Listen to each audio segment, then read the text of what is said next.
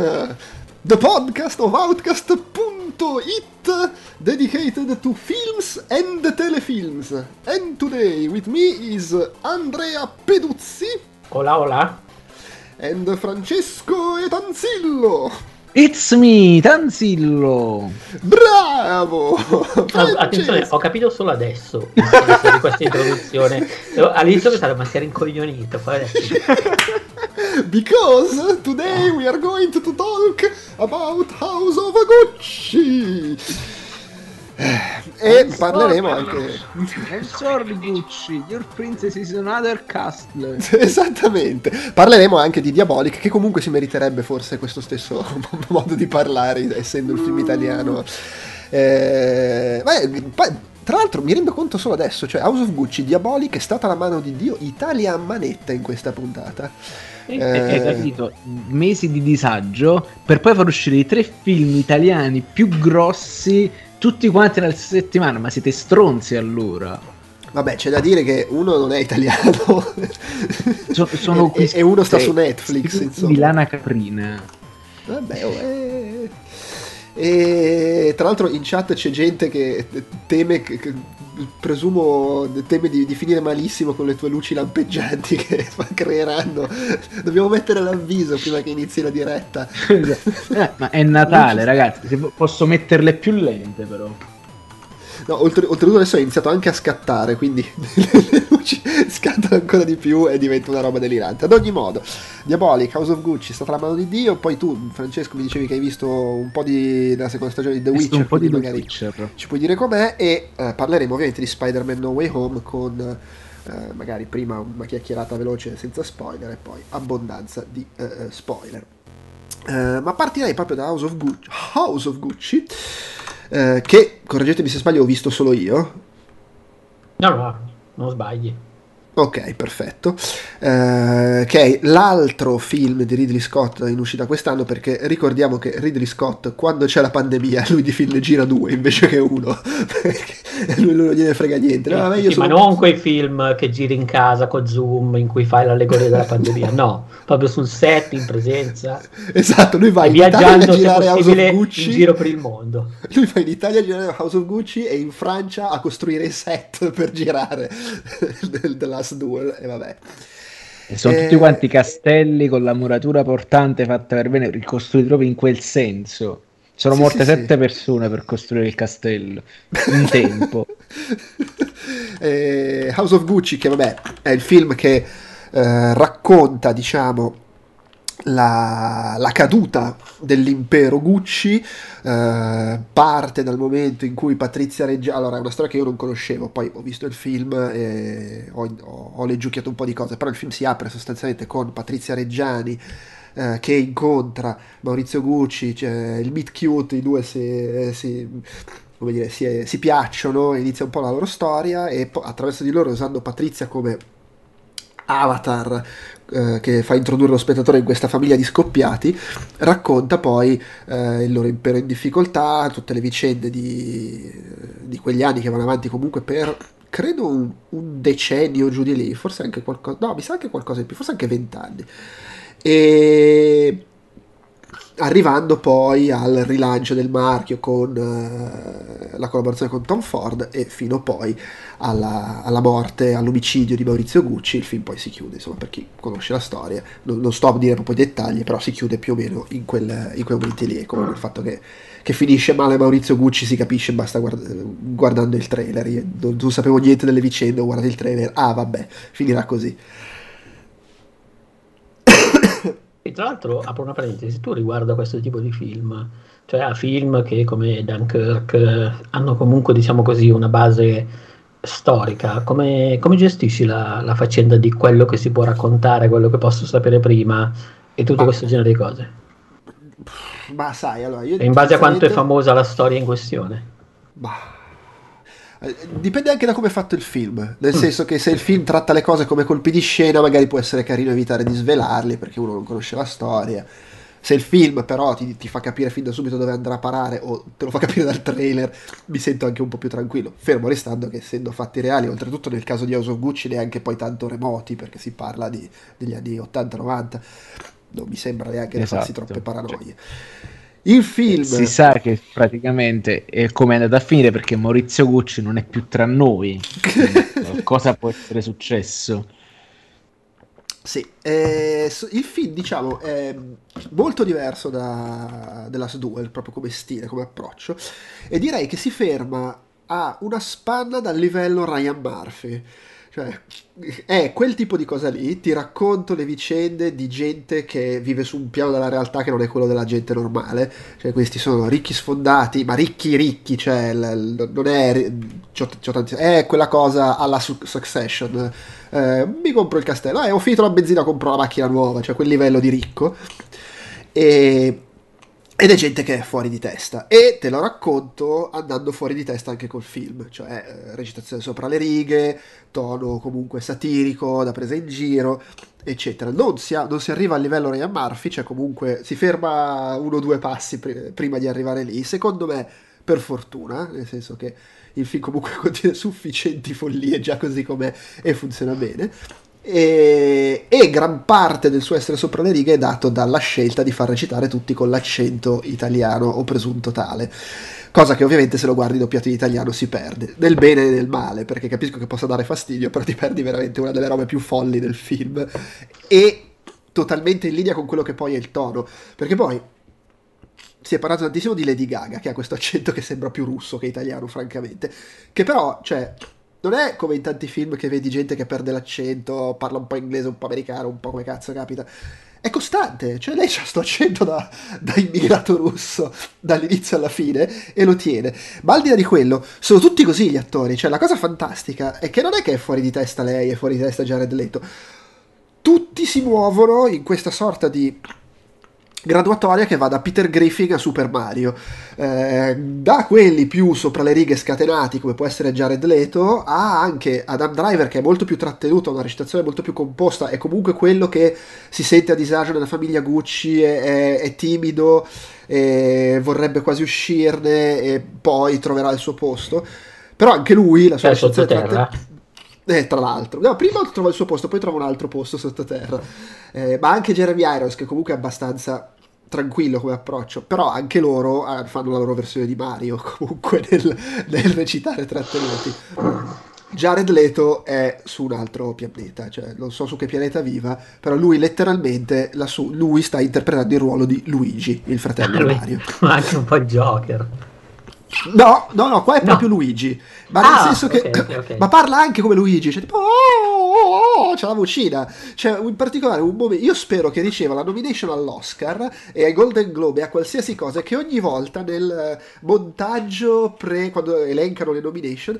si veda lui che dice i wanna soar like a pigeon. Perché dice questa cosa certo voglio volare come un piccione.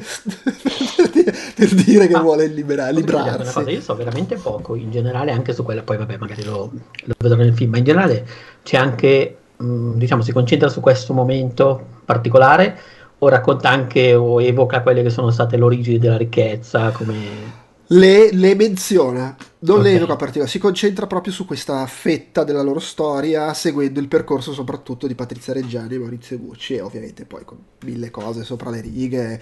Poi insomma è un film di Ridley Scott. Ridley Scott non esiste un suo film eh, ad ambientazione storica che non inventi almeno 260 cazzate perché aveva voglia di raccontarle così. Sì, sì, sì, ma io quello poi non lo biasimo. No, no, ma infatti fa benissimo.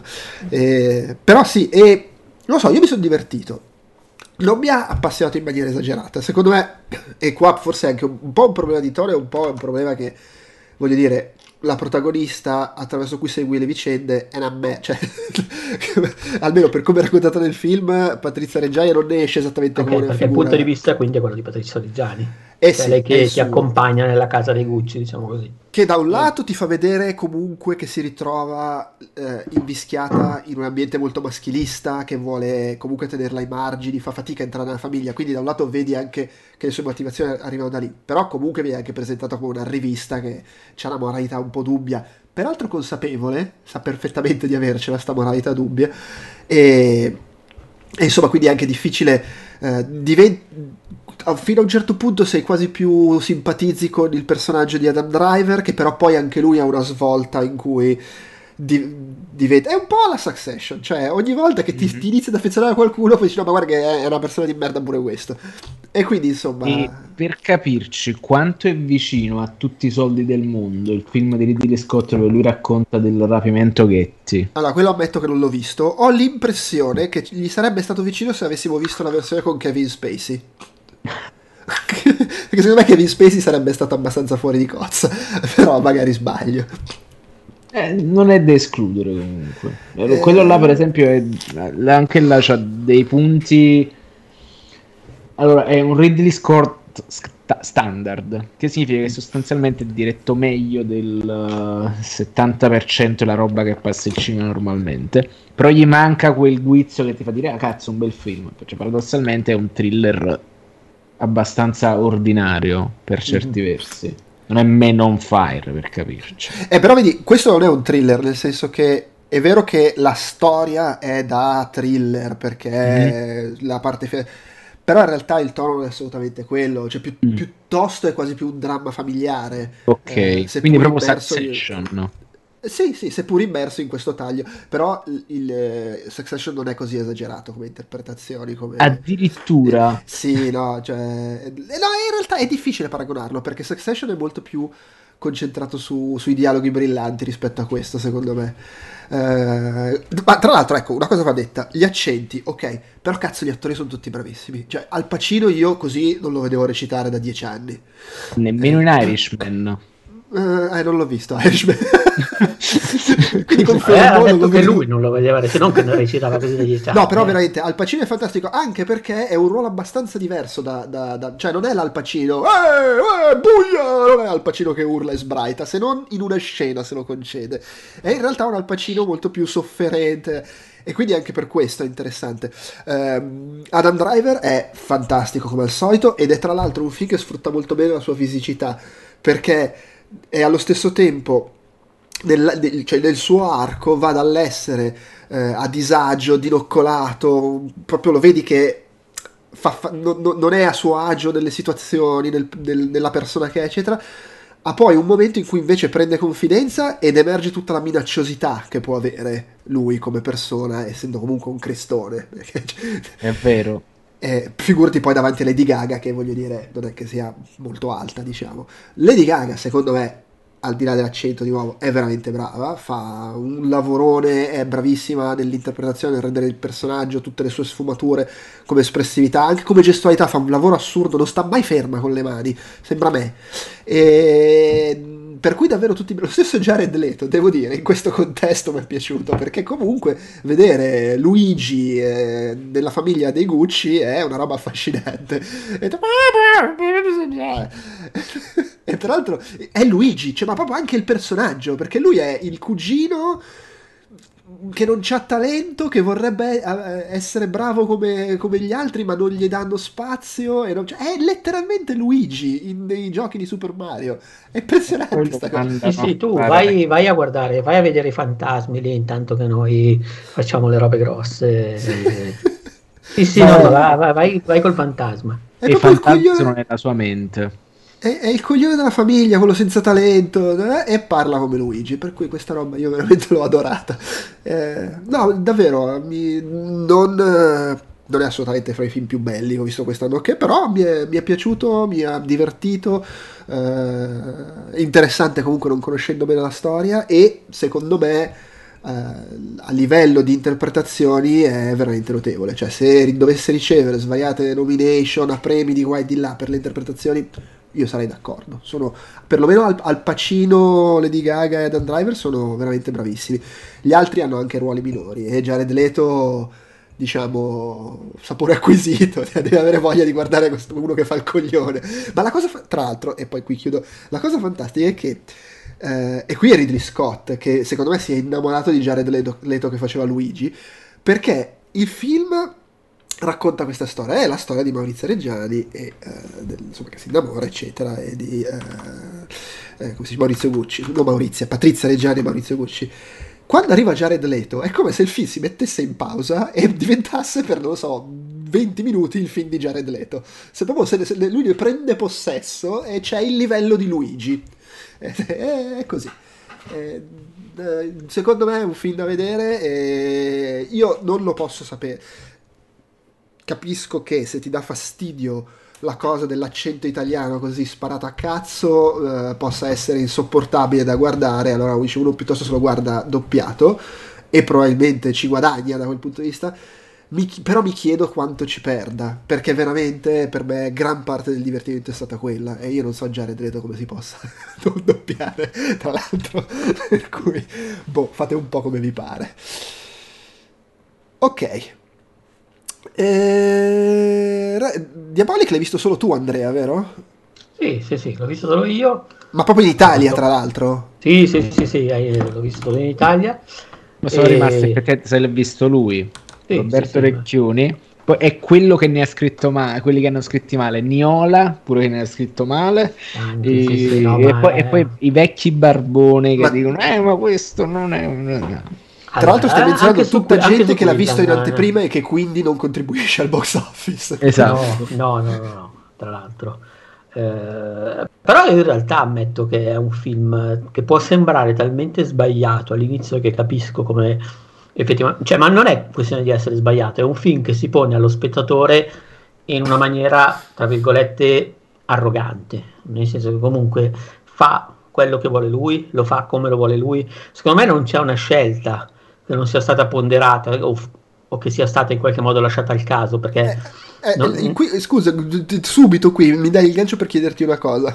Ho letto una recensione su Letterbox che dice quando Diabolic si nasconde nell'armadio come se fosse Raimondo Vianello e lo vediamo rannicchiarsi spinto dai vacant si può anche ipotizzare che i manetti cerchino apertamente il sabotaggio.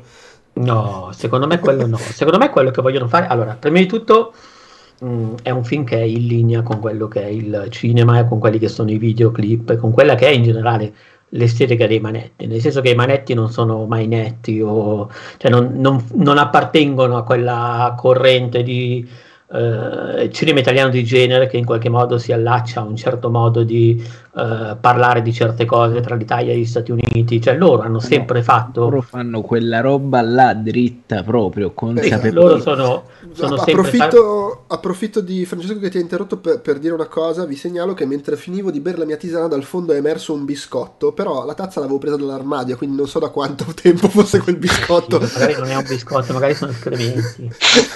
è un biscotto che quindi si era sciolto in una precedente tisana, risolidificato e risciolto in questa. Vabbè. allora, Peduz, l'hai visto Amore e Malavita tu? Eh, no, non l'ho visto. Amore ecco, secondo me, diciamo, come esperienza culturale è corretto per interpretare quello che è il percorso dei manetti. Che loro hanno fatto tutto un giro. Secondo me, allora, a parte loro si sono alzati qualcosina di soldi producendo per la Rai i film di, i film di, Poliandro. I film di Poliandro che alcuni sono buoni altri sono quando, quando si è democristianizzato ha iniziato a perdere quella verve che ci piaceva tanto poi ha fatto Song e Napoli che già si stava affacciando in una direzione senza sfondarla del tutto che, che giocava sul poliziottesco ma giocava anche sul fatto che una, su, su, una sorta di musicarello, insomma, sulla polarità del, del video neomelodico. Con il successivo Amore e Malavita, la strada del musicarello la sfonda tutta quanta e se ne appropria, diventando una roba incredibilmente consapevole, incredibilmente divertente e soprattutto girata da Padre Eterno, soprattutto perché c'ha quegli eccessi. Per capirci, una delle scene madri è Avete presente la parte finale di A Better Tomorrow parte 2 con la gente che esce dritta dritta in, a, a, a, pioggia dentro le porte e quelli che li sparano dritti e quelli che si ammonticchiano e cadono? Così. Però gira tutta quanta sopra la casa del portuale di Aldo Loris Russi e a un certo punto esce una lama celata da Assassin's Creed per risolvere un conflitto a fuoco.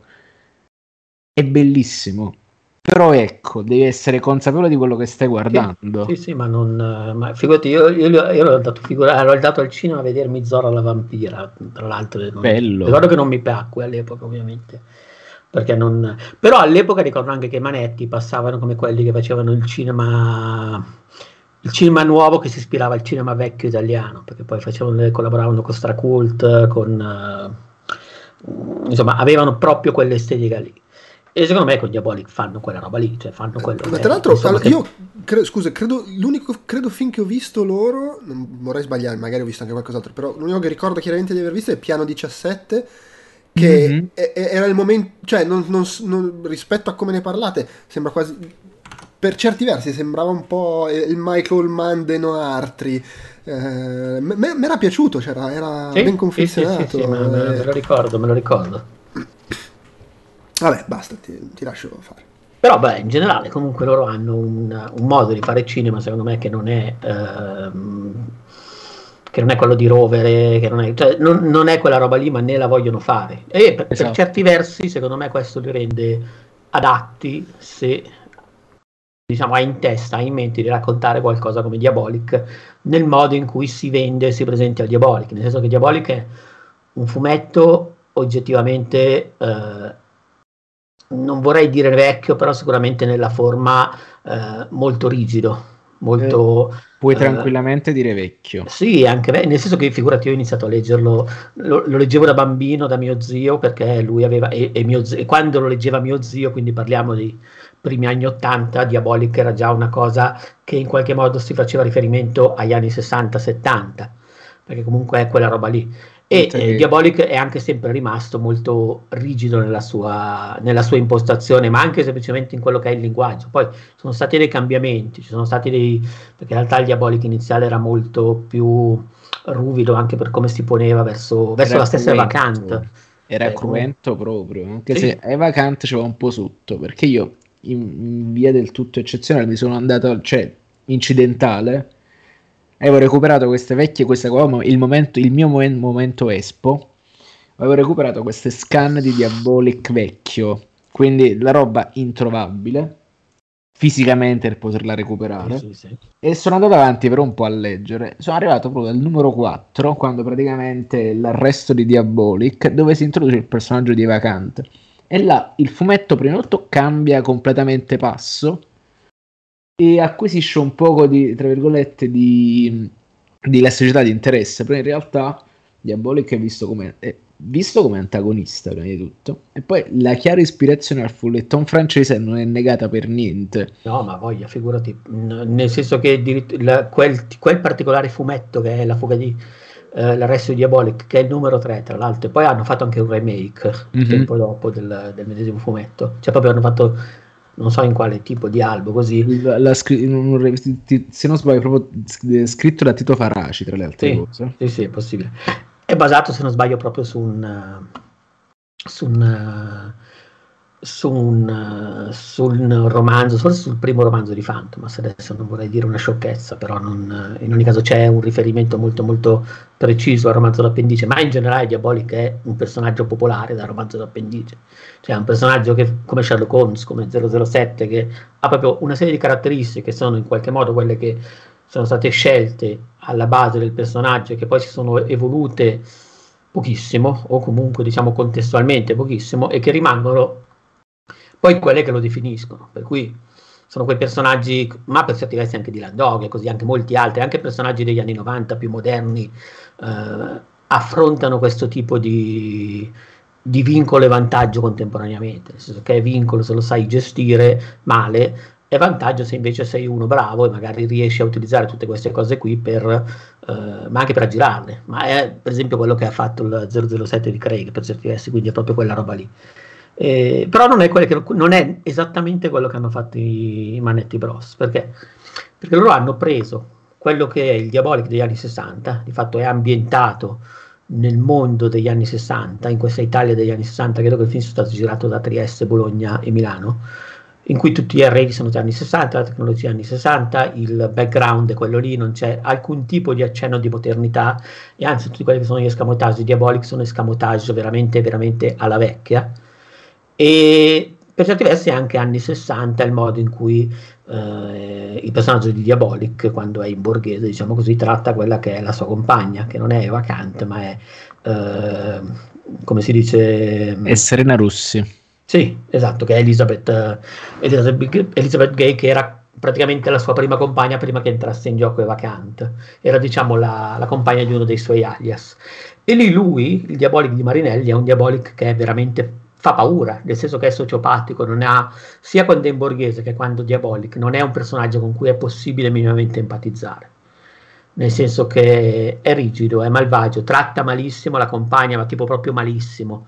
Lui col fatto che è ricco dice io adesso però devo uscire per lavoro, tu te ne stai qua, così. Quindi è veramente un sociopatico, cioè proprio fa... Beh, ma che per è... quei pochi ricordi che ho dei poco che ho letto di Diabolic mi sembra abbastanza coerente ah, con sì, quello sì, che sì. è il Diabolic dei fumetti. Asso- assolutamente, soprattutto negli anni 60. Cioè era un esatto, personaggio antitetico dove cioè, non era Lupin III, che, cioè, non, non, non, era per niente quel tipo di personaggio lì.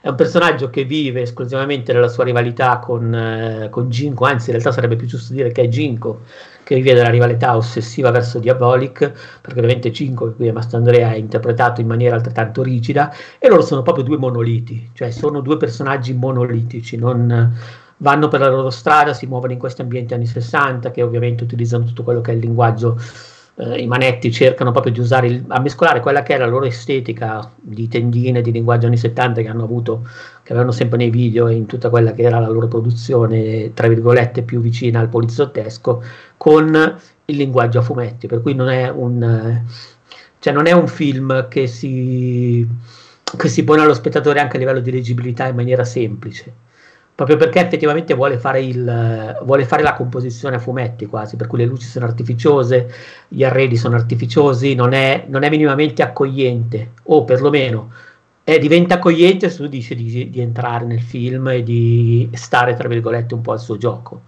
se no può darti veramente, se no può essere veramente facilmente frainteso per la roba eh, tipo occhi del cuore, che però secondo me non è, cioè secondo me non è quella cosa lì, non è la cosa mai riuscita, non è lo sceneggiato Rai demodé, non è quello, è un'altra cosa quella che sta facendo secondo me, ed è una cosa che perlomeno ho apprezzato come scelta, poi io l'ho anche apprezzata in sé come, cioè io a un certo punto ci sono entrato nel film, mi è piaciuto, però posso capire che è una roba, è un linguaggio quasi anticinematografico, è proprio respingente per certi versi ed è ancora più respingente il modo in cui recitano, nel senso che cioè, non c'è una sola conversazione, vabbè, il taglio dei dialoghi è assolutamente didascalico perché come negli albi Bonelli, come negli albi della, della Storina, c'è proprio è come da regola devi ripetere certi concetti tre volte in modo che lo spettatore li possa, non li possa mai perdere. Il che può avere senso se tu sei su un fumetto dove diciamo puoi leggerlo di fretta, puoi leggerlo in spiaggia, puoi leggerlo mentre sei in autobus, in treno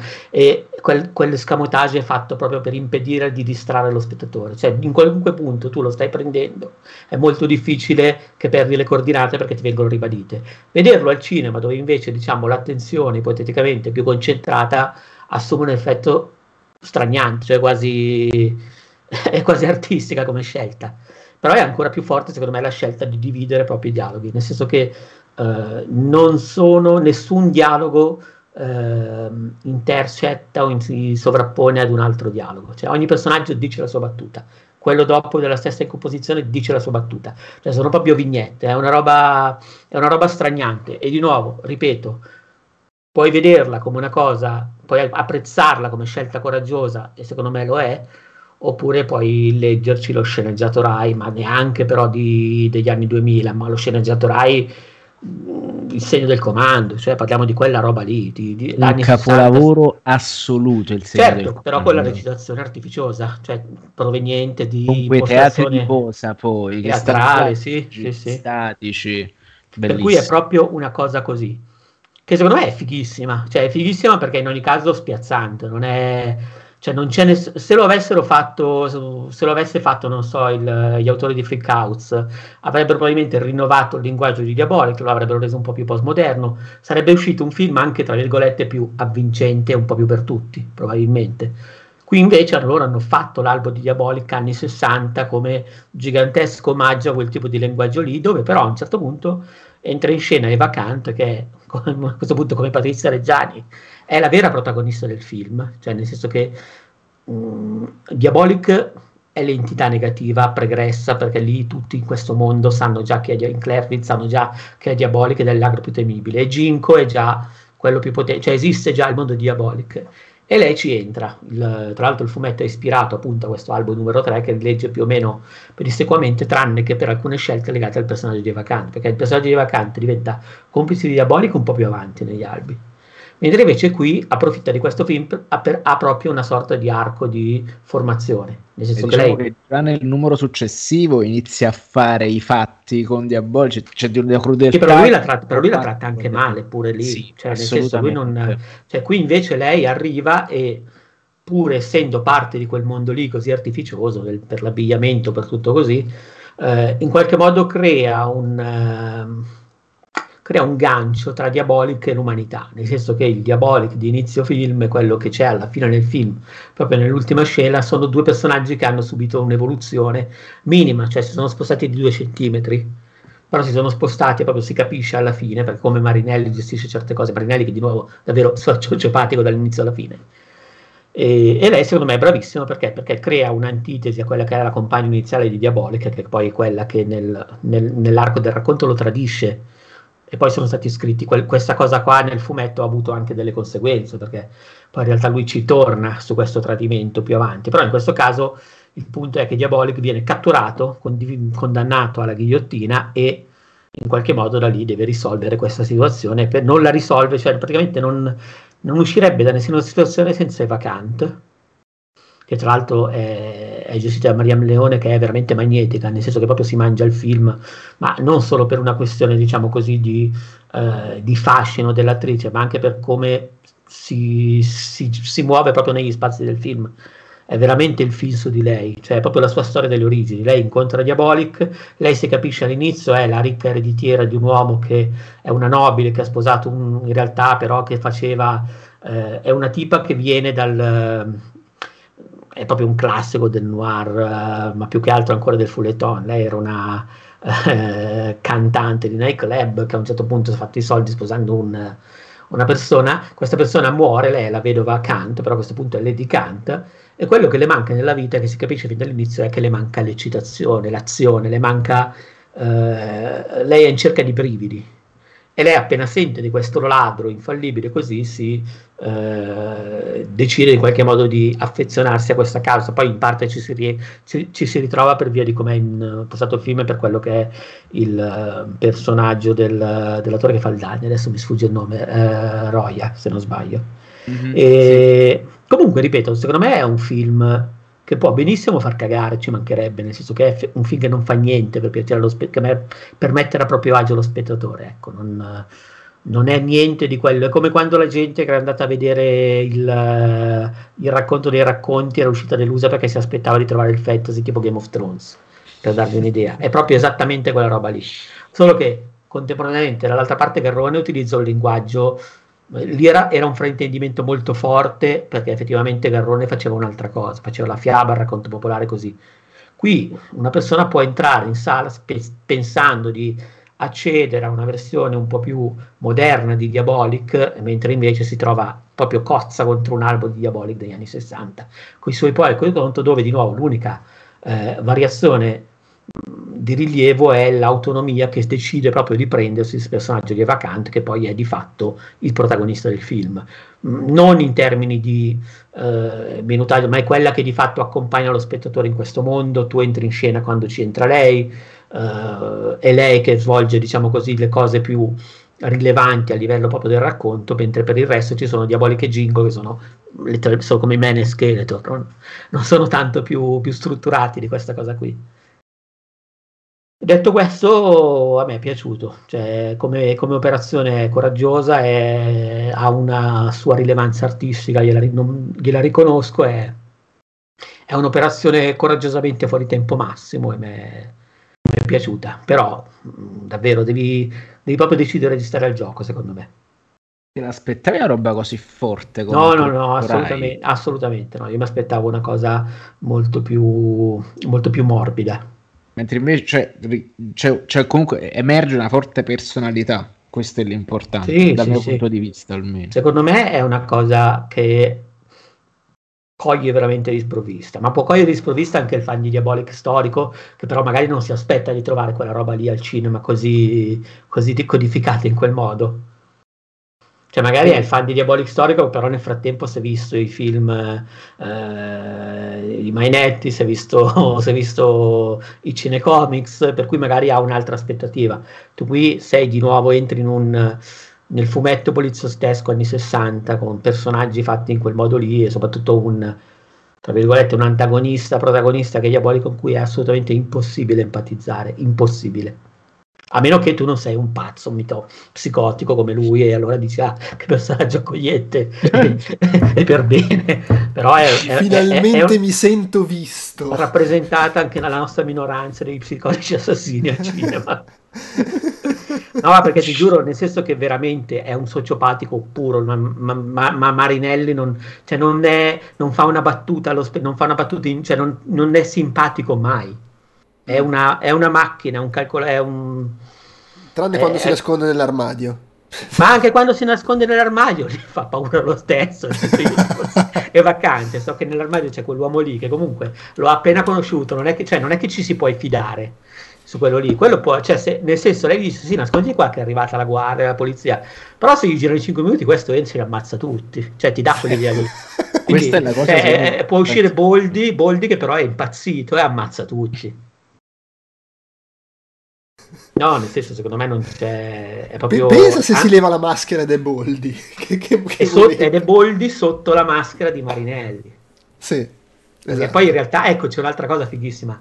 Cioè, anche il modo in cui gestisce gli effetti speciali è del tutto eh, artificioso. Cioè, loro, se, ci sono queste maschere che lui appese nel suo rifugio eh, la sua tra virgolette diabolic caverna che sono fintissime e tu dici sì vabbè questo se si mette questa maschera così sembro io che mi compro la maschera di Halloween di Trump di gomma del discount e, è, e, poi però appena se la mette diventa esattamente quell'attore lì perché cambia proprio l'attore ovviamente Bellissimo. se Diabolic si traveste da Ginko si vede che mette una maschera di Ginko assolutamente inc- non credibile di plasticozza però in un secondo cambia ma diventa Mastandrea ovviamente che interpreta eh, diabolica che fa Mastandrea e a quel punto eh, voglio dire devi, deve veramente sospendere tanto l'incredulità. Eh, però che, che, così succedeva nei fumetti perché tutti quanti dicevano è indistinguibile da una persona certo, normale. però non è esiste nel mondo di Diabolic quella tecnologia lì Esatto. Cioè non è Mission Impossible. Ce l'ha, es- no, ce l'ha soltanto Diabolic quella tecnologia ce l'ha soltanto Diabolic, però soprattutto anche nei fumetti tu vedi le maschere schifose che però quando esatto. se le mette se la bevono tutti. Ed è, perfe- cioè, ed è completamente irriconoscibile. Per me è una cosa bellissima. Cioè, allora, uh, ne abbiamo già parlato.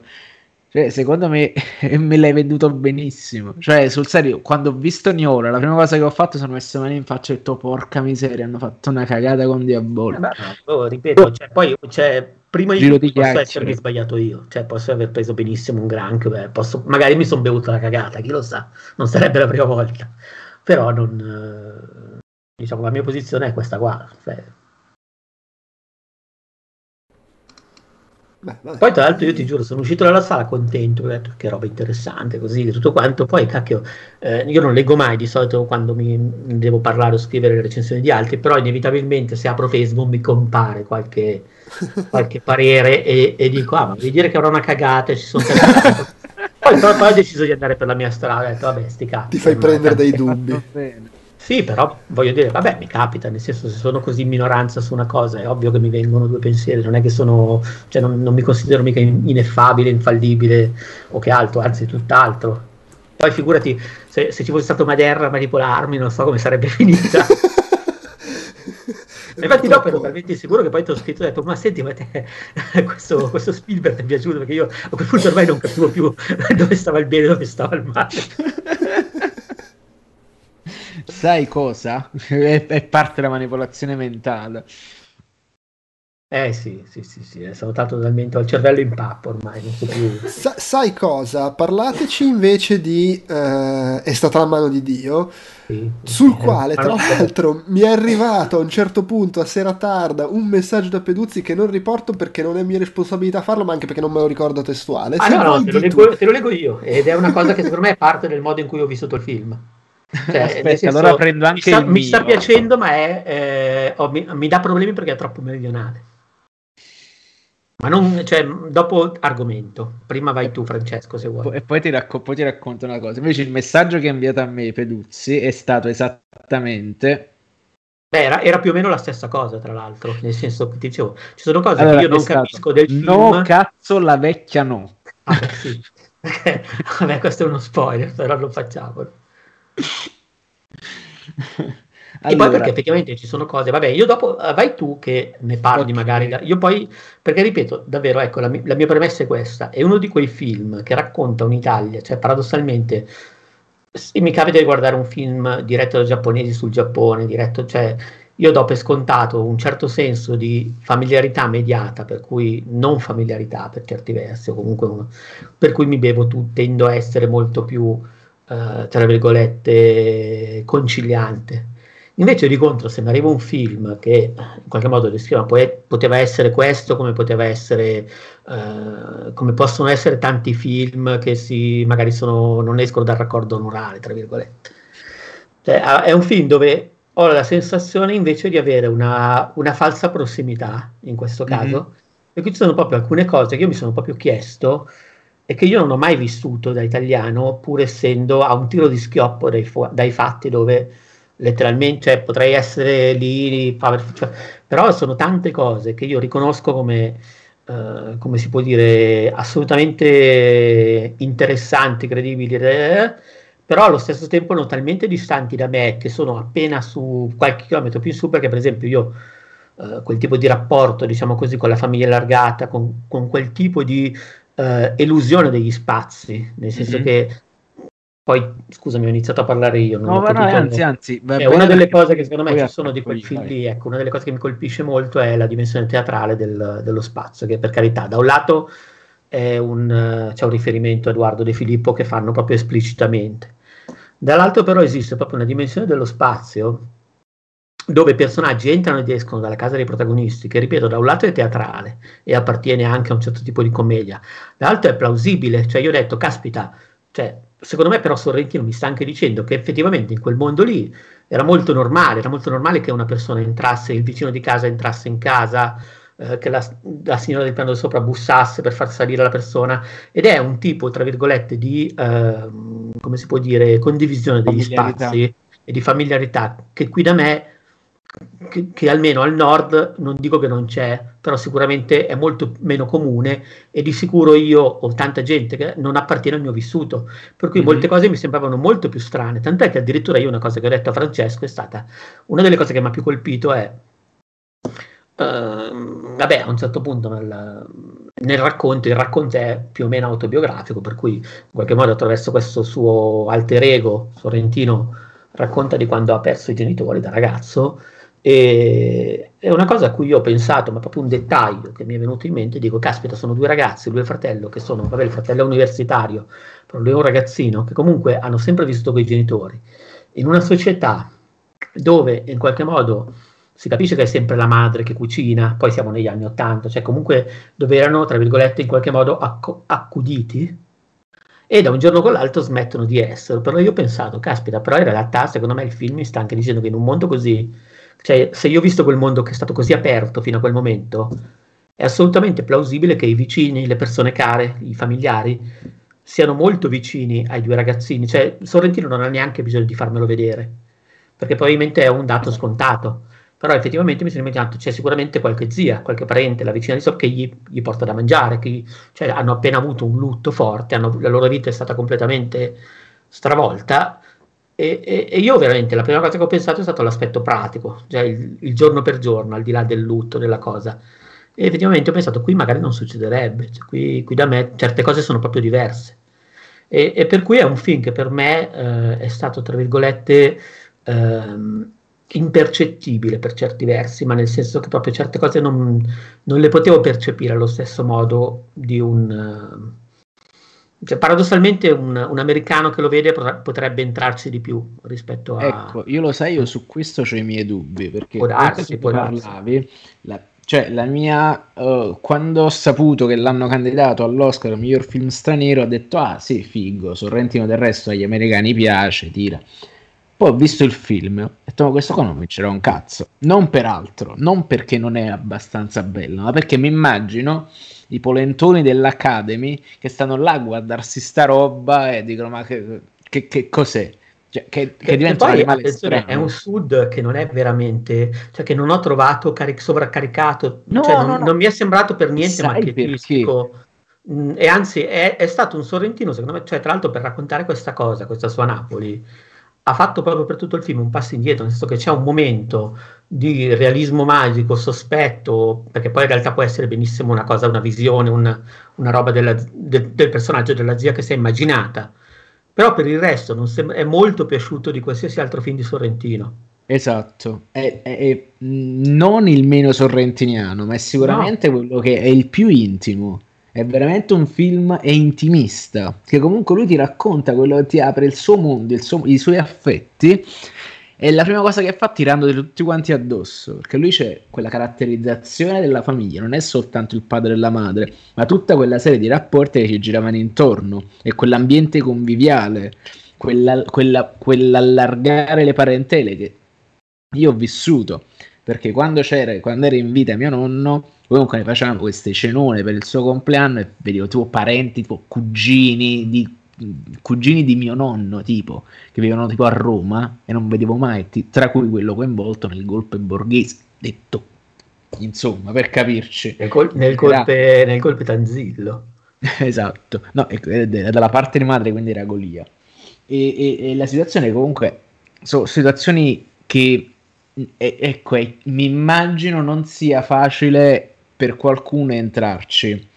E tutto quello che ti poni tu come problema, in realtà è in un certo senso basato proprio sul fatto che Sorrentino ti pone a metà film, dopo che ti ha, diciamo, sovraccaricato anche di informazioni, per certo con quella famiglia così barocca, così non Ba- ba- barocca, ma non Barocca cioè, veramente, ma non è la famiglia che, ti aspetta- che mi aspettavo No, di no. vedere in un film di Sorrentino. Cioè, è, è assolutamente, ma sai che è molto più vicino alla famiglia di Generazione 56K per dire, cioè, Allora, è molto più, Esatto, è, è perché- molto perché realistica, parlano lo non ste- è. perché hanno gli stessi riferimenti culturali, banalmente. Sì, E sì. allora barocca dal punto di vista proprio teatrale, di come si pongono, di come, di come parlano. Ed anche come zio lo spazio dice- poi. E poi sì, perché hanno sempre la Sì. battuta pronta. Lo zio che guarda in faccia al nipote e dice: Se Maradona non viene a Napoli, io mi ammazzo. E cioè, è, è- è tutto. E capi- Cioè, proprio quello è il, colpo di, è il colpo di teatro massimo. Per dire, è chiaro che non lo fa, però tu stai esprimendo un'emozione una- con una frase che è lapidaria, è emblematica, è diretta ed è, ed è chiaramente quella roba lì per dire il, il concetto teatrale. Ma lo stesso cosa, quando arriva la, la, la zia col fidanzato che dice che è brutto come la merda, cheat, che arriva praticamente, che appare dietro la quinta del muretto a secco e si presenta claudicante e poi inizia a parlare. Cioè, sono... Allora, bi- bisogna pure dire che sì, è un film che parla di lutto, però è anche un film molto divertente. Nella prima ma, parte... ma- ma già subito dopo il lutto, dopo una scena così forte, ti mette anche una scena divertente subito. Esatto. Cioè loro ridono perché c'è la faccia di cazzo. Esatto, esatto. È il personaggio noto, il faccia di cazzo. con la faccia di cazzo, esatto. Sì, sì, sì. E giustamente, Sì. ma perché sono cose che cioè, a me sai quante, cioè, sai che a me è capitato di ridere ai funerali, cioè è una cosa ma non perché sono non per cinismo, eh, ma No, perché mi è perché- capitato anche in un momento, anche in un mi ricordo un funerale particolarmente ehm, come si può dire duro anche per l'età della persona coinvolta, così, dove comunque c'è stato un momento in cui eravamo in 4-5 compagni di classe di liceo che si è scoppiati a ridere. Perché poi sono si- sempre situazioni dove un eccesso finisce per toccare Eh, l'altro. ma è, no- è normalissimo. Sì, sì, insomma. sì. E Ma poi pure se l'autodife- il meccanismo di autodifesa anche al di là del comunque del momento intimo fra persone che si No, conoscono beh, e in, questo ca- in questo caso eh, guarda, era stata la racconto perché è una roba incredibile. cioè, questo mio compagno, veramente non, non lo vedo più, però è veramente simpatico che eh, la, sua qualific- la sua caratterizzazione il gioco d'azzardo. Poi lui ha vissuto per anni di gioco d'azzardo, una volta finisce le superiori.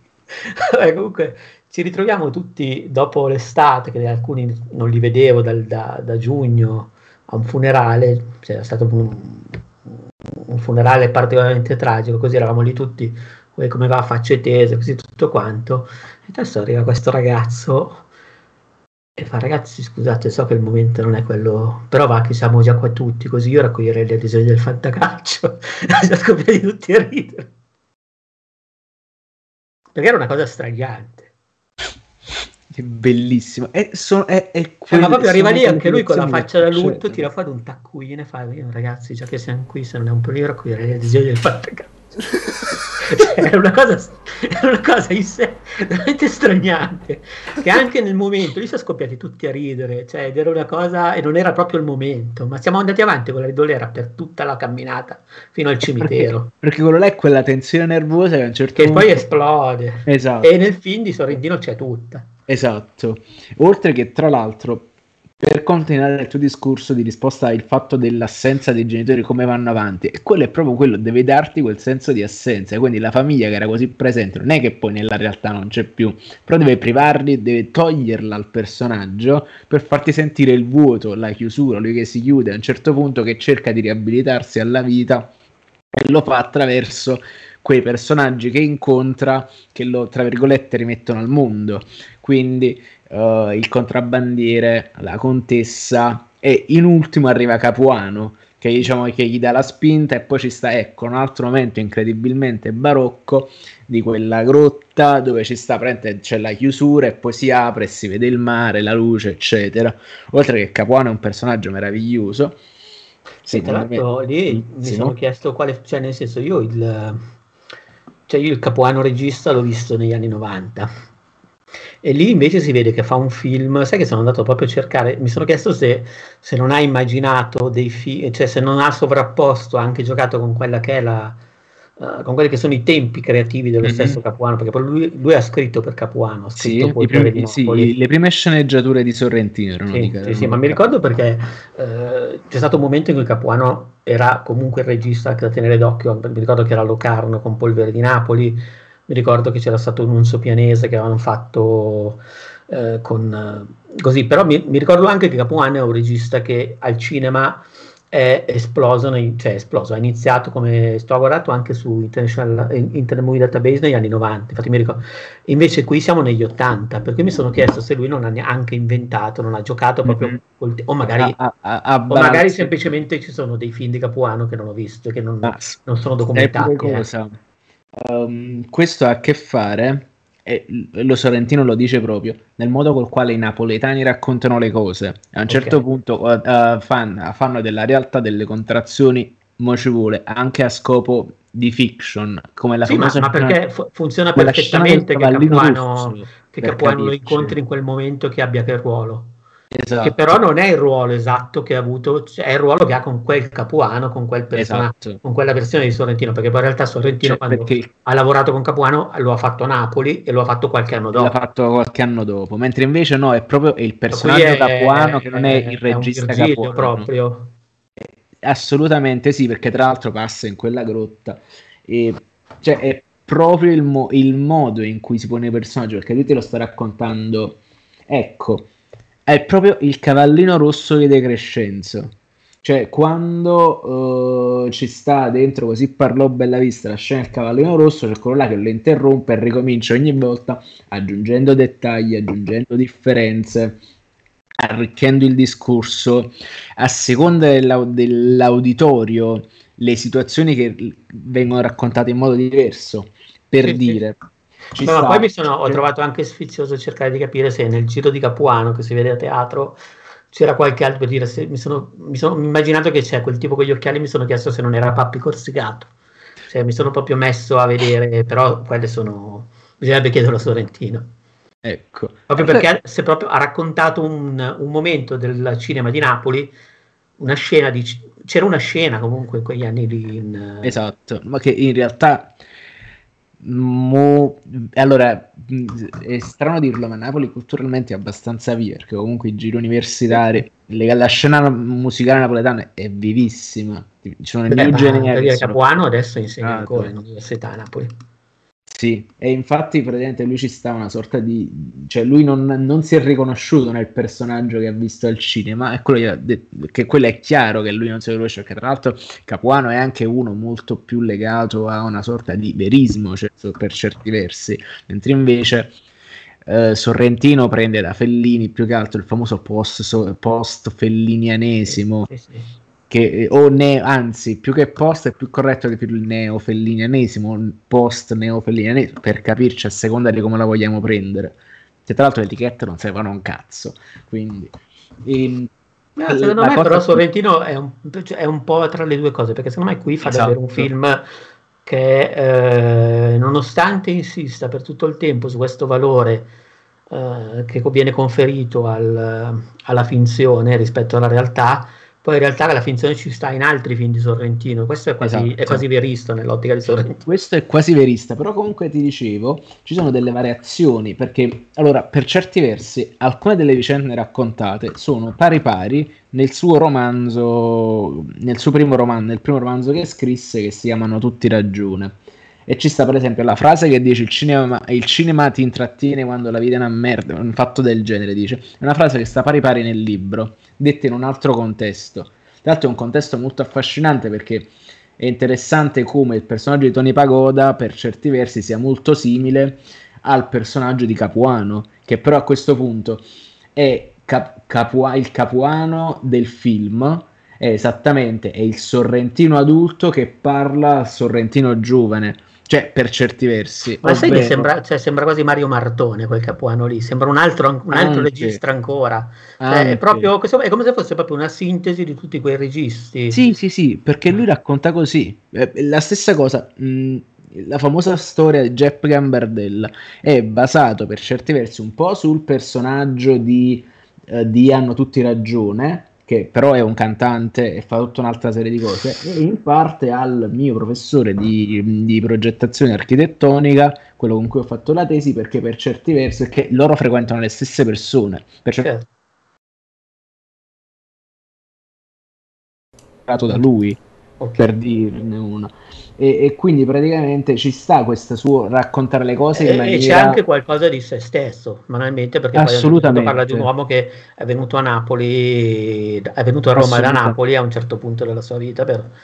quindi in fondo sono due cose però viene, viene, giustamente mescolato tutto perché poi funzio- resta sempre e, fun- e funziona sempre questo è impressionante la storia della contessa in realtà è una storia molto più turbida di tra virgolette abusi continuati e poi iniziazione alla cocaina nel libro che lei que, qui fa vedere che, gli, gli, eh, che, gli, passa la sigaretta mentre lei invece si fanno delle raglie abbondantissime e poi anche una roba in tandem con un'altra cioè tutta storie turbidissime veramente mh, mm, la stessa scena di Capri la superfessa. cioè, la superfissa. Bellissimo, e... non se ne sta parlando abbastanza secondo me. Allora io, io mi credo, dove la vedo tutte quante, tutte quante così, tipo, ho fatto un, un commento sul post della lobby di...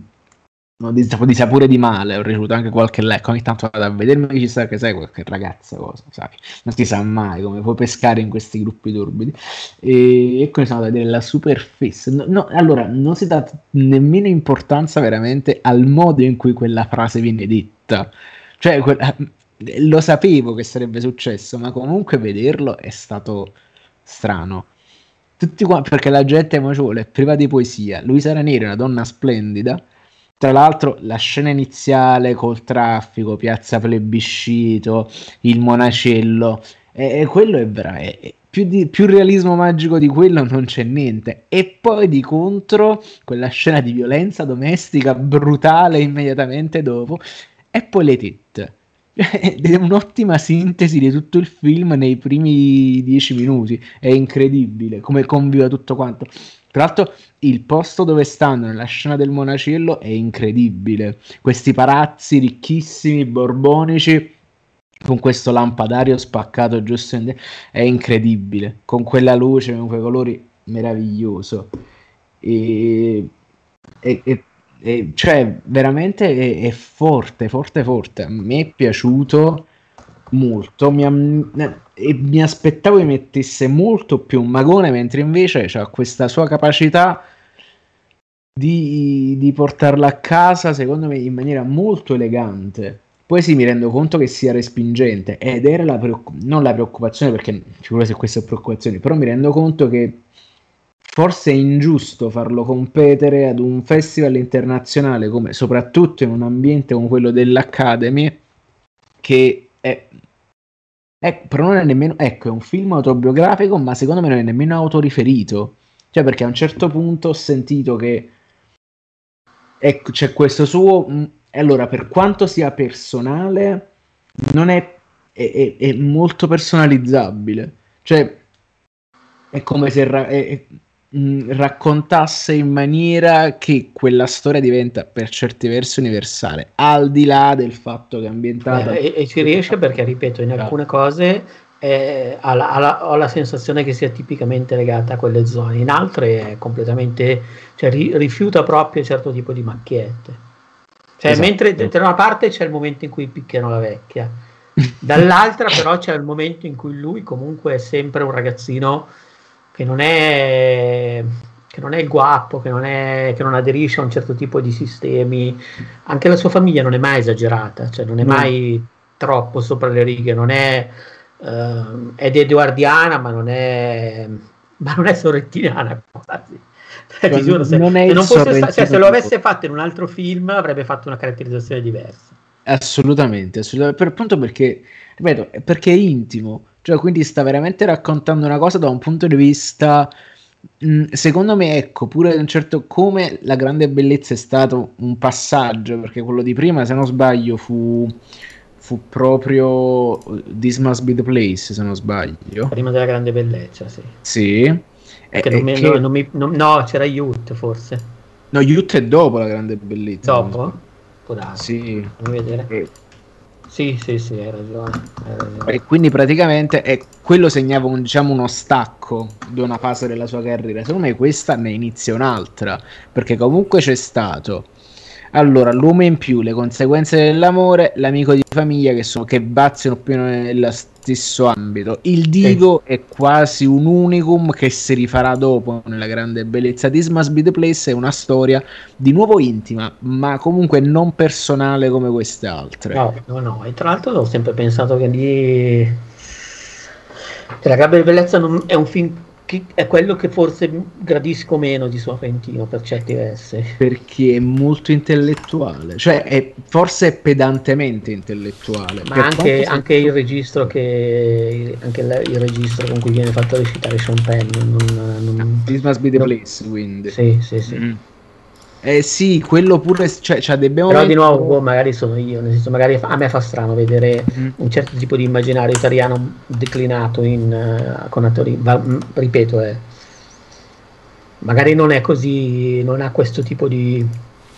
Cioè magari in questo caso se lo vede un americano ha un significato diverso. Un sì, ma infatti diverso. se non sbaglio è andato parecchio bene. Io mi ricordo che lo vidi e è il, primo, il, suo primo film che vidi, poi li inizi a recuperare eh, tutti gli altri. Io, le, conseguenze, le, conseguenze, le conseguenze dell'amore è bello proprio, tra altre cose. È un grande film, tra l'altro un meraviglioso utilizzo della canzone di Ornella Vanoni. Sì, sì, sì, eh, rossetto bigliett- cioccolato. Esatto, il bigliettino che tutti quanti mettiamo come immagine profilo quando ci viene voglia di scopare, tra le altre cose soprattutto in ambienti. Ma soprattutto è il film che ti fa venire voglia di iniziare all'eroina. Esatto, e poi farti la cioè, dici, Vabbè, io una volta alla settimana quando ho un'età, io l'eroina ve la sparo. Cioè, qui lo dico, qui lo nego. Cioè, non... Comunque mi, mi, mi, attira troppo, mi affascina troppo. A un certo punto, quando avrò un'età eh, così, io ne, ne, sono molto attratto. In quel film eh, mi fa proprio venire voglia. Ehm, ecco, allora forse... Ragazzi, se, se, vogliamo, se, volete c'è un Patreon, posso, posso iniziare prima. eh, eh, ha detto il divo secondo me anticipa molto la grande bellezza e Youth è quasi un animale strano come This Must Be The Place in un certo sono, senso sì.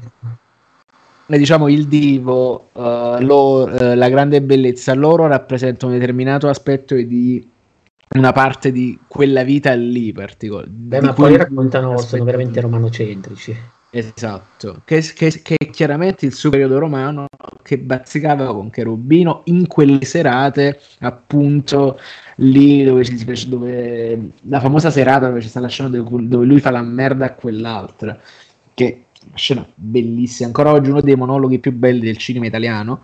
E ecco, i, i dialoghi di questo film sono bellissimi, sono tutti quanti brillanti e cioè, non c'è una parola di troppo, non c'è una di meno. Pure la scena, la scena in cui decidi di essere post-felliniano quando sta là a guardare le facce di Fellini, che sono quella che sono andati a fare il, il provino per fare la cosa. Vedi tutte queste fotografie di donne buttate così a caso. E la voce di Fellini, caricatore, fa: Sì, dai, mettiamo questa qui. E... Sì, ma tra l'altro, quanto, quanto è bello anche il personaggio del fratello eh sì, perché il eh, quanto è underdog nell'insieme, però quanto è fico, quanto è, è, quanto è bonario, quanto è bello il fatto che lui sia in una fascia di età diversa in cui ha già delle soddisfazioni mm-hmm. e quindi riesca a dire io però in questo momento non c'è, cioè, ho, perso il, ho avuto il lutto e sto, sto sbroccato. Tra l'altro è bello anche quando vanno a, a Stromboli, che poi Eppure è stata l'unica volta che sono stato a Napoli quando sono stato a Stromboli e che ci sono, ci sono sbarcato e arrivato, e quindi è stato carino anche vedere quella roba lì. Penso che l'abbiamo, l'abbiamo sviscerato. Perché... Sì, di, direi di sì, direi di sì. sì. Cioè, tu, Andre, cioè, tu, lo guarderai? Penso di sì, però non, non è capitato in tempo. Io, io fatto la testimonianza di mio suocero, che è, è poco incline, è poco meridionalista lui. Quando il primo personaggio che si presenta è stato San Gennaro l'ha spento. ah no, però questo è troppo, questo no. Restando su, su, su, su, Netflix, ma spostandomi invece su qualcosa che non credo che recupererò. Eh, tu, Francesco, volevi dirci un po' come la seconda stagione di The Witcher, sì. che comunque allora. devo dire, da quello che leggo, eh, leggo, pare... leggo, che è in giro che è meglio della prima. Che, che è meglio della prima, però leggo anche se, spesso la puntualizzazione non che ci volesse molto. Che, che, solitamente è la puntualizzazione che ho fatto io oggi sotto l'articolo di Stanlio, se non sbaglio. Eh, sì. Allora, sostanzialmente è... Allora, la prima stagione... Ma tra l'altro l'hai fatto tutto... sotto l'articolo di Stanlio che lui per primo diceva, cioè la, se la prima stagione esatto. era tipo un allora, in tribuna, questa vabbè è in porta. Mo, non è allora, sono quasi certo, perché la cosa che ho ripetuto più stesso, magari sotto Stanlio ho detto un'altra cosa ancora. Il recupero, Uh, di nuovo per quello facendo la narrazione napoletana che prende esatto. Cioè che... Eh, allora ecco la cosa che ho detto a Staglio è eppure alcune cose madonna puntini sospensivi eh, per chiarirci um, allora il primo per me è stata una dei fenomeni ingiustificatamente eh, che hanno avuto successo su Netflix negli ultimi anni. Nel senso, una roba veramente che aveva una messa in scena pietosa. Era diretto da cani. Lui era costantemente in overacting a caso. In più c'aveva degli effetti terribili e dei costumi che facevano cagare a spruzzo. Quindi, fare meglio di questa serie, come si poteva fare? Lui è molto più moderato e va bene. Gli effetti sono contestualmente migliori, almeno quelli prostetici quando ci stanno i mostri. Quando poi iniziano a fare gli effetti di magia, lasciano oggettivamente il tempo che trovano.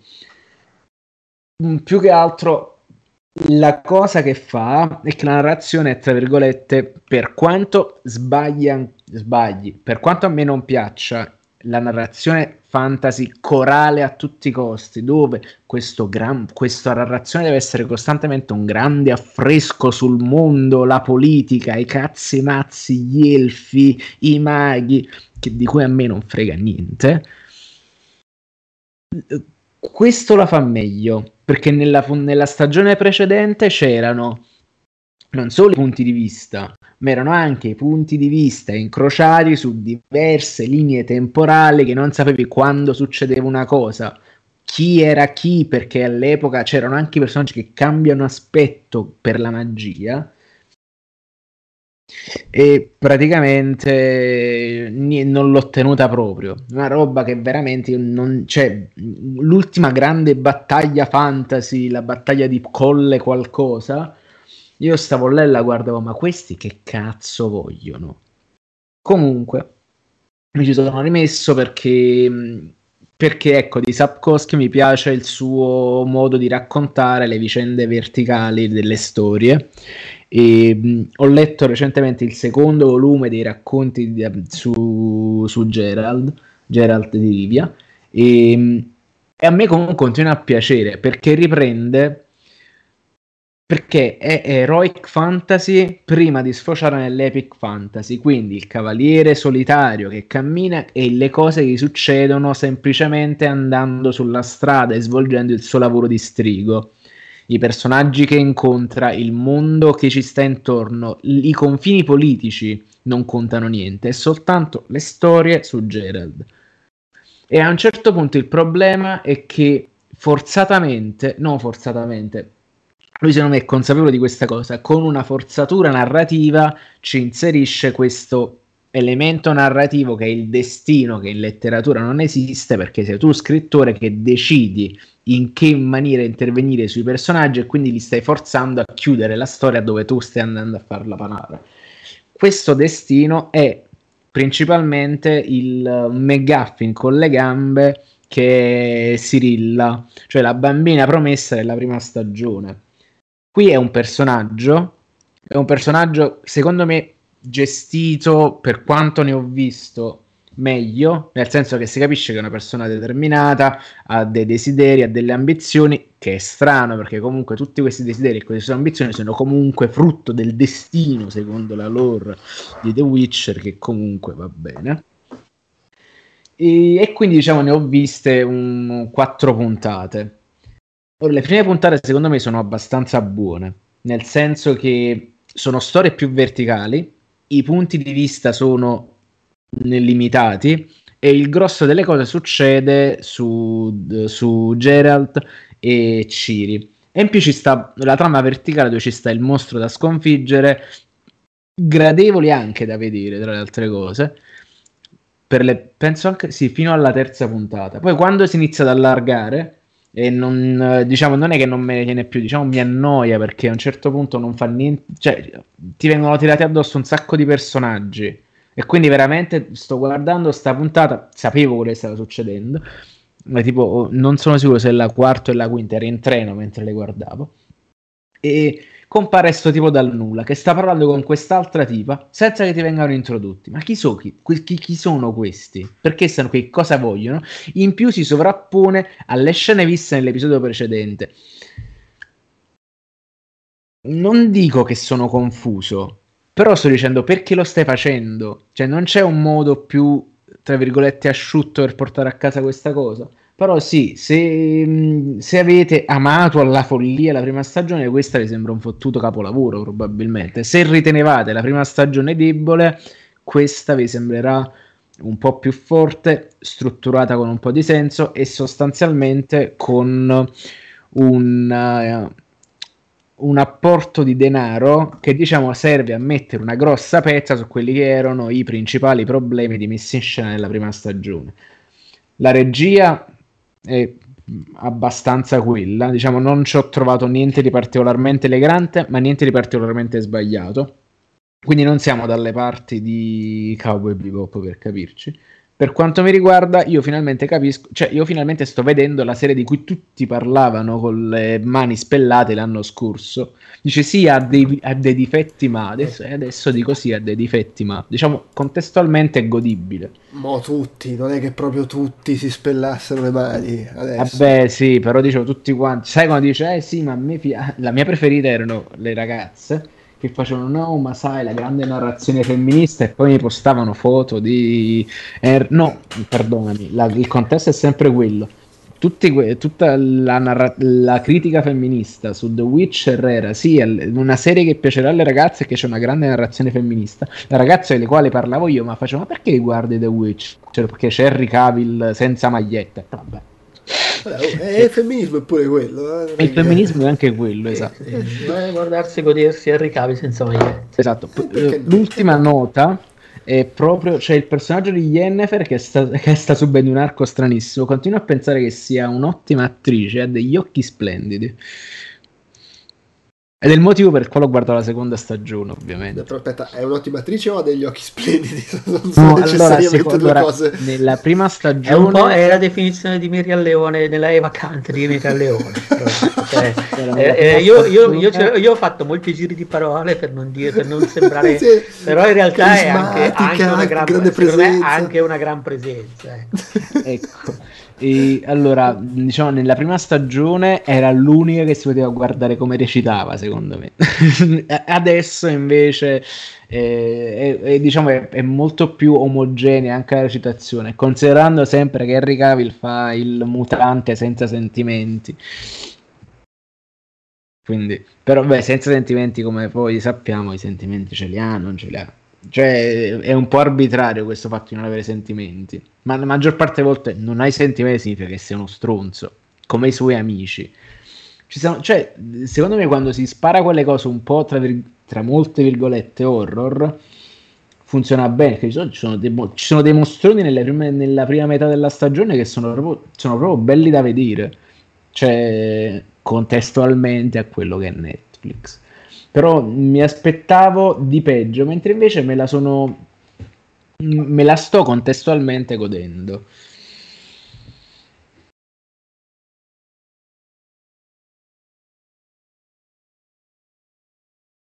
E là? Cioè, ma... E vabbè, su improvvisato un attimo, è che madonna, senza di me eh no, infatti... proprio perduti. No, perché non c'avevo eh... più che dire, ho detto vabbè, no, ma è strano. No, di manipolazione mentale, uno eh. si aspetta di tutto. Eh. Non volevo tirare anche, Si aspetta anche il trabocchetto, tipo che tu adesso sei lì, vediamo mo che fanno, che si inventano. questi due scappati di casa col gatto bellissimo. in braccio e la carezza così. Sì, sì, sì, sì. Poi, poi il comunque... finale magari ne parliamo più. E vediamo ma che si inventano.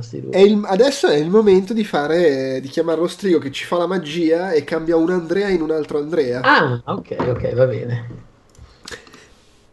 Allora ciao, grazie a tutti. Ciao Andrea. Ce la siamo cavati alla grande anche nell'improvviso. Ciao Andrea e ciao Andrea. Ciao. per un Andrea che va c'è un Andrea che viene. Però vedi che comodità, non devi nemmeno cambiare la grafica del nome sotto. Beh, devo cambiare eh, il cognome. Ma perché hai messo il cognome? tu, tu devi levarti dalle palle. oh, bene. Ciao, ciao Andrea. Ciao. Il numero allora. di Andrea è rimasto costante. Sì, esatto. esatto. cioè, cioè, è importante, ci vuole una buona media. Tra l'altro una domanda importante, tu stai anche seguendo Hawkeye? Uh, no, perché di solito queste serie le vedo insieme a un amico uh, ah. col, uh, col, col, coso di Disney, Plus, di Disney Plus che può vedere insieme contemporanea le puntate, no? Okay. Diciamo quello, siamo. No, è per capire perché nella quinta puntata di Hawkeye succede una cosa che è molto lontanamente collegabile a, a, a, a Spider-Man No Way Home eh, per cui eh, mi spiacerebbe spoilerartela, diciamo. Mm. Ma chi l'ha visto qua, Spider-Man? Solo eh, io oppure voi? Tutti, ah, tutti, e tre, tutti e tre. Tutti ah, ok. Ottimo. Comunque, vabbè, eh, parliamo di Spider-Man No Way Home. Tanto, allora, sostanzialmente eh, ci, ci, giro attorno. Quello che succede nella quinta puntata di Okai è che è confermato quello che ci, ci, aspettavamo che sarebbe successo nella quinta puntata di Okai. È confermato Mephisto, mi sembra di capire. Esatto, è confermata la presenza di Mephisto in Okai. e, e, finiamola lì perché tanto, vabbè. Eh, al limite poi, eh, proprio su, sul sì. finale, se ci abbiamo abbiamo proprio sì, voglia. Sì, esatto. eh, salutiamo Andrea e diciamo due cose al riguardo. Ma parliamo di Spider-Man No Way Home. Parliamo, iniziamo senza fare spoiler, così magari chi ci sta ascoltando e vuole avere un'opinione e non fa parte di quelle del tipo di tutta la popolazione del, del pianeta Terra, perché è andata già a vedere il film. Eh, perché ecco, io inizierei da questo. Spider-Man No Way Home sconfigge la variante Omicron, nel senso che ha fatto una quantità insensata di soldi nel weekend eh, di, di, di, cui, diciamo, di, lancio del film. Eh, siamo a eh, 260 milioni di dollari solo negli Stati Uniti e eh, quasi 600 a livello mondiale. Sì, quello che ho letto anch'io, confermo. Che vuol dire che eh, in termini di incassi domestic, cioè in America, è la, la miglior uscita di un film a dicembre di tutti i tempi, la miglior uscita di un film Sony, che ha battuto Spider-Man 3 che aveva fatto 150 milioni, quindi l'ha battuto di 100 milioni, e in generale il terzo weekend di lancio della storia del cinema americano, superando anche il risveglio della forza eh, e a livello di box office mondiale sta dietro solo ad Avengers Endgame che vabbè nel weekend eh, in cui è uscito ha fatto un miliardo e 200 milioni che insomma è il doppio però vabbè lì eh, che, che, devi fare Sembra E non, c'era, e non c'era la pandemia. e non c'era la pandemia, cioè la cosa allucinante è che ha fatto queste cifre in una situazione di pandemia che sono delle cifre enormi per un'uscita normale, magari, non per- magari in un'usci- con un'uscita normale avrebbe eh, raggiunto il miliardo, vai a sapere. Però, Però ti, ti dirò, per me i motivi ci sono. Eh, sì, no, vabbè, è chiaro che eh, di- questo dimostra che alla fine mm, questo genere di film po- po- porta la gente al cinema, come in realtà avevano già dimostrato altre uscite di quest'anno, perché non è che abbia fatto pochi soldi 007, certo ne ha fatti di meno di quanti ne avrebbe fatti in un clima normale. Questo però è stato pompato come giga evento di livello film degli Avengers e la gente si è presentata in sala. Del resto Spider-Man è il, è il personaggio più storicamente di maggior successo, eh, il che tra l'altro fa sì che abbiano delle aspettative enormi, perché ricordiamoci che Amazing Spider-Man, quelli con Andrew Garfield, sono stati considerati dei fallimenti ed erano dei film che incassavano più di 600 milioni di dollari, perché Spider-Man mira a fare i soldi degli Avengers. Eh, dicevi Andrea, tu hai, hai- hai una teoria su questa cosa qua? Beh, no, più che teoria, eh, per me è una combinazione di quantomeno di due cose. Il primo è che probabilmente la gente si è endemicamente rotta le belotas, eh, e quindi cercavano più o meno la, la prima scusa possibile per poter far Sì, finta che non c'eravamo più. Tanto però tornerà il lockdown perché i numeri stanno continuando a crescere. vabbè, non, trasformiamo la diretta in una Ma forse anche quello, cioè, tipo la gente l'ha vista co- come l'ultima occasione per andare al cinema. Eh, può, può essere, eh, può essere. E la seconda cosa è che è un, fi- è un film figo, che fa tutto quello che può piacere a un fan, penso, senza far incazzare nessuno, senza metterci in mezzo politiche strane, senza fare niente che possa offendere praticamente nessuno dei fan. E questo ovviamente contribuisce al successo per me. Sì, È, no, è fanservice dall'inizio alla fine. beh. Però, sai, queste cose qua.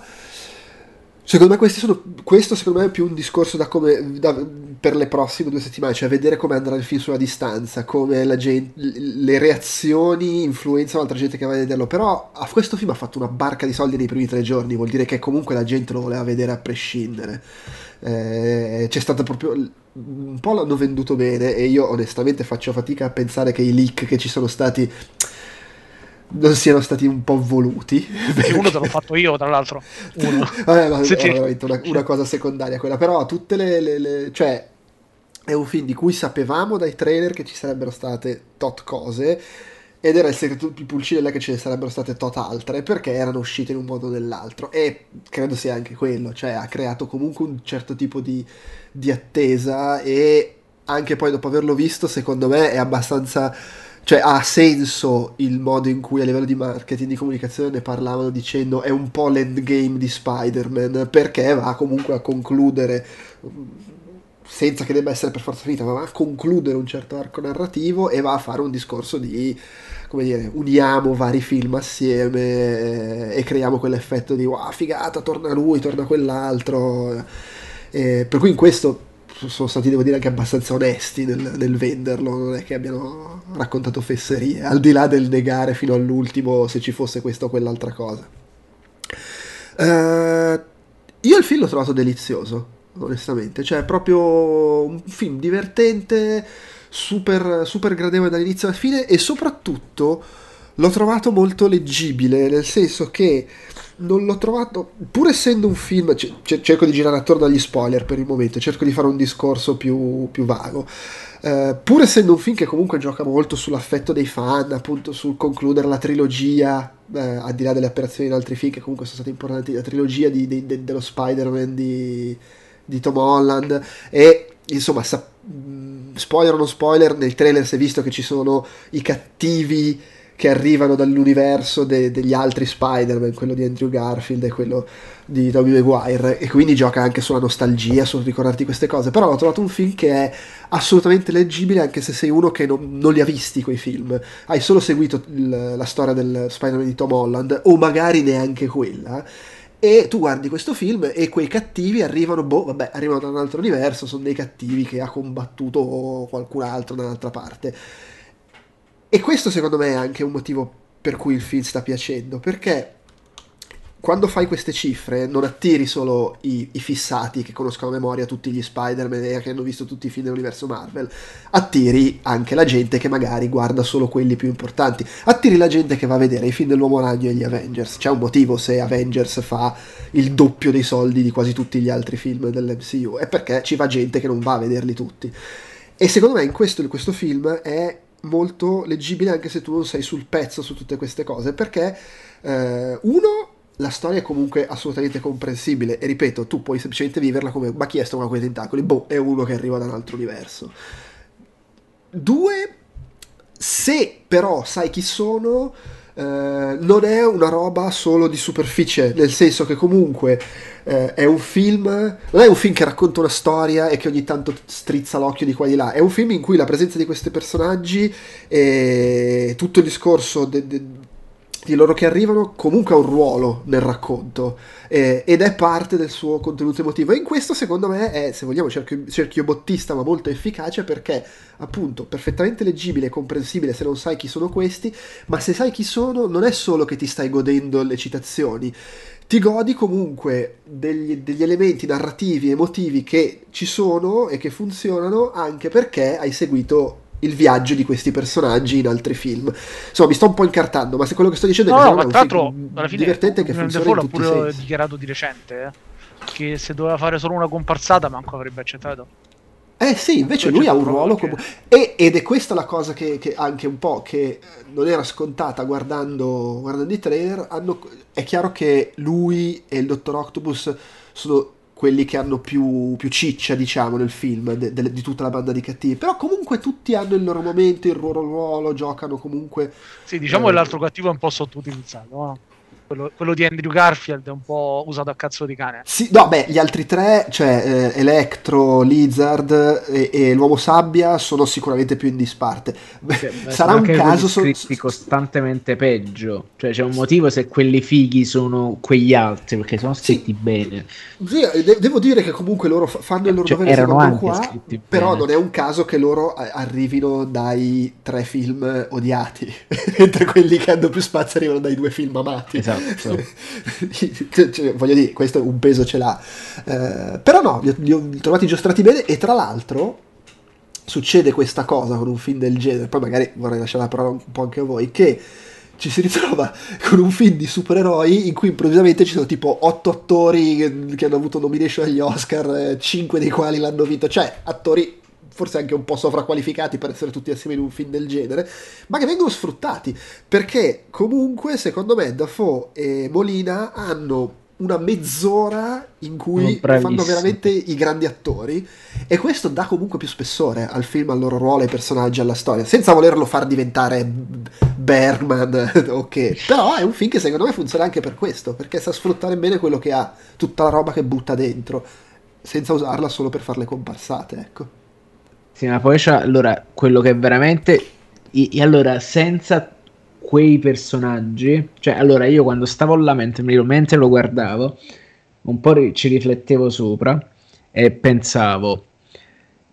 Allora, è, allora, è un dubbio che ti, ti, ricordo che ne parlammo più o meno anche quando uscì, uscì praticamente C'era una volta Hollywood, dove non riuscivo a farmi capace se mi stesse piacendo perché conoscevo la storia e, e, se quanto quel film fosse leggibile a qualcuno che la storia non la conosceva. Io qua mi sono fatto la stessa domanda più o meno.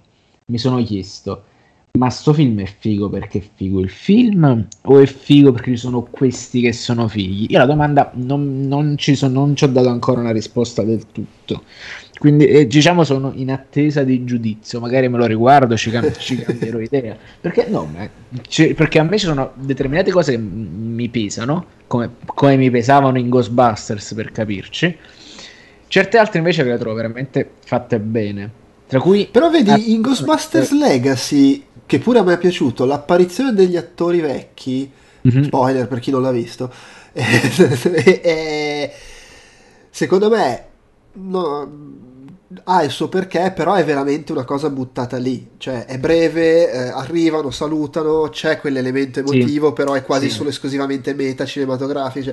Qui invece comunque hanno qui un ruolo invece... corposo i personaggi, fanno parte sì, della perché poi si rappresenta comunque tutte e tre che sono, cioè lui che è il raffronto che ha con se stesso, che sono le varie parti che hanno, che hanno vissuto in comune, che l'hanno superato in un modo diverso. Sì, però mi riferivo più che altro non al conto testuale, ma quello metatestuale. Sostanzialmente è un enorme, non una strizzata d'occhio, ma un essere uh, universale, omnicomprensivo, le tensa ad abbracciare a buttare tutto quanto dentro in un volemo sebbene collettivo che, mh, mm, è, che, che travalica quelli che sono i limiti del film. Nel senso, tu mi stai mettendo, que- cioè il racconto che mi stai infilando in questo film, e posso sbagliare, è fortemente dipendente dalla presenza di cose extra film. Eh, io non sono d'accordo. Non sono d'accordo mm, perché eh, secondo per me non, il, il, racconto funziona per i fatti suoi. Il racconto è mm-hmm. quello del personaggio di, di, di, di, Tom Holland, a cui comunque succedono cose molto importanti nel corso del film e che arriva comunque a un compimento appoggiandosi mm. anche su queste altre cose, dove, che però eh, per quello che servono nel film, il loro percorso ce l'hanno nel film, cioè tu vedi che arrivano sti cattivi e anche se non sai chi sono, te li contestualizza, ti dice questo è così, questo è cos'ha, hanno un loro viaggio mm. all'interno del film, eccetera. Gli elementi che sono esterni, sono degli elementi in più che possono pure essere sfiziosi per come vanno a recuperare cose che accadevano nei film di, di, di Maguire e di Garfield ma che però possono essere anche completamente staccati, cioè loro funzionano anche se- semplicemente come se tu stessi guardando il film d'animazione Spider-Man Un nuovo universo e questi arrivano e hanno un passato, però tu non lo sai mm-hmm. quel passato e funzionano sì. comunque nel film. Secondo me, eh, que- e-, e anzi, qui in realtà i Dottor Octopus e Goblin vengono comunque approfonditi un pochino rispetto sì. a come vengono approfonditi sì, magari eh, altri. Eh, però guarda, in realtà la penso un po' come il, il Tanzillo, eh, nel senso che mh, mm, pure per me te lo godi di più se hai visto gli altri, se conosci l'universo e quello che c'è dietro. E per me non lo so, se uno vede questo film da solo, non, non so per me quanto ha senso rispetto a chi appunto conosce tutti i pregressi. Te, te, lo, te lo posso dire te lo posso dire perché ho parlato con persone che eh, non hanno visto tutti gli Spider-Man e soprattutto non gliene frega un cazzo di questi discorsi. Cioè, tipo, ma che ne so, ma io non me lo ricordo, ma non mi rompere le palle queste cose che, che, faceva Garfield e qua, della, chi è questo con i tentacoli? Eh, e se lo sono goduto, cioè si sono divertiti e si sono emozionati per quello che è il viaggio raccontato nel film. Poi è vero che se tu Uh, è difficile però commentare questa cosa specifica senza entrare negli spoiler, per cui magari poi lo approfondiamo dopo. Se tu conosci uh, l- l- il passato di quei personaggi, cogli determinate cose che aggiungono, secondo me, emotività al racconto in, in diversi aspetti. Sì. P- però il film, il film, in sé trovo che comunque funzioni e sia perfettamente godibile anche senza. È un po', facevo questo paragone chiacchierando nei giorni scorsi, ma ha ricordato Scream che era un film che è piaciuto a tantissima gente che non aveva la minima idea di che cacchio stesse parlando il film tutto, quando faceva tutte le battute riferimenti a 30 anni di film horror o tutta quella parte finale che, si, che, va in parallelo con Halloween perché? perché comunque funzionava per i fatti suoi funzionava come horror divertente, brillante, pop, eh, giovanilistico e anzi paradossalmente se tu non hai visto 100.000 film horror ti ti spaventavi pure di più perché eri meno anestetizzato al genere. E qui secondo me c'è un po' quella cosa lì, cioè se tu, tu te lo puoi godere assolutamente, ti puoi emozionare, ti puoi divertire, eh, se hai quella conoscenza lì, cogli tutta una serie di cose che ti, ti rendono il film ancora più, più, bello, più divertente. Però secondo me a livello del, della storia che racconta il film ti dà tutto quello che, che, che ti deve dare. Però veramente st- stiamo continuando a girare in tondo. Eh, peraltro ci dicono anche in chat, vi assicuro che in sala era pieno di gente che conosce i vecchi film solo col, col meme, hanno visto eh, solo Tom Holland e si sono divertiti. Poi è chiaro, cosa di più, se hai visto tutto e sono stati bravi a inserire easter egg e frasi che conosci solo se sai bene eh, i vecchi film. Tra l'altro è Marco esposto che chiede se può aggiungersi. Eh sì, che fai? Non lo facciamo entrambi. Facciamo que- quest- quest'ulteriore eh, aggiunta Questo che io, tra l'altro... crossover. Eh sì, eh Espo- sì. Esponiamo l'esposto, sì. Eh, ma nel frattempo, mentre io preparo la cosa, eh, ci terrei a, come si dice, concludere il discorso, come dire, eh, no, no spoiler, tra virgolette.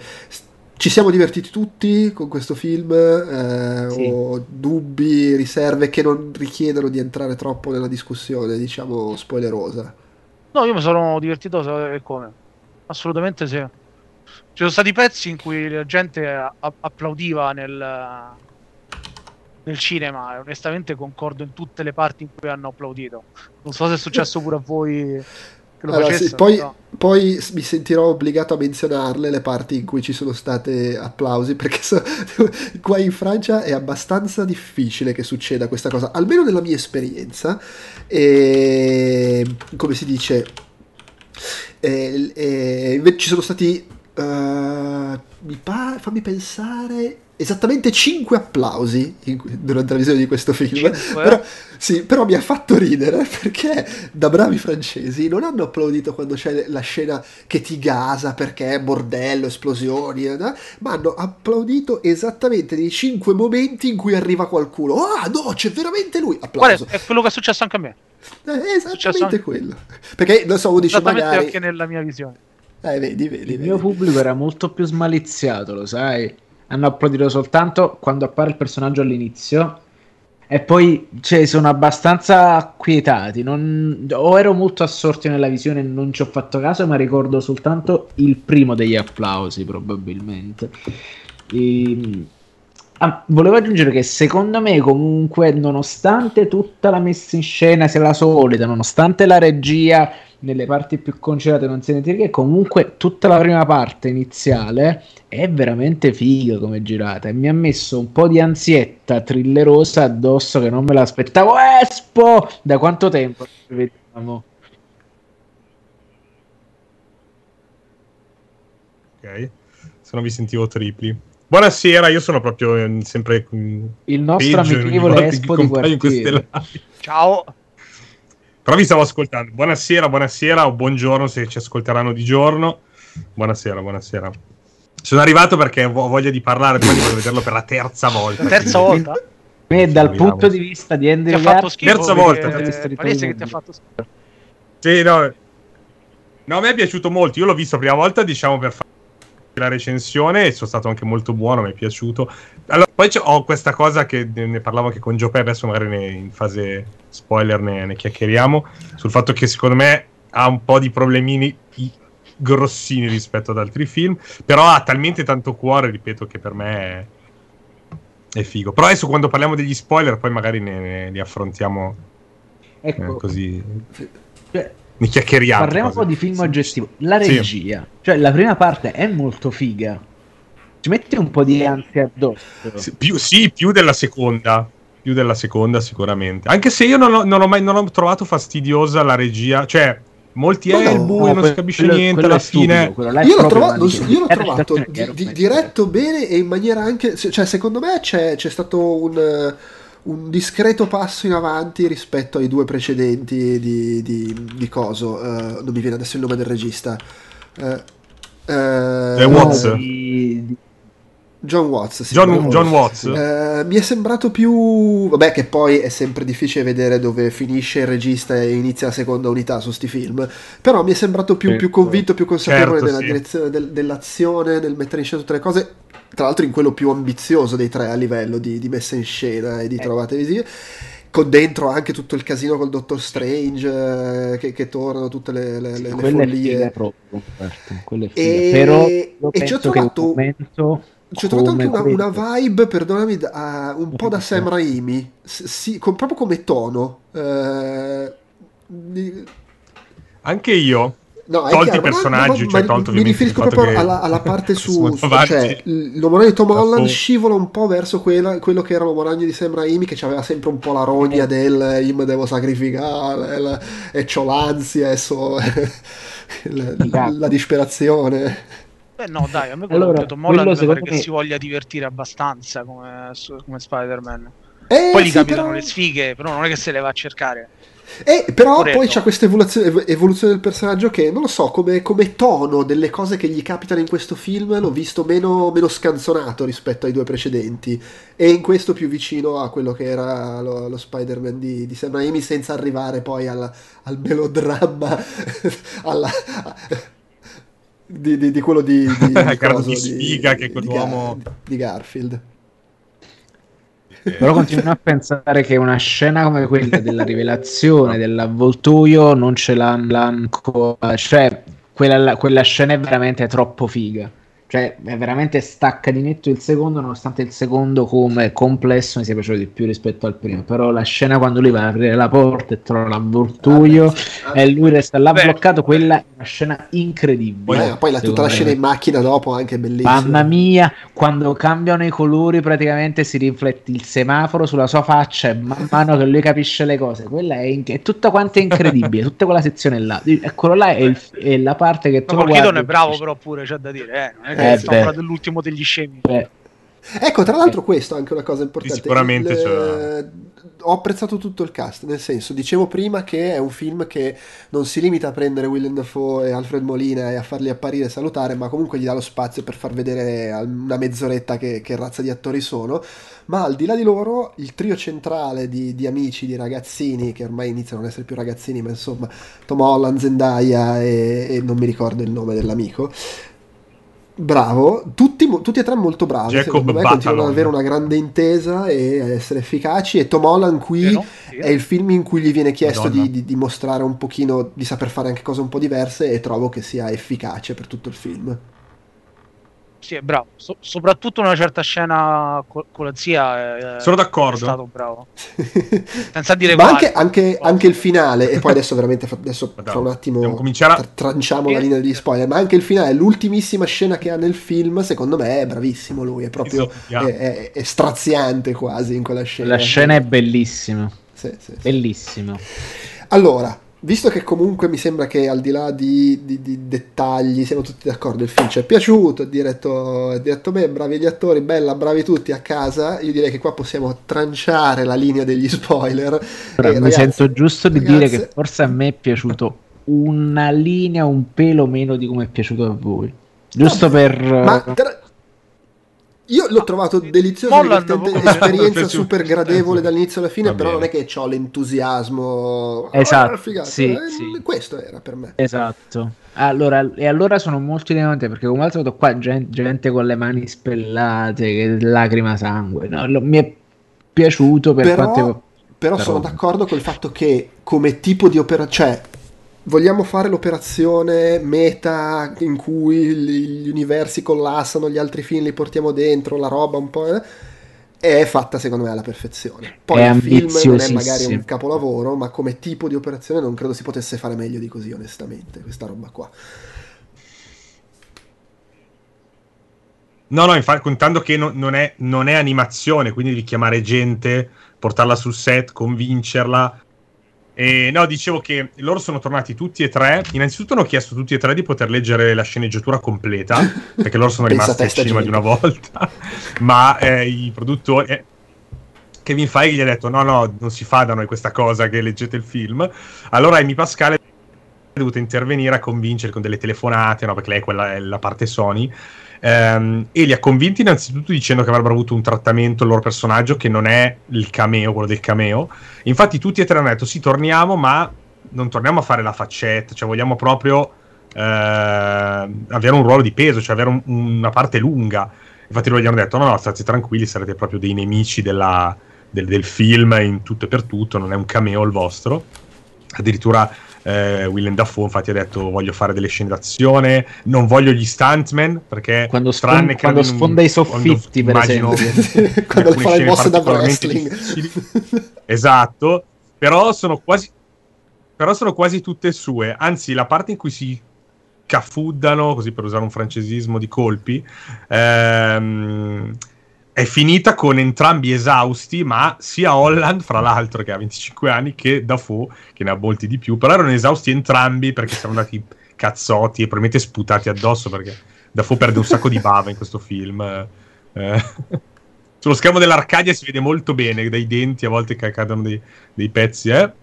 Comunque no, è per dire che Will Dafoe che ha 66 anni hanno davvero un ruolo di 66 peso e l'hanno voluto anche per tornare. cazzotti con- complimenti bravo. Anche perché poi sai dottor Però infatti Coso, bravo ha Molina, ancora tutta sta foga, che deve fare è, è muovere un po' le braccia e poi tanto fanno tutti gli effetti speciali invece no William Dafoe deve tirare i cazzotti lui Sì, sì, sì, infa- tra l'altro de- Molina qui non ha neanche più le protesi perché è tutto digitale, quindi Sì, deve sì. solo proprio fare i movimentini senza neanche avere lo zainetto, le imbracature, no, le, le cose. Quindi proprio, vabbè, lui... Ma lui, lui aveva gli stuntman nel vecchio film, cioè per farvi capire... perché era tipo mega piccolo e diceva no no ma allora del resto questi hanno bisogno di lavorare io li faccio lavorare diceva quindi non c'è un problema ok e Jamie Foxx è un spara le personaggio completamente diverso. Questa cosa. Cioè, Eh, ecco, siamo- basta. siamo in Adesso zona spoiler, tranciamo quindi, ufficialmente. eh. Adesso di cose, parliamo eh. di cose che succedono nel film e quindi chi, chi non ha visto e non vuole sapere smetta di ascoltarci. Eh, io tra l'altro Marco a livello video ti copro con una bella... Va bene, so che- lo so che non sopporti questa cosa, però è strano, eh, perché dovrei... Cioè, No, non so, non- no, non no, so no, se è la mia vediamo, cam, però è- normale, per qualche posto, motivo non piaci problema. oggi a OBS, quindi sei così. non so se ci sta, però questo ok, ci sta, Verità, ci è il sta. canale che dato dopo la tua lunga assenza ti senti un po' cos'è, sta, facendo, sta facendo il ritruso sta facendo il tipo ah, no, de- mi odia. adesso fai Gigi, mi è tornato questo Eh, torna esatto, esatto. Cioè, ah, c'è Spider-Man, allora torna, è questo. No, allora, com- posso- com- non è intanto, ancora... intanto scusate ho risolto. Tanto dietro, per chi ci vede in video, dietro c'è Avengers, il gioco, con Spider-Man in una schermata di caricamento, che non era Ok. casuale, cioè non è intenzionale, non è che sono arrivato dicendo, ah, mi metto Spider-Man dietro, no, no, proprio era lì già da prima. Ehm, no, la cosa è questa, che fa parte delle tante... No, aspetta, piccole- scusa, è il momento spoiler. Allora, chiariamo subito le cose perché Certo, ci stanno tre uomini ragni, non è non c'è sta, non Sì, è sì. Andrew Garfield e Tobey Maguire. No, perché prima di iniziare a pittimare vorrei dire un paio di cose su questo. Innanzitutto, i cinque applausi eh, sistematici che ci sono stati in Francia sono stati c'è Daredevil perché Sì, arriva applauso cosa? anche da me, Eh? primo. Arriva Octopus, arriva Goblin, arriva Andrew Garfield, arriva Tobey Maguire, cioè proprio così, non esistono No. altri applausi all'infuori di me. Ah, esatto. No, io ne, io ne- ne ho uno in più avvenuto anche all'anteprima, fra l'altro, dove in teoria uno dovrebbe fingere deontologia. Ehm, che è quando, tanto siamo in spoiler, quando Garfield salva Zendaya. allora Mm, quello è il mio momento preferito di tutto il film che mi ha fatto venire lucciconi Allora, in Ed è- realtà, in è realtà un- è quello Sì, che è io vero, ho è vero anche a me, è successo anche a me. Ah, io, io l'ho, io l'ho apprezzato Questo perché è, è- è un, è un momento che fa uno di quei discorsi che dicevo prima, cioè se tu conosci la storia, eh, se tu non, non- non hai visto i film di Andrew Garfield, comunque il film ti dice che lui ha Perso, ha- sì. ha perso la sua, la sua ragazza, la sua MJ, eh, e comunque capisci che il momento in cui riesce a salvare questa per lui è significativo. Se hai visto anche quegli altri film, c'è pure, lo, lo- lo coglie ancora di più Certo. questo, questo aspetto Comunque qua. Sarebbe secondo stato me... epico se si spezzava il collo in questo. Che facevano spezzare il collo in questo Ammazzava lui E- e poi si e ammazzavano botte. E per inciso, e poi il povero bistrattato Andrew Garfield perché ci ha avuto la sfiga di stare in, in un, un film un po' così, è un film un po' una merda. Eh, secondo me lui è bravo, è un bravo attore ed è bravo anche qua e sfrutta benissimo lo spazio che ha e riesce a rendere benissimo il personaggio e la scena in cui arriva. Eh, gli scambi con gli altri e quel momento lì proprio cioè ce la mette tutta eh, entra, Sì, entra sì, in modalità sì, sì, Fassbender ma aveste dato anche un- uno scatarro di sceneggiatura io ce la metterei tutta e mi È un sforzerei redemption pazzo. arc del personaggio e dell'attore anche. Eh beh, perché lui l'ha vissuta talmente male, la roba di, di Amazing si è, si è fermata. Ehm, E, no, diciamo oltretutto, che... oltretutto eh, era il periodo in cui anche nella vita reale stava con Emma Stone e poi sì. si sono lasciati, per cui è, è, è a tre livelli la, lettura esatto. di quella scena, c'è la redenzione esatto, anche esatto. per la esatto. storia finita E poi attacca letteralmente tic tic boom. Dice ah, ho 30 anni, non mi caga nessuno. Ma poi anche perché, eh, sì, poi c'è questo dogma, no? Che Megaira era stato con la Dunst, lui con lei e Molland con Zendaya, cioè se non ti fidanzi con, lei, con la MJ o la Gwen di turno non puoi recitare nei film di, di Spider-Man, letteralmente. No, ehm, quello che dicevo era che mi spiaceva un po' questa scena quando era stata predetta in, mm. eh, prima dell'uscita, perché tu sai che c'era stata la gente che dallo stacco delle due mani aveva detto la salva Garfield. Ci sono arrivato in sala dove c'era la teoria di la salva Garfield. Sì, beh, eh, ma anche senza notare lo stacco uno se lo poteva immaginare. Sì, sì, no, più che altro la cosa era... Cazzo, Tom Holland, poverino, è proprio un cretino. Cioè, Capito, no? C'era questa lamentela dell'Holland sempre dipendente da qualcuno, manco questa salva, gli devono salvare gli omaragni multiversali. Poi, ripeto... Beh, però eh, mi sembra che sia abbastanza decisivo lui nel film comunque per risolvere Sì, no, poi, poi con, con, il discorso che ti fanno del fatto che sono un team, sono una squadra, ognuno eh, fa le sue sì. cose, poi gli danno comunque una lezione di fatto, cioè lui salva Zendaya e in qualche modo poi ehm, Megair salva eh, Defoe... Oh eh, però allo stesso tempo salva umanamente oh, sì. Holland perché comunque lo ferma dal fare una, una, cazzata e quindi comunque ci sta che gli abbiano dato lo ferma dal fare una cazzata però poi, però poi su, sul discorso di Holland che non fa mai le cose da solo in realtà non è lì che realmente c'è la svolta del personaggio ma è nella decisione finale cioè certo. è comunque sua l'iniziativa di, di, certo, di diventare certo. una persona di, di, un certo tipo eh, inciso l'apparizione di eh, Charlie Cox nel ruolo di Matt Murdock che fa la scenetta, ferma il mattone. Dice, ma io sono, io sono stato davvero molto... contento di vederlo. La scenetta è deliziosa, però Idem. quello secondo me è l'unico momento del film che veramente entra in modalità guerre stellari, cioè ci metto sta cosa solo per farvi contenti, non c'entra un cazzo col film, non ha nessun esatto, senso. Sì, e lì veramente se non sai chi è dici ma che è sta cazzata, vabbè sarà un altro con i superpoteri. No, e poi Holland fra l'altro non si, cioè, si dice ma tu come hai fatto a fare quella roba? Ma poi non è che si fa domande, dici vabbè sì, andiamo sì, è, è proprio una roba, è proprio una roba Spider-Man. Poi è simpatica. Tra, tra, l'altro, tra l'altro quello è stato il momento in cui applauso, urla, schiamazzi in sala e quello di fianco a me che chiede semplicemente ma chi cazzo è questo? è successa la stessa roba da me. Sì, succe- anche da me e per ha... questo mi sono posto le domande per tutto il film. Però quella è veramente la roba... Però vedi, quella è la roba oscura e comunque scorporata dal film, mentre le altre secondo me sono integrate molto meglio, oltre che più famose. Certo, certo, sì, sì, quella è proprio davvero all'ultimo, secondo me l'hanno girata quando hanno capito che volevano lui e hanno detto va bene dai volete Charlie Cox come Daredevil ve lo buttiamo dentro. No la mia domanda su Electro era questa in realtà perché è uno dei grandi errori del film. Cioè Electro non dovrebbe esserci nel film perché in teoria vengono chiamati solo quelli che conoscono l'identità di, di che conoscono che sanno che Peter Parker è Spider-Man ma lui non lo sa perché nel suo film non lo scopriva. Tanto che qua c'è pure la scena in cui si toglie la maschera dice ah ti immaginavo di colore. Speravo fosse di colore. Sì, e lì ovviamente Miles Morales. Quindi il film te lo sbatte anche in faccia. Io mi sono dato come head canon il fatto che eh, probabilmente ehm, quando è diventato elettricità, no, è, eh, percepiva le cose, è rimasto lì anche mentre perché lui, lui, nel film viene disgregato e poi arriva il goblin eh, orrendo di quell'altro. Allora, più, che nessuno che rivoleva, stai... neanche i, fan di, i pochi fan di Electro rivolevano quei goblin. Infatti, sai, metto... sai, che più la stai cercando di spiegare, più diventerà complessa questa cosa. No, no, no, però ovviamente, ragazzi, cioè, sono, sono, è una vita che leggo fumetti Marvel e so che siamo, cioè, sono i lettori spesso a dover spiegare le robe.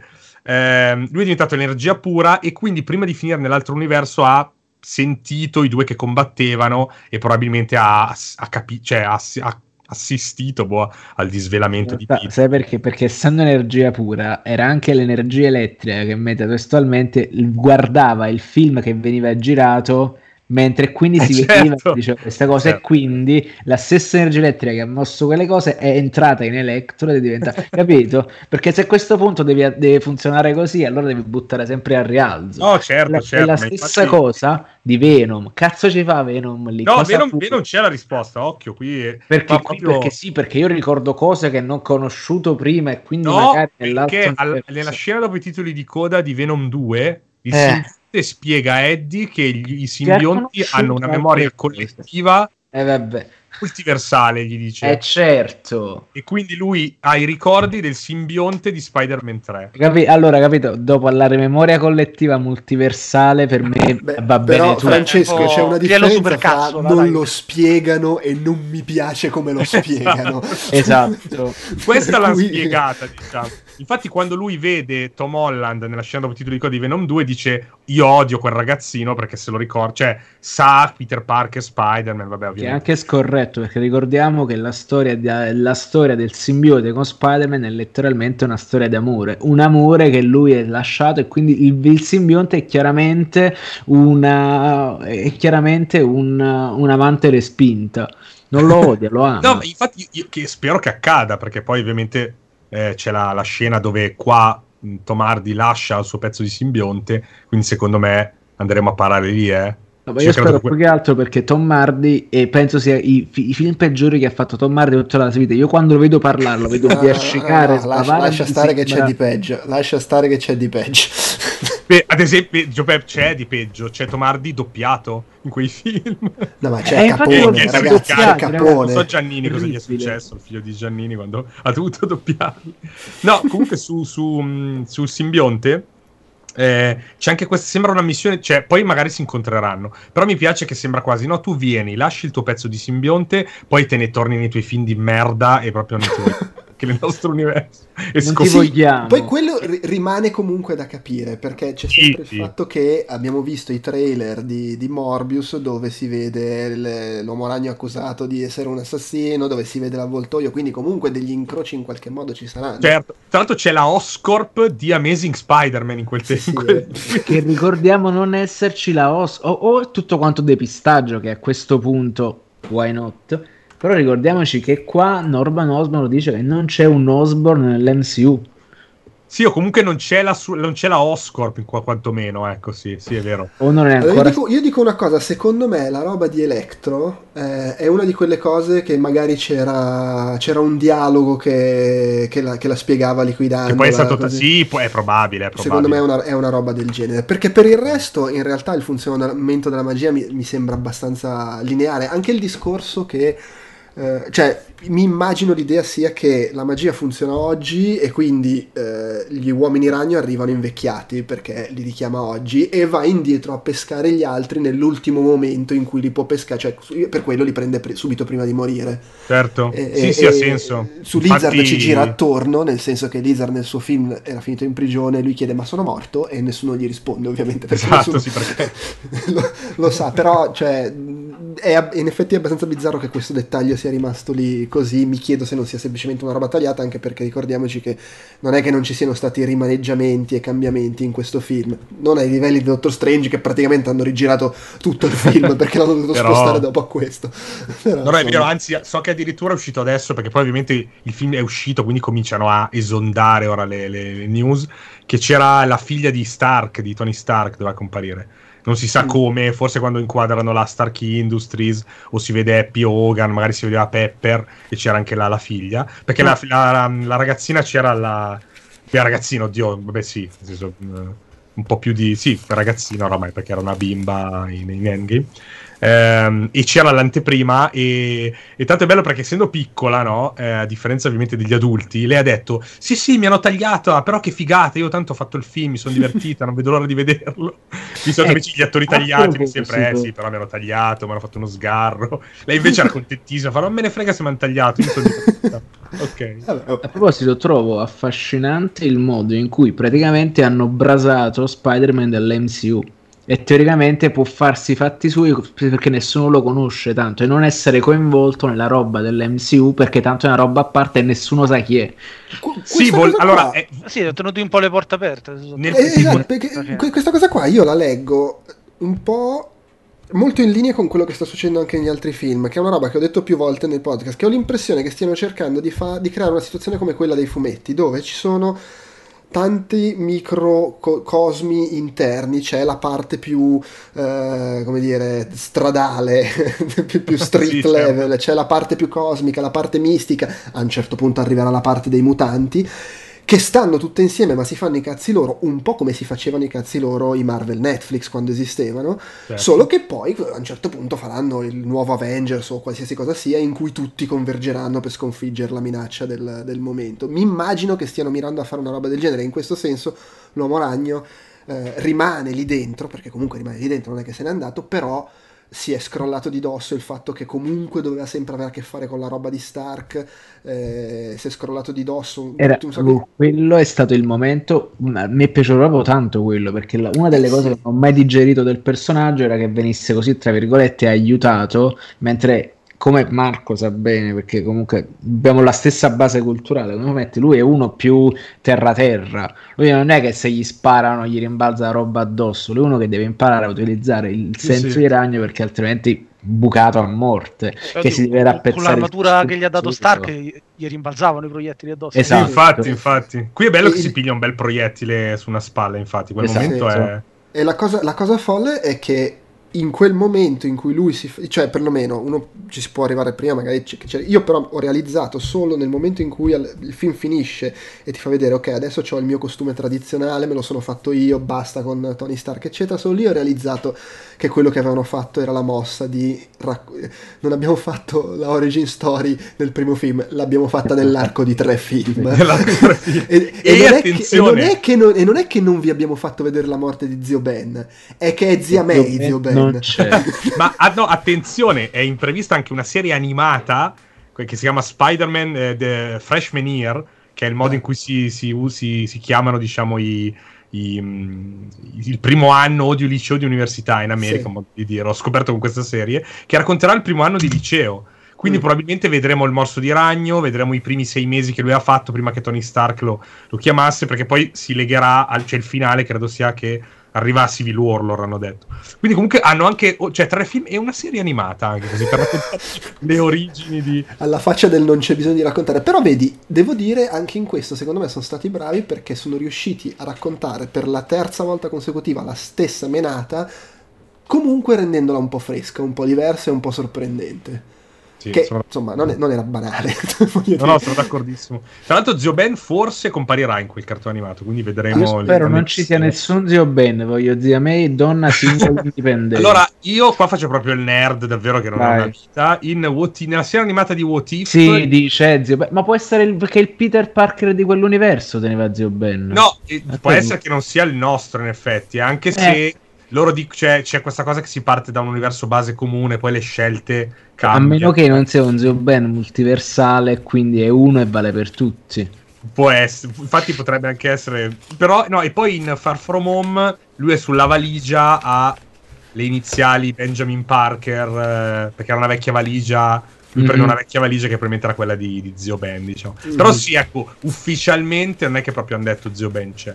Vedi- Vedremo se lo tireranno fuori. Perché hanno capito Però- che il cazzo come personaggio. Il sto vecchio rincoglionito, una continuazione di lei- paternalismo. che quando lei gli Dai. diceva dei grandi poteri, bla bla bla, lui dice, lui dice sì lo so.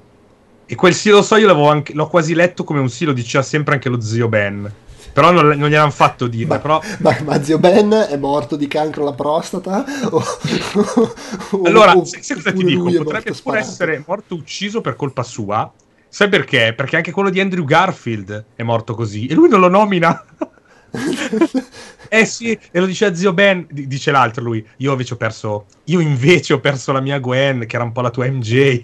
E poi gli dicono, ma non è, ma scusa, non era morto? Ah sì, beh, poi sì, è morto pure come uno stronzo davanti a un combini. Evidentemente magari gli pesa di più il fatto che lui ha fallito personalmente. Il, il suo fallimento grosso è stato quello, forse. Anche Ah, se dal eh, punto diciamo di vista narrativo ha senso. Anche per spezzare la cosa, perché altrimenti diventava un meme davvero. No, anche perché ha perso un vecchio scorreggione e un figone biondo, quindi ovvio che gli pesi di quello, Tra, tra- chiaramente. tra l'altro, il, il Peter Parker di Tom Holland alla fine eh, sì, sta un- unisce le sfighe degli altri due perché cioè, ha perso la zia, ha perso lo zio, ha perso la ragazza. Non letteralmente persa. orfano, non ha lavoro, vive in un appartamento di merda e quindi Ah, ah, attenzione, eh, lui alla fine nella, nella, mh, nella borsa Mm? ha un libro eh, eh, che è il eh, di che, dove, che lui usa per studiare, che è quello eh, dei privatisti.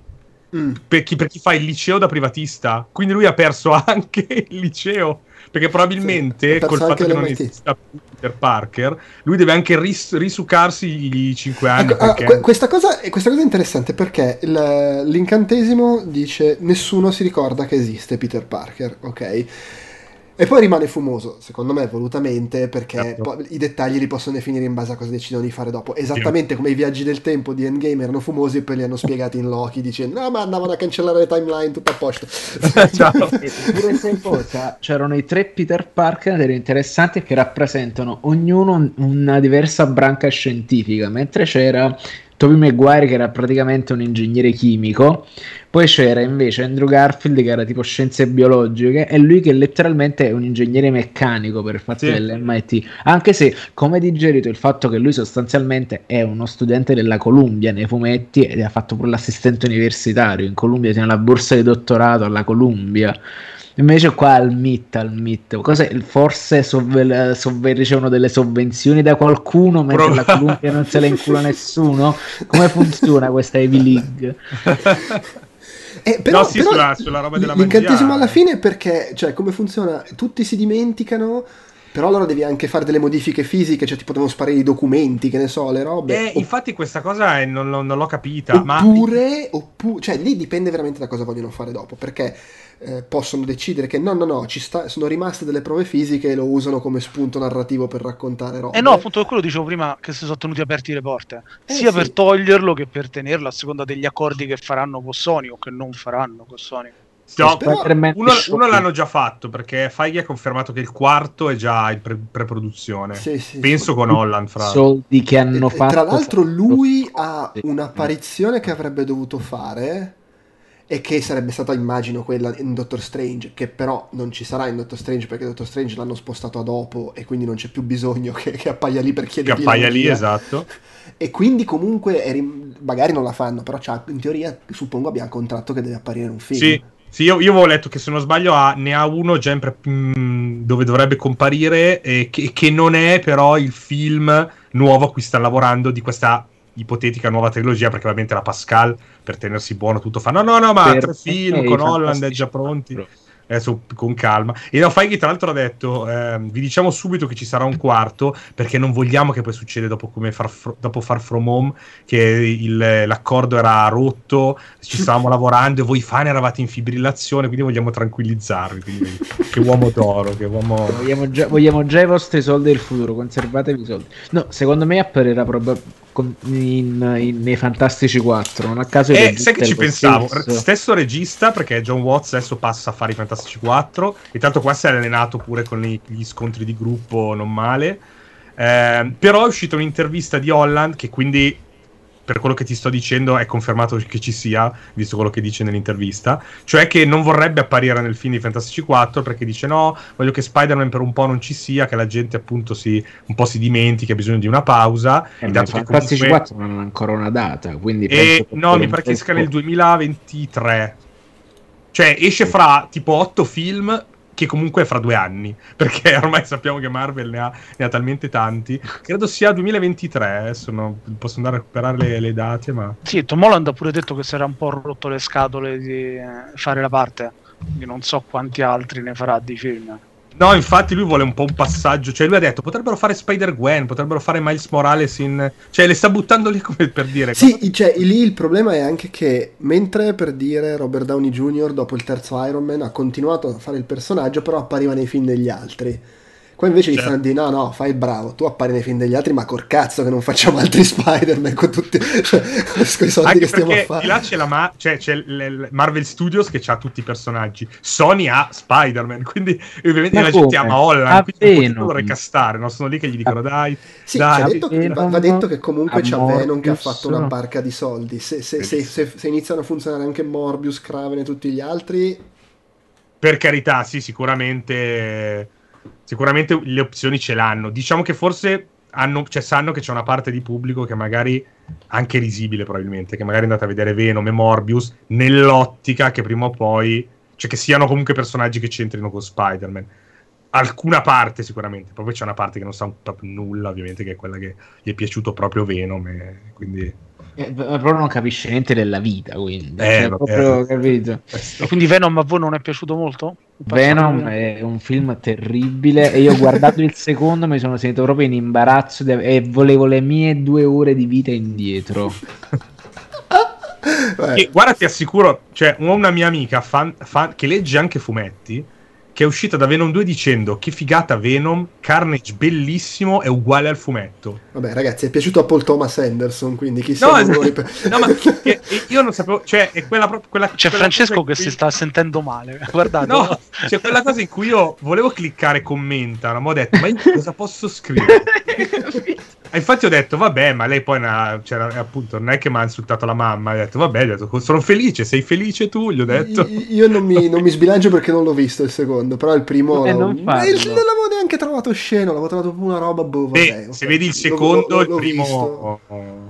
Il primo lo rivaluti, secondo me. Ad- addirittura, ok, vabbè, sì, Sì. poi tanto lo guarderò. Eh, Ma magari diverti in realtà, Giuseppe, più ti conosco. no? Beh, allora c'è sempre questa cosa che quando, quando mi presento davanti a un film che mi hanno raccontato come la, la- le- le- la settima piaga dell'Apocalisse va a finire che non mi dispiace perché No, infatti c'è, c'è sicuramente sia-. È una commedia, devi aspettarti una commedia pura, Allora, però. guarda, cioè, non come per primo. me è, è presente il film che ha fatto. Allora, se la gioca come film più brutto con il seguito del Principe cercamoglie e col film di, di Netflix con Melissa McCarthy. basta per me è brutto a quei livelli lì, secondo non so me. se Cioè, sentirmi confortato dal fatto che non ho visto neanche questi due. per cui- boh, eh, ma magari torniamo a parlare del film se Sì. abbiamo ancora qualcosa da dire. Perché ehm, una Certo. cosa secondo me carina di questo, di, di, di, di questo No Way Home, che pur essendo l'antitesi di quello che vorrei da Spider-Man, perché secondo me Spider- cioè a me piaceva Homecoming perché ci riportava lo Spider-Man nella dimensione quotidiana, il ragazzino a scuola. Qui è l'uomo ragno contro le minacce dall'altro lato dagli altri universi, però proprio perché funziona il trio centrale, riesce comunque ad avere, secondo me, per gran parte del film quello spirito lì. Nel senso che loro tre, che sono, loro tre sono comunque i, i ragazzini che dicono cazzate, che fanno cazzate. La stessa storia a inizio perché lui è un diciottenne, diciannovenne, quel che l'è, fesso, che fa cose da diciannovenne fesso. Sì, ah, no, senso- addirittura, addirittura meno, 17 credo. di- è un diciassettenne che in una situazione devastante come pressione, senso di colpa, eccetera, fa scelte affrettate senza pensarci e fa cazzate. E per- poi con la caratterizzazione che c'è il personaggio, ovviamente ci marcia mille. E questo, secondo me, comunque. Pur in un film che non è quella cosa lì, non è l'uomo ragno liceale con i piccoli problemi da liceale, riesce a conservare, secondo me, un po' quello spirito di problemi umani e alla fine poi lo stesso racconto, sì è vero, gli universi eccetera, però alla fine quello di cui sta parlando, so- quali sono poi le, le questioni in ballo. Lui che ha le palle girate perché teme di stare rovinando la vita a, tutta- a tutti quelli che conosce, Eh, Esatto. i, i rapporti umani fra di loro, eh, gli stessi due uomini ragno che arrivano dagli altri universi comunque stanno risolvendo dei conflitti loro interiori, traumi passati eccetera. Quindi anche questo devo dire che l'ho trovato carino, ho trovato carini anche gli accenni a come nel giro di poche battute ti dicono come è andata avanti la vita di quei due uomo ragno. Sì. Toby Maguire che dice sono riuscito a far funzionare il rapporto con Mary Jane e invece Andrew Garfield che dice mi sono fatto pigliare la rabbia e, e non ne, e non ne sono uscito e come poi confrontandosi fra di loro trovano comunque. Devo dire che in queste cose l'ho trovato ben... Sì. Ben scritto, eh, simpatico, azzeccato come rapporti fra di loro e alla fine comunque in questo Stanno- è riuscito a trovare quello spirito là. Stanno uscendo i rumor, ovviamente perché pronti adesso, eh, siamo sul fatto che ehm, sia Megair che Garfield potrebbero tornare per altri film. con Megair, i rumor quelli molto specifici che non so mai da dove arrivano, però con Megair per parti più piccole, cioè magari compare, cameo. Invece Garfield pare che potrebbe avere una parte anche più, più grossina, boh, non lo so. Beh, Garfield pro- probabilmente appena gli hanno proposto sta cosa ha detto sua gente allora uno sì cioè chiariamo due tu adesso cominci a cagare il cazzo a Kevin Feige che deve capire che io voglio farne altri ma in realtà, eh, se- esistono i multiversi, sì, ok. Beh, ci stanno- A- Amazing Spider-Man 3 lo facciamo perché tanto c'è il multiverso. Oh, ma Magari Ma invece- Spider-Man Può 3 c'è, sta- c'è già la mozione popolare che... nello Eh no, ma lo immaginavo, eh, lo immaginavo. O nel, nel- nel cartone animato, ragazzi, tutto a posto. Sì, Tutto- sì, esatto. perché- Ah, sì, No, allora, ehm, Toby Maguire è stato visto. eh, perché ormai è così, cioè, è tipo un'agenzia, tipo la CIA, no? Eh, Maguire è stato visto sul, se- sul set, è stato visto a Londra nei giorni in cui si girava Doctor Strange in The Multiverse of Madness. Allora, molti hanno detto che era lì per salutare Sam Raimi, perché i due comunque sono legati. L'altra è, c'è il multiverso, l'abbiamo visto nel film prima, Sam Raimi non vuoi che non faccia per le sue scene, quelle proprio comedy, no, dei suoi film, non ci butti dentro un momento Però in cui, già- in cui lui guarda gli universi e vede anche un attimo Toby Maguire. Ora, per me la E- scena comica, vuoi sapere quale sarà lo scontro finale tra Dottor Strange buono e Dottor Strange cattivo? Perché quella là è chiaramente l'armata delle tenebre. Cioè, cioè, su via e tutti quanti subito pronti. No, adesso avete visto What If è la serie più importante della storia. No, quell'episodio è una merda. Basta, è brutto. Non è ma bello brutto, è irrilevante. Di Che nuovo, poi Ah, quello che- Strange lì potrebbe essere lo Strange dell'episodio di Strange. Quello No, per dicevo me io. no. Per No, me no, no. Ma, magari- ma- ma ma pure se è lui, ma secondo te fanno quel film che non capisci cosa succede se non hai Esatto. guardato What If? Ma Ma, basta. ma ti pare possibile? Io, io voglio questo cameo di Tommy Maguire. Voglio che lui guarda gli universi e vede eh, Maguire che combatte contro Mysterio. E sotto Mysterio, sotto la boccia del pesce, c'è. ehm, adesso ho perso ovviamente il nome dell'attore. eh, Eh, Ash, eh, lui insomma. Bruce Ah, sì. Sì, Bruce che nel, nel progetto originale doveva comparire nel quarto film, nella scena iniziale, tipo, come Mysterio, come nemico da quattro soldi, no? E che lui lo sconfiggeva. E sa- sarebbe fighissimo. Cioè, me- Raimi fa il suo Mysterio in una scena di un secondo. Come... Non lo so. Cioè, se- è, una, è una stronzata, ma visto il film che abbiamo visto, in realtà potrebbe essere. Cioè, ormai non mi aspetto più. Dopo- Ma tra- tra la l'altro- tra l'altro, il- il fatto che-. Il fatto che hanno dovuto rigirare, perché insomma Doctor Strange doveva uscire quest'anno, poi l'hanno rinviato e hanno fatto sei settimane di reshoot per correggerlo, perché evidentemente doveva parlare, cioè, e non è stato detto, però quello che ci siamo immaginati un po' tutti è che l'uomo ragno sarebbe apparso in Doctor Strange per chiedergli il favore e ci sarebbero state le conseguenze nel suo film e ovviamente questa cosa adesso non avrebbe più senso. Di contro, nel momento in cui Doctor Strange è dopo No Way Home, a quel punto può avere senso che appaia Tobey Maguire in Doctor Eh, Strange esatto, e sì. quindi l'hanno tirato dentro nei reshoot. Sì. Boh. Sì, sì, avrebbe senso perché era proprio. dura- era, sì, credo fosse l'estate dei reshoot. Comunque era proprio in. Quando si era, c'era stato il sconquassone, quindi hanno cambiato tutte le date. E poi dicevano sì a Londra, stanno rigirando, bla bla bla. E si è visto Tobey Maguire. Quindi, boh, chi lo sa. Però poi scopriamo che è Garfield in realtà che vuole fare 100 film. oh, non lo so, però sarà, sarà fighissimo. Ehm, Ma allora, adesso anche- volevo farvi un po' di domande io, là così. La prima io ho una domanda. Daredevil, secondo voi fanno una serie TV o un film? Beh, io voterei per il film. Nel senso che spero per il film, quindi non so se. Esatto, io spero per il film, voterei anch'io per il film.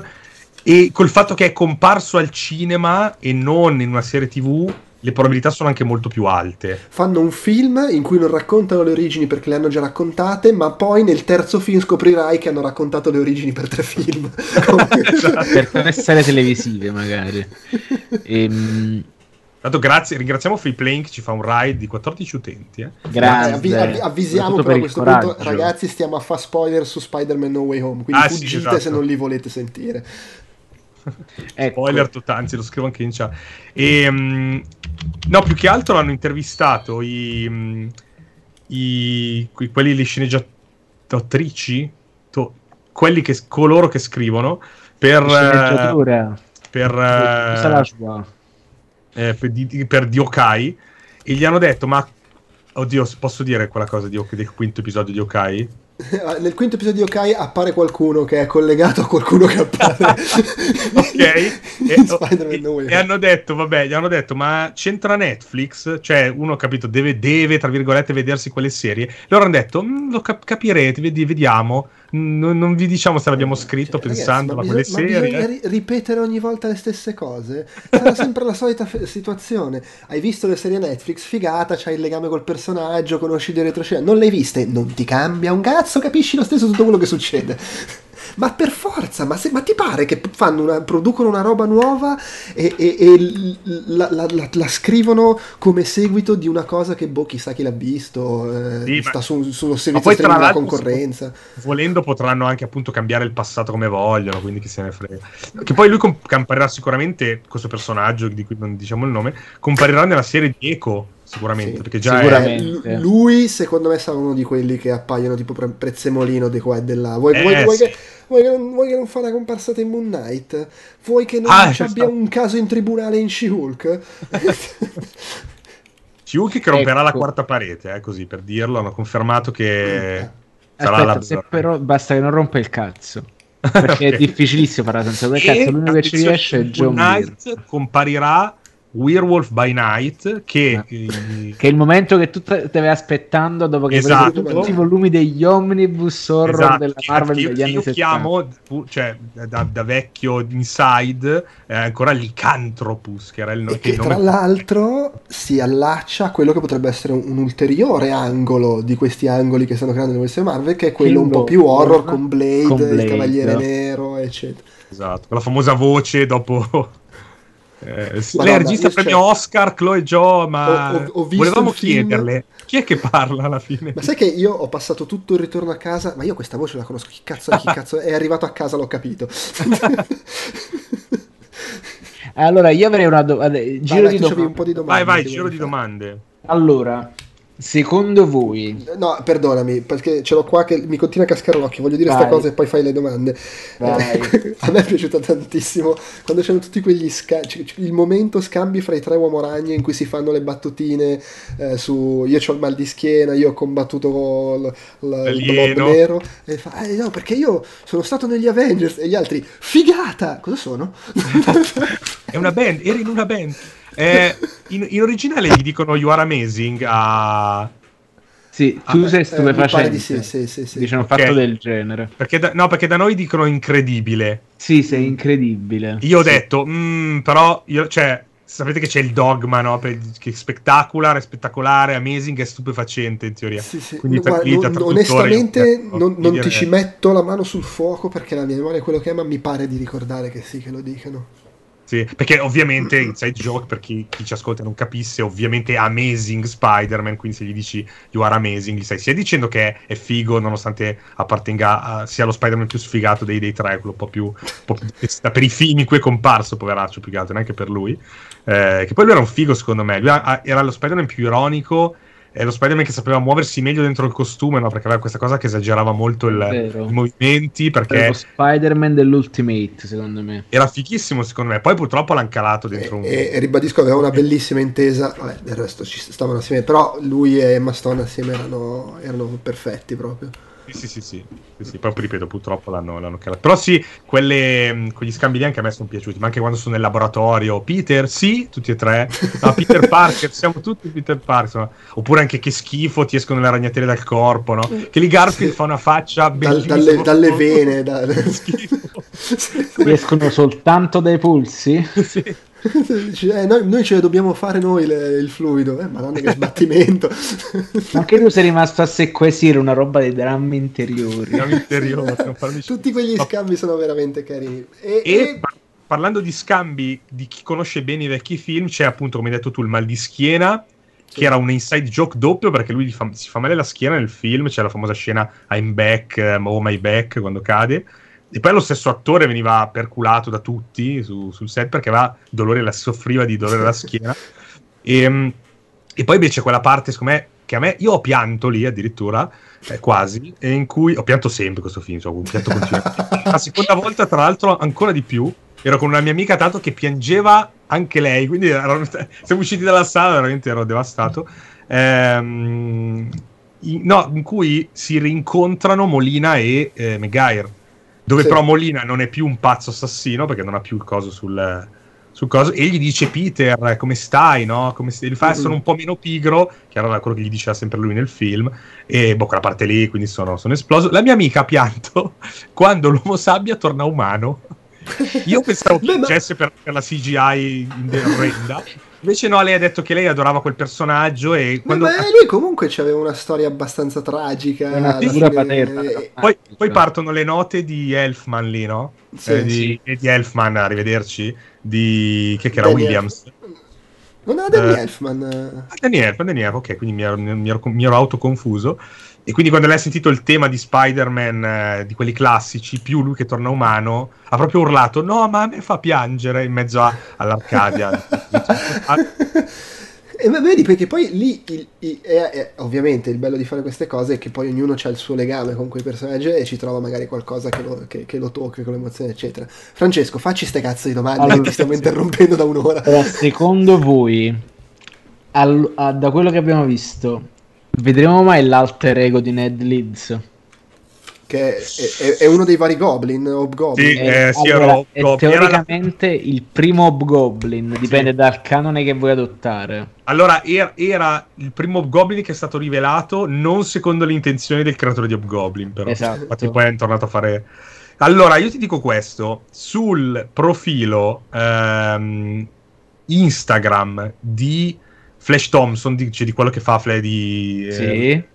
Di Revolori, Tony Revolori mi pare si chiama, Mhm. Ehm, c'era questo profilo finto Instagram che avevano fatto, che poi hanno chiuso, mi pare, che però era anche marketing, nel senso che prima che uscivano Sì. i film di Spider-Man si riattivava e postava cose. Ed era figo in Far From Home perché tu potevi andare a, andare a vedere le stories di, non so, Gita a Venezia e poi c'era lui che si filmava sul set con oddio ci stanno attaccando, perché c'erano le scene no, di- degli elementali. C'è- c'è- c'era per questo film ha fatto il TikTok di Betty Brent che Ecco, faceva i, se- i servizi ok. de- de- per Per il Daily recuperarlo, Bugle dice ma, ma scusate ma io sono una stagista ma mi pagate? Ecco, queste figa- a me piacciono un sacco queste robe qua. Ehm, lui aveva fatto delle stories e aveva detto i eh, persone che amo e che odio e aveva messo eh, Ned, Lee- eh, sì, Ned eh, e eh, Mary È Jane. Leeds il cognome. No, non Lo credo proprio. Ah, lo lo dice dice? a un certo punto dice Ned Leeds. ma Ah, tu chi ok, sei? ok. Ned Leeds. Ah, Dice figo, figo. così. Eh, sì, come tanto Mary Jane Watson, che qua viene detto per la prima volta che si. Perché chiamava. probabilmente il nome del padre col quale ha un pessimo rapporto usa soltanto il cognome della madre. Esatto, quindi anche figata che hanno cercato. Era Anna Jones, se non sbaglio. Sì, bravo, questa vedi, non, non, non La, ricordavo nemmeno. la famosa zia Anna vicina di casa di in cui va sempre a fare le, le- le ferie Esatto. di tanto zia May quando devono levarsela dalle, dalle palle. Eh, no, Ah, e ah, lui- aspetta, no, aspetta, scusate, questa cosa perché quando nel film dice che lei in realtà si chiama Mary Jones, no, è Michelle Jones Watson. Michelle Jo- Ok, ma è che è una cosa che comunque viene presa dai fumetti, onestamente io non, non ricordo. No, no, però lui diceva che Jones è la, la è la, mh, la zia o comunque la madre, si chiama Jones. Beh, esatto, il cognome della madre. E invece è Watson, che nei fumetti è il padre che tra l'altro picchia Mary Jane, comunque è brutale con lei, eccetera. Lei dice, nel film lei dice, a lei è la signora eh, Jones Watson. Oh, e, sì, fa- sì.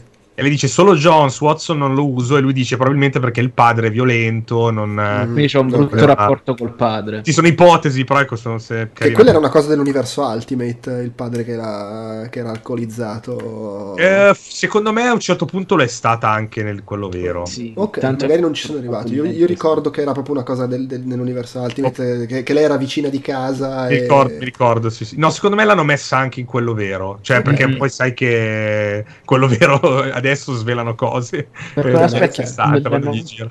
Ehm, no, dicevo, in queste storie eh, Instagram, lui a un certo punto fa dei pasticci sui, sui personaggi e cioè, ha delle foto, però con pasticciati, tipo a penna, eccetera. E su Ned disegna un cappuccio arancione a un certo punto. Eh, Vabbè, perché, però lì tra è l'altro- magari- E tutti sono impazziti dicendo, eh, però vedete, ci stanno dicendo che poi hanno visto che Batalon è dimagrito tantissimo. Eh, Beh, Ma comunque lui qui suggeriscono che possa combinare qualcosa perché usa le magie di Doctor Strange, per cui magari passando da lì diventa Sì, eh, qualcosa un genere. goblin. Eh, però attenzione, ci sono alcuni dettagli, tipo i colori che indossa sono i colori, il color coding del costume di Hobgoblin. A casa sua si vedono praticamente a un certo punto sciabole, shuriken, che Sì, sono sì. le cose base che lui prende e lancia. Ma In se più- vuole è pronto.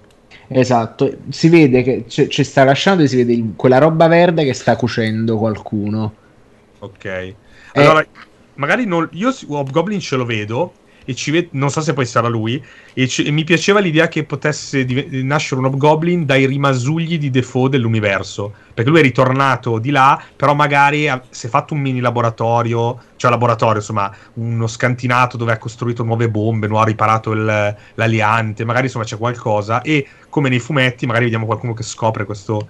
questo- Poi ovvio è la magia, loro possono dire col- perché poi c'è anche quella roba lì, no? con la magia arriva Goblin, ma è tutto il suo armamentario anche. Dai, Però, beh, c'è ragazzi, io che c'è il Goblin, ci sta il Demogoblin, ci sta Eh, no, chiaro, altri. sì. Io, io ho una domanda più importante su cose che Vai. arriveranno meno dai fumetti. Allora, Peter, qui abbiamo.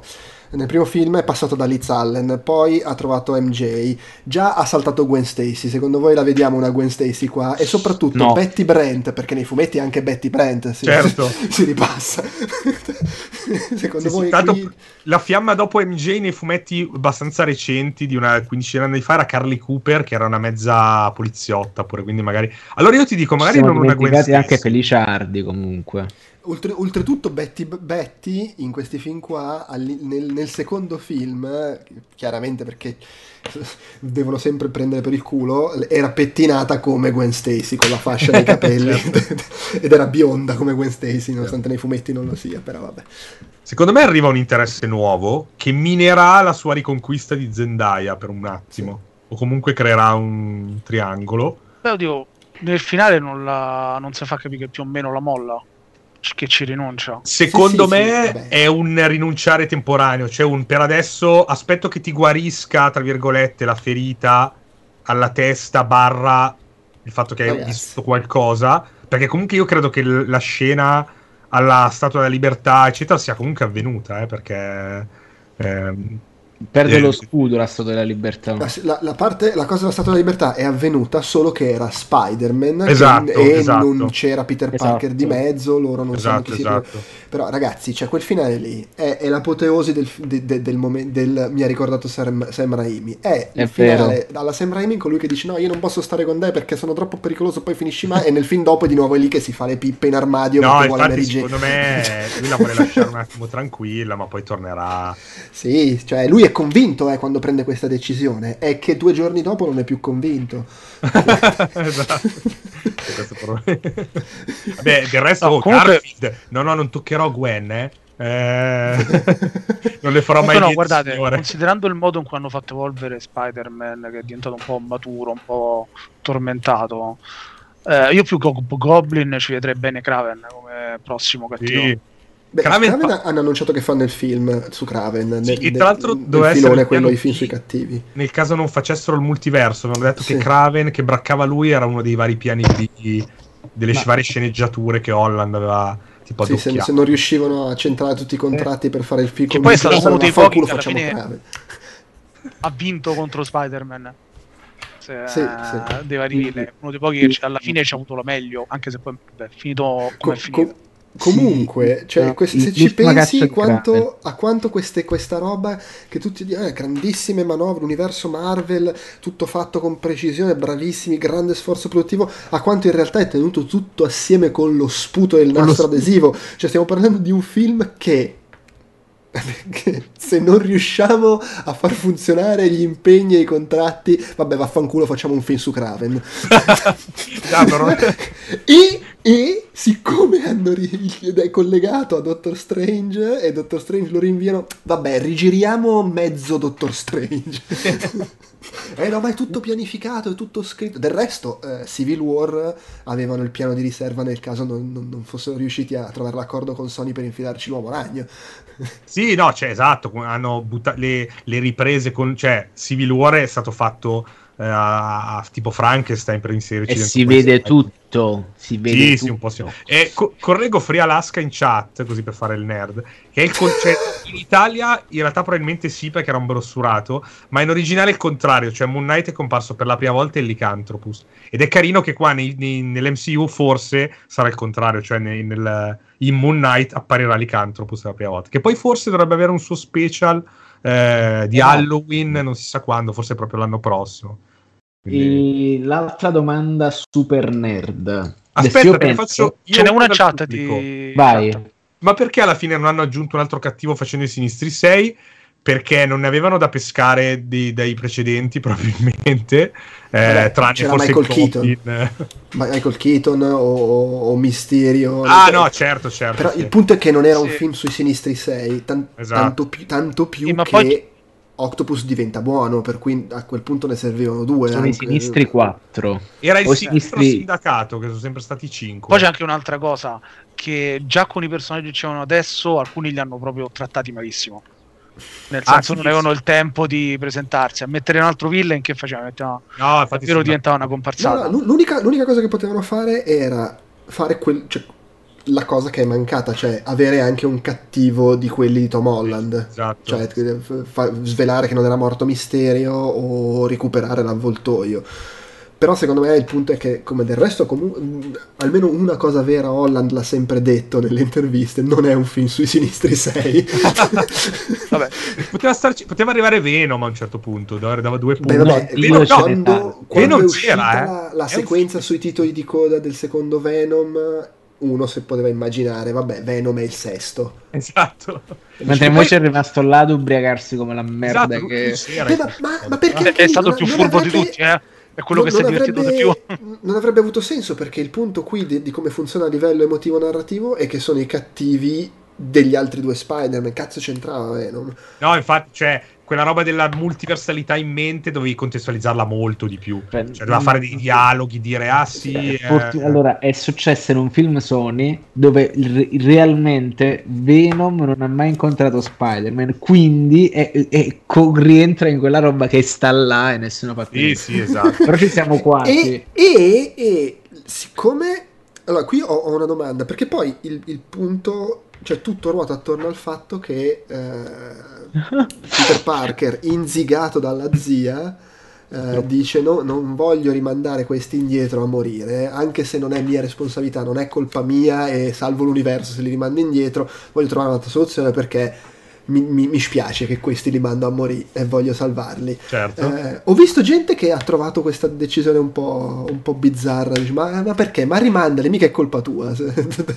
rimandali qua sono i giustizialisti, hai capiti? Quelli che dicono sì, uno vale uno e poi tutti quanti, eh, capito? Ma poi anche lì la magia, a parte che a me, ripeto, sta sulle palle che è- devono- arrivano quelli che sanno che Peter Parker è Spider-Man.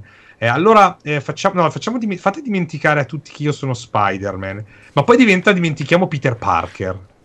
Io quel finale non è che l'ho capito. Cioè, perché la sua idea è fai dimenticare a tutti che esiste Peter Parker. Secondo, Ah, me, cioè- lì, secondo Ah. me lì in realtà è in linea con il discorso che facevo prima. Cioè, sto qua è il ragazzino. Dice, vaffanculo, mi sono rotto i coglioni. Ho cercato di risolvere la cosa lavorando di, di cesello. Fai dimenticare la mia identità a questo, ma non a quell'altro.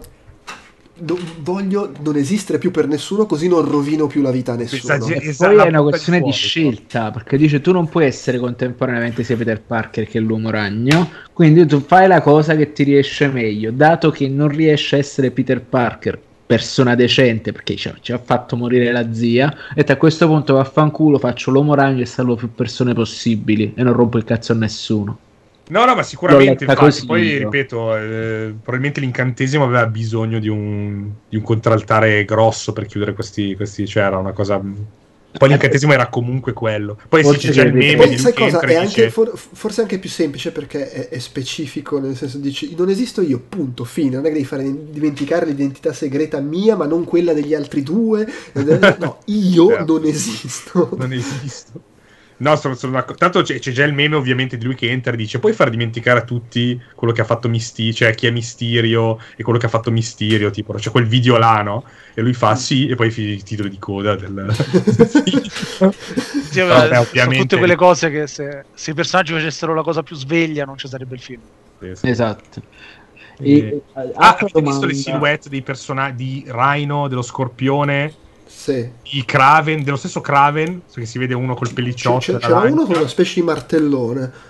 Sì, quello non l'ho, non l'ho, non l'ho capito. È Io grave visto- se non l'hai capito tu, Marco. Posso Eh, eh, ma perché però, per troppo poi non ho visto le immagini. Può essere... So che c'è anche la ruota addirittura. Will, cioè quel, quel nemico marcio di un tizio che va in una ruota gigante.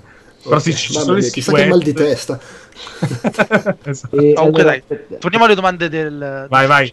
Dopo io ne ho una per Tanzillo. Eh. Vai, allora, io penso adesso no, che dato che abbiamo visto che Venom si fa i cazzi suoi, io penso che Morbius adesso ce lo conserviamo, fa parte dell'MCU perché io mi fa più fede che ci sia Michael Keaton di lui che dice sono Venom così a caso.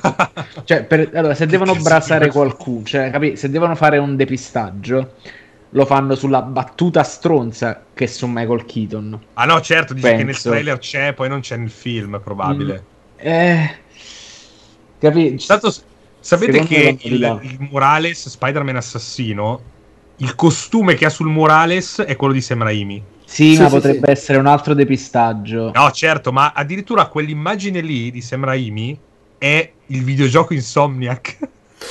cioè, è una immagine del videogioco Insomniac. Così tanto per dire, ma sì, perché non buttiamo dentro anche quello? E, sì, e, e, e la Oscorp si vede non in tutti i trailer. Mi pare che non c'è in quello italiano, ma in quello americano sì. Eh. Un po' come Lizard che piegava la testa solo nel trailer brasiliano e capivi che lo prendevano a calci. Ecco, io però io mi chiedo, ma ha senso? Cioè tu stai introducendo Morbius, fai il film dedicato a lui, ha senso romp- fare il film in cui presenti questo nuovo personaggio e gli rompi i coglioni con queste puttanate del multiverso perché è, è, l'errore che hanno fatto con Amazing Spider-Man 2 questo è di infilare sì, troppe sì, puttanate sì, pensate al futuro. però ho letto le, un'intervista di Leto che è esaltato e fa Vabbè. no no perché il multiverso esiste eh quindi cioè, praticamente adesso in questi film chissà eh, cosa succede. Le, Leto è esaltato, cioè Leto Però, voglio dire per, è Luigi no, per, in House Puoi farlo con la voce quella lì, ti prego. Fammelo di nuovo. I want to soar like a pigeon. Forse gliel'hanno fatta sul set mentre era ancora anche in character. Quindi... Io ho una domanda per Tanzillo. Vai. Siamo Faccio, allora, è un, tipo una scenetta. Siamo nell'MCU. Tu okay. sei un architetto che viene chiamato. Okay. Prima di tutto, cosa ne pensi del fatto di deturpare la statua della libertà mettendogli lo scudo di Capitan America?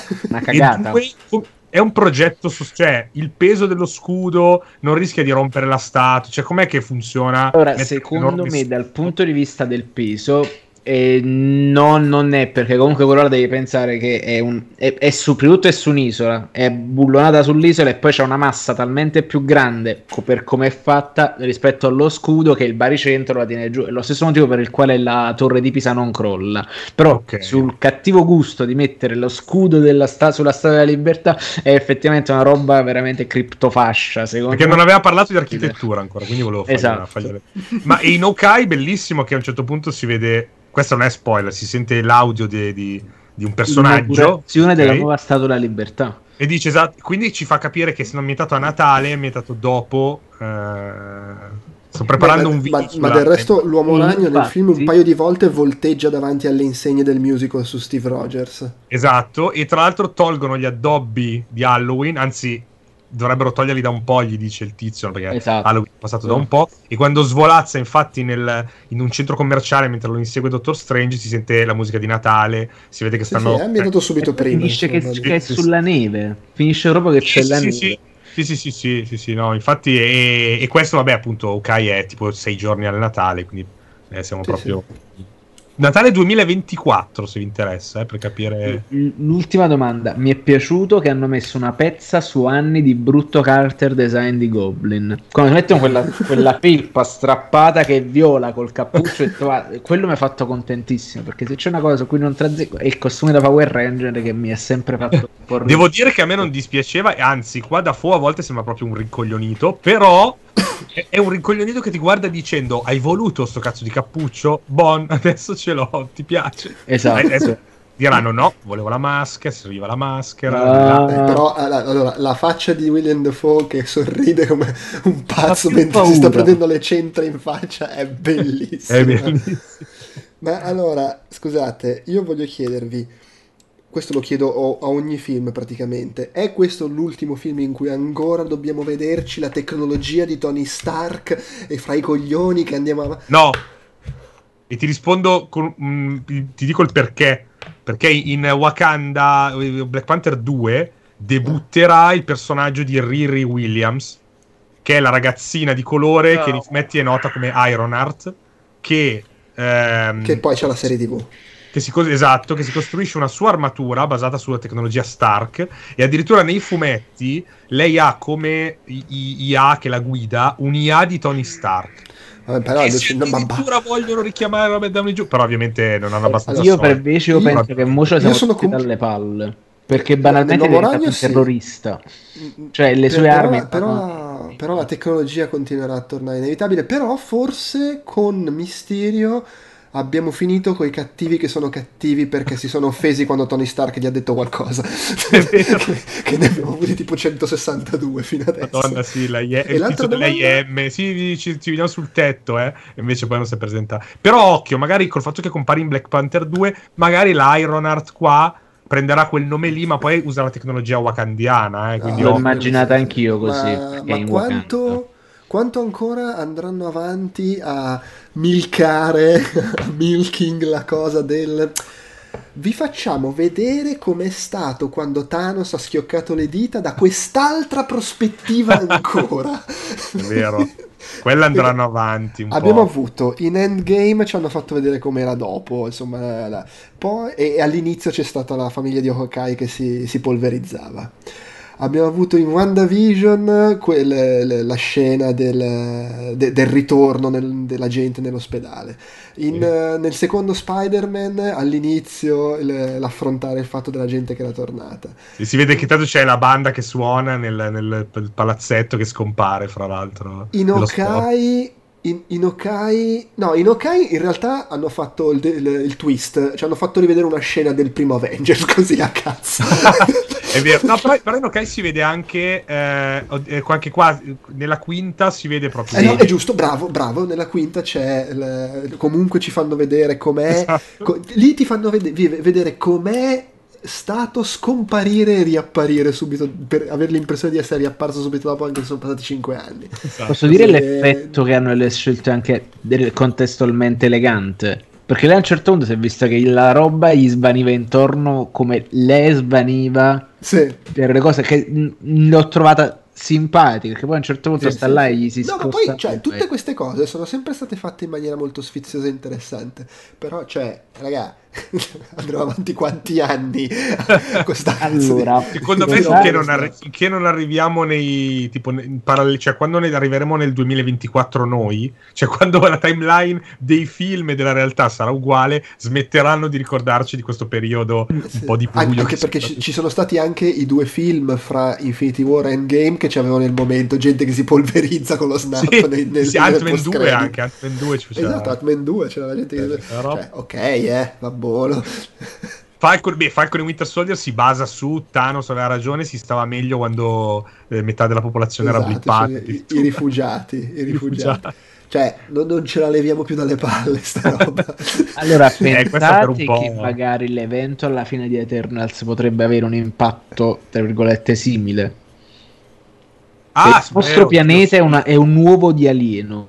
Io vi dico solo che nei fume adesso attualmente gli Avengers alla loro base è un celestiale morto infossato nel terreno però L'ho, della detto, l'ho detto del- anche io, Marco, e ci ho della- pensato quando l'ho detto. Ho detto questa Infatti- cosa è la cosa che direbbe Espo, e infatti. Sì, sì, Sai cioè, cos'è? Però è, potrebbe- è in mezzo, è in mezzo all'oceano. Fosse stato a New York, vedevamo quella cazzo di mano in ogni film e serie tv che usciva.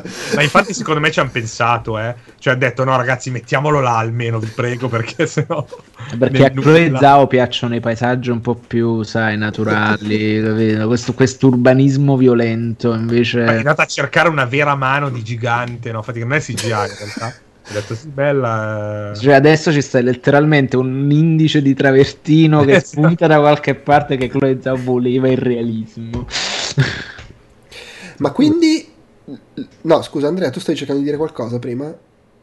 Eh, no, No, O ok, se lo sto facendo mi sono scordato come se avessi l'Alzheimer. Perfetto. È stato blippato... Le- mm, a livello di ipotesi così, Venom, cioè... Allora, lui ha lasciato la la- la- la- spermino, lo spermino nero lì sul tavolo. Sì. tra, tra l'altro il barista è... eh, E Danny fut- Rojas. È Football is Life di, di Ted Lasso. Eh, È vero, è vero, visto.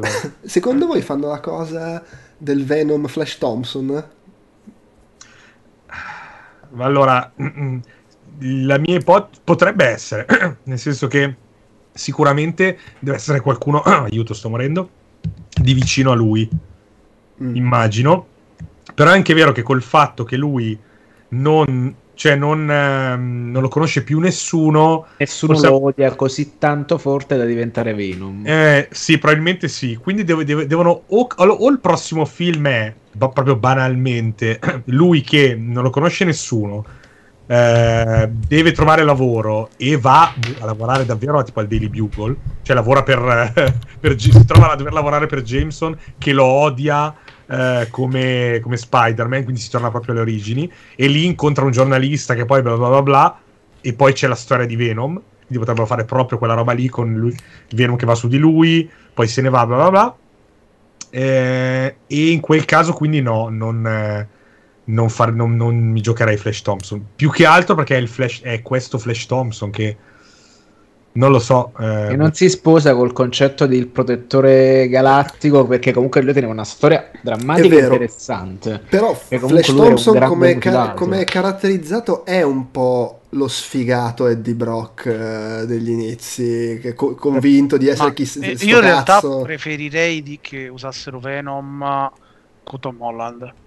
Anche per esorcizzare Spider-Man 3 di Raimi. ah, No, beh, no, sì, però, inte- però non comunque lo il, Venom è, è- cioè se lo mette Spider-Man, però poi diventa Venom nel momento in cui se ne stacca e va a possedere qualcun altro. Per Eh, quello vabbè, mi però almeno quella parte la potrebbero fare Sì, sì, ma- meglio di quanto è stata fatta già. Eh, Diciamo. questo, questo assolutamente può, può O che essere. se lo tiene per un intero film, capito? E che Venom compare nel film dopo. Anche. può essere. Oh, Fanno poi l'ultima fanno caccia di Kraven. per Arriva Kraven. storia di Venom. E la caccia, bravo, e la caccia di Kraven pure. Interessante come cosa. Oltre che ci tengo a dire, e sicuramente adesso mi avvallerà in questa spigolatura, che Venom è il personaggio più redditizio creato probabilmente da un pupazzetto del cazzo. Perché, perché Guerre Segrete semplicemente serviva a fare pupazzetti dei personaggi della Sì, sì, sì, Marvel. sì. Ah, tra l'altro, E, quel- e- e que- quel ragno nero è perché non volevano colorarlo e quindi hanno fatto di plastica nera che era una poracciata No, no, come avevano fatto i soldi con Snake Eye che era tutto quanto nero loro sono andati a ripescare un disegno che gli aveva inviato un ragazzino che aveva quel, aveva quel, quel look, ma invece che il ragno bianco era rosso. E gli hanno detto: Possiamo utilizzare il tuo design? Sì, gli hanno dato 200 dollari. Non scherzo. il, bambi- il ragazzino della famiglia fa: Va bene, 200 dollari, ok.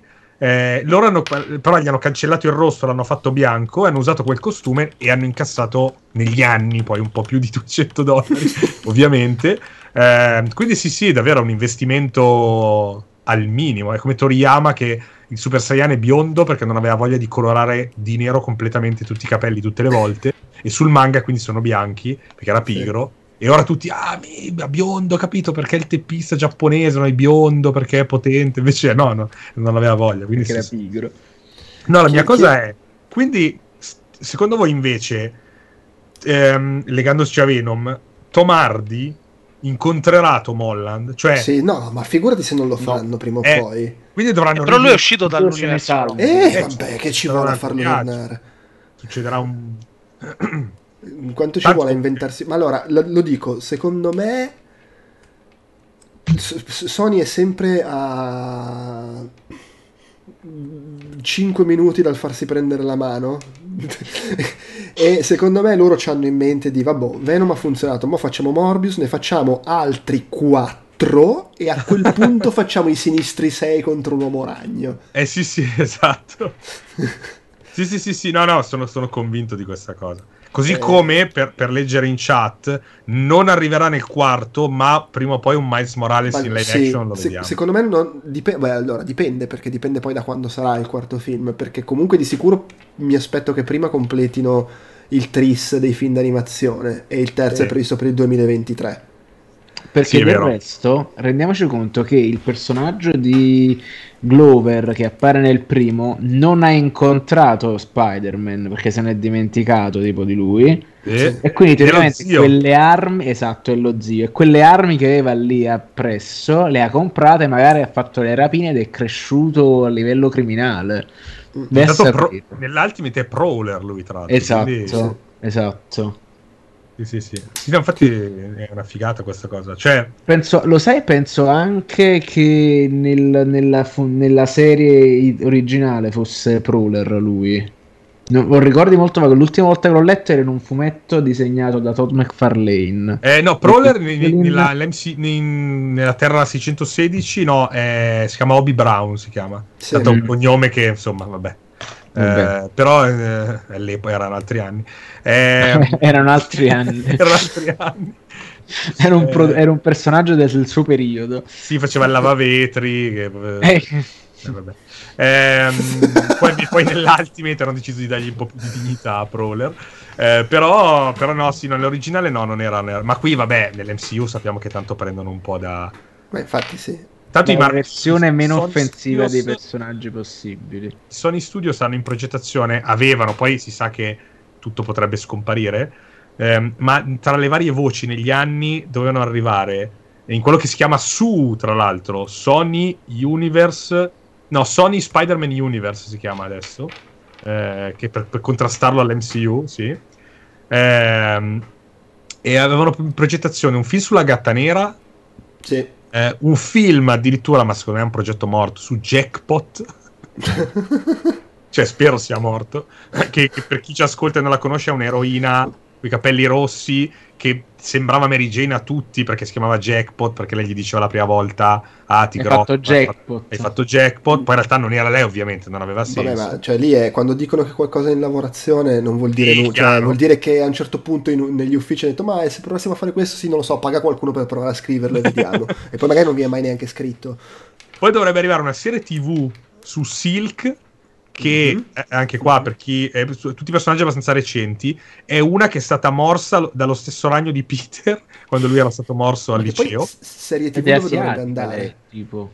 Avevo letto Netflix accordi con Netflix Perché però- Sony ha questa cosa che di, di questi grandi qua è quelli, sono quelli che non hanno un servizio di streaming, Ha- Esatto. hanno un accordo molto forte con Netflix, però non hanno un loro servizio di streaming, Ah. che poi è uno dei motivi per cui eh, si stanno leccando baffi, peli e piedi e tutto del- de- dell'idea che sto film è andato così bene al cinema, Madonna. perché loro lo vogliono il cinema. sì sì sì madonna ma infatti si vociferava Netflix per questa cosa dell'accordo però non lo so cioè col fatto che in teoria poi potrebbe unirsi all'MCU boh cioè magari qua potrebbero Beh, Disney Plus mi sembra strano però non lo so magari sai con gli accordi possono fare un po' però anche qua magari poi la serie non arriva eh, cioè, sì, non è che Sì, sì, sì, Silk, Silk è una tizia che ha vissuto in un bunker eh, dove era stata rinchiusa da, Mo- da I- E- Ezekiel, che era quello che aveva rivelato che Peter, il ragno, non era il vero ragno, cioè era- aveva i poteri totemici nella run di Straczynski, eccetera.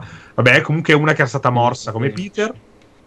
E no, è interessante perché quando Silk e Spider-Man si incontrano, devono riprodursi. Cioè hanno questo istinto di riprodursi. Quindi, boh, mi immagino queste scene di Holland e lei che si incontrano e devono per forza fornicare. e, e- e l'ultima cosa, a parte il film di Craven, che credo sia la cosa più in via di produzione, poi Sì, mai dire- con Aaron. Taylor Johnson. Esatto. È il film su eh, Madame Web. Che proprio porca No, miseria. aspetta, aspetta, vaffanculo. perché qua ovviamente ho aspettato che ci- soprattutto Joe Pep, ma anche eh, Tanzilo, visu- cioè poi non so John Gianni quanti fumetti ha letto, visualizzassero questa vecchia che fa le, le capriole. In realtà sarebbe sulla seconda Madame Web Eh, che, che c'è adesso e che è Julia Carpenter, cioè la seconda, la seconda Donna Ragno. donna ragno. Sì. Quindi potrebbe essere una Madame Web giovane che fa le figate e Madame Web multiverso, la tela dei ragni e quindi magari Venom che poi c'ha avuto i nuovi viaggi temporali, spazio-temporali potrebbero nascere anche con sta cosa qua della ragni. io penso Certo. sempre sai cosa, Marco? Che a un certo punto è come il palloncino, più lo gonfi, più c'è il rischio che esplode. E quindi praticamente lo so, lo so.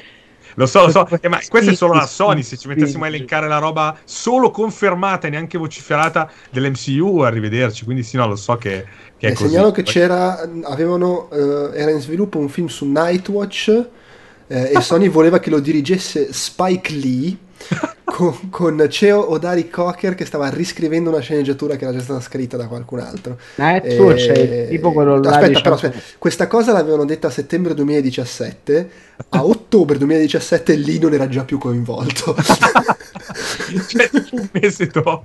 Ma è bello. sei- immagino che sia incazzato per qualcosa. Eh, ma... Nel 2018, però, dopo che il primo Venom ha fatto una barca di soldi, eh, Amy Pascal ha detto: No, no, ma i sinistri 6 che doveva fare Drew Goddard, vogliamo ancora farli? Ma come? certo. Amy Pascal a me piace, perché ne frega un cazzo proprio. Cioè, lei ti dice: Ma quel film là che nel 92, ma certo che arriva, guarda che lo stiamo facendo. Per lei non, non ne frega niente. E adoro il suo logo, fra l'altro, sobrio, piccolo che compare alla fine, no? C'è Sony e poi Pascal Production alla fine, grosso come, come l'intero schermo di, dell'Arcadia. Um, mi sorprende che qualcuno pensa veramente di fare un film su Nightwatch e non pensa e, e, e McFarlane non pensi di querelare, querelare. Tra l'altro, esatto. Ma chiameranno McFarlane a girare una, a fare una... Perché McFarlane vuole fare il regista, vuole girarsi anche su. Ma non stava girando già lui, tipo Spawn, per davvero? Eh, sì, sono tipo... Dieci anni? Credo fossi al liceo quando ho detto domani cominciamo le riprese, eh? stiamo per cominciarle. Però che eh. deve essere quello là davvero serio, cupo, che spro- sì. sponsora tipo lo squalo, quindi non lo vedi arrivare, lo mostri soltanto a lui. Se posso dire le puttanate che avalliamo andando al cinema a guardare questa roba. diciamo proprio sì, diciamo queste cose. No, Comun- comunque tutti, che... i progetti, tutti i progetti che hai menzionato sono tutti in sviluppo, che come dicevo prima non vuol dire una minchia, no, tranne certo. la serie TV su Silk che in realtà è in pre-produzione. Ah, attenzione. La... Boh, eh... cioè, tutta roba che sulla carta a me dava, dava davvero poco, però... Mi piace anche tu sco- anche sconcertato dici me, a me dava davvero poco. Quindi praticamente e se, e se dà poco a lui figurati al resto del pianeta. Più che altro ecco è tutta roba che ruota davvero attorno a Spider-Man in teoria. Eh, quindi per che carità è rimasto nell'MCU però l'idea che questo poi, esatto. poi ci si incrocino è, cioè, mi sembra abbastanza ovvio mi sembra strano non se, se, tengono poi appunto le origini che questa è stata morsa dal suo stesso ragno, hai voglia, cioè magari il poi lo ragno di Shro ma, tra, ma tra l'altro Silk che come personaggio tale Cindy Moon, non che io me ne fossi accorto, era apparsa in, nel primo Spider, in Spider-Man Homecoming. Ah, ah, era di quelle cose tipo, beh, se, se, riconosci il nome sai chi è. Però ah, non... cazzo, sì. No, cioè, avrei riconosciuto il nome, però non ho proprio rimosso che c'era in Homecoming. Sì, perché sì. magari, magari comp- o è comparsa o c'è una lista di nomi degli Ma studenti. Ti dirò di più, si vedeva anche in Infinity War, probabilmente era sull'autobus quando... Eh, ok. Peter eh, allora si cioè, queste cose sono quelle che mi piacciono eh, quindi sono tutte quante confermate le sentite la prima volta su Outcast ricordatevelo quando, quando, sottoscrivete l'abbonamento al canale quando vi iscrivete al Patreon ricordate che questa qualità la trovate soltanto su Outcast e qualche volta sul canale di Espo ma tra l'altro ecco una cosa secondo voi ci, in, Spider, in, in um, Into the Spider-Verse mm.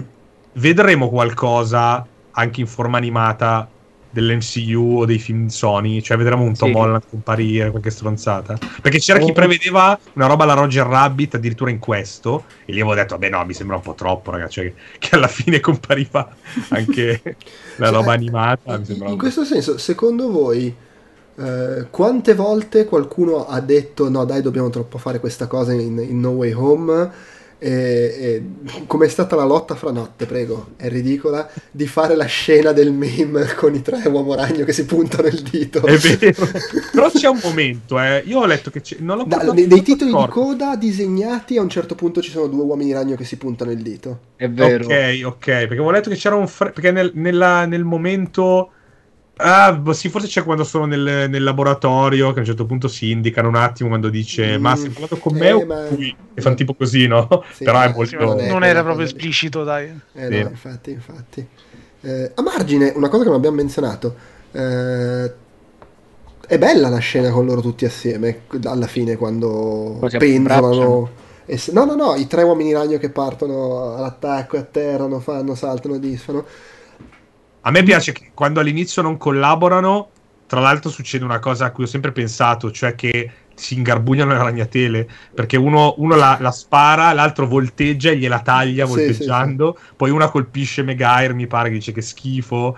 Eh, eh, perché allora in effetti da capire effettivamente fisicamente come funziona. cioè, perché capito? Perché tu diciamo lanci e la tagli volteggiando, però al punto di capire se vuol dire che la forza elastica, de- cioè la forza elastica della Comunque figlia- dicevo Pepper, Aspetta. poi c'è una scena, no? A un certo punto dove praticamente Sì, perché a un certo punto sai, si raggiunge quella zona di non ritorno dove applichi leggi della fisica alla fantaputtanata. Pe- pe- però, attenzione, la scena con loro tre che finalmente saltano e arrivano, che nella mia sala non ha generato un applauso, i tre uomo ragno in costume che, che vanno, vanno all'assalto. E stavo pensando, neanche a me ha dato questa grande emozione e secondo me è uno di quei casi in cui... eh, per quanto sto film sia grosso, faccia cose grosse e particolari, è un po' fregato dal fatto che abbiamo già visto 4 Avengers, nel senso che Sì. certo. abbiamo avuto un crescendo tale di scene wow ci sono tutti che è un semplice wow ci sono tutti e tre sti cazzi abbiamo, due anni fa abbiamo visto un film in cui c'erano tutti e 42 C'era Howard il papero in quella scena. eh. è un po' questa è la, è la fregatura perché da un lato quella scena non la potevi fare dieci anni fa perché devi avere il, il- il- tutto il progresso di quei film lì e però avrebbe funzionato meglio dieci anni fa perché era una roba un Eh, po' sì, più inedita visto, sì, è vero. Eh, allora, da me c'è stato un wow, c'è un momento un po', non un applauso, però un dai cazzo, van- andate.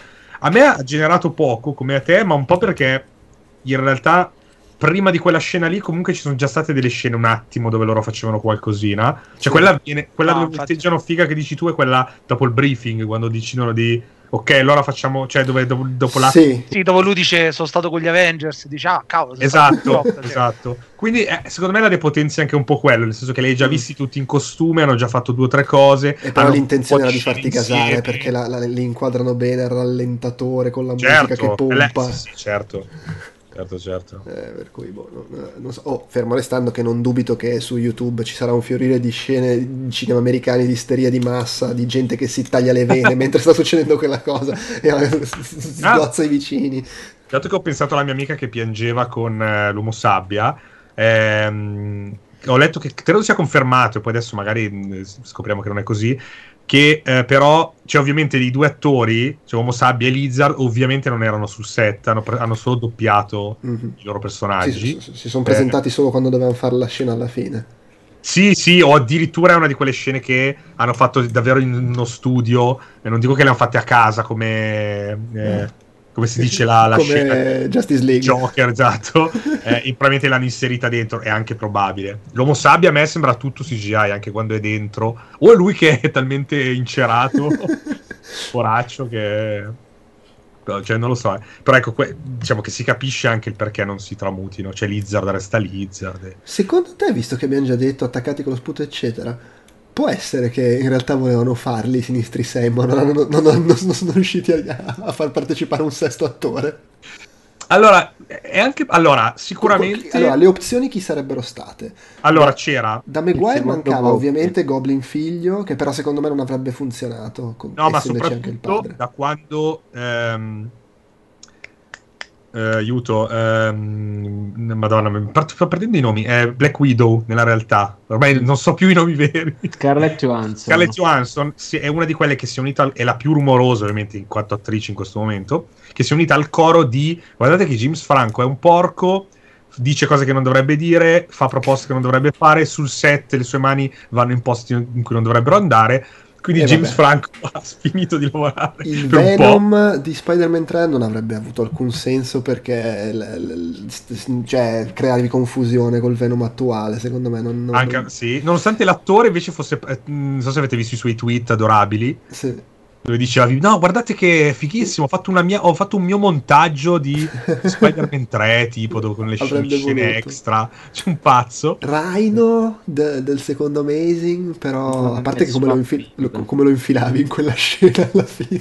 Sono persone anche che sono rimaste sveglie per vedere quella parte. Tra l'altro. Sì. allora diciamo che secondo me come dice cioè, Joe Pep non ci volevano doppioni.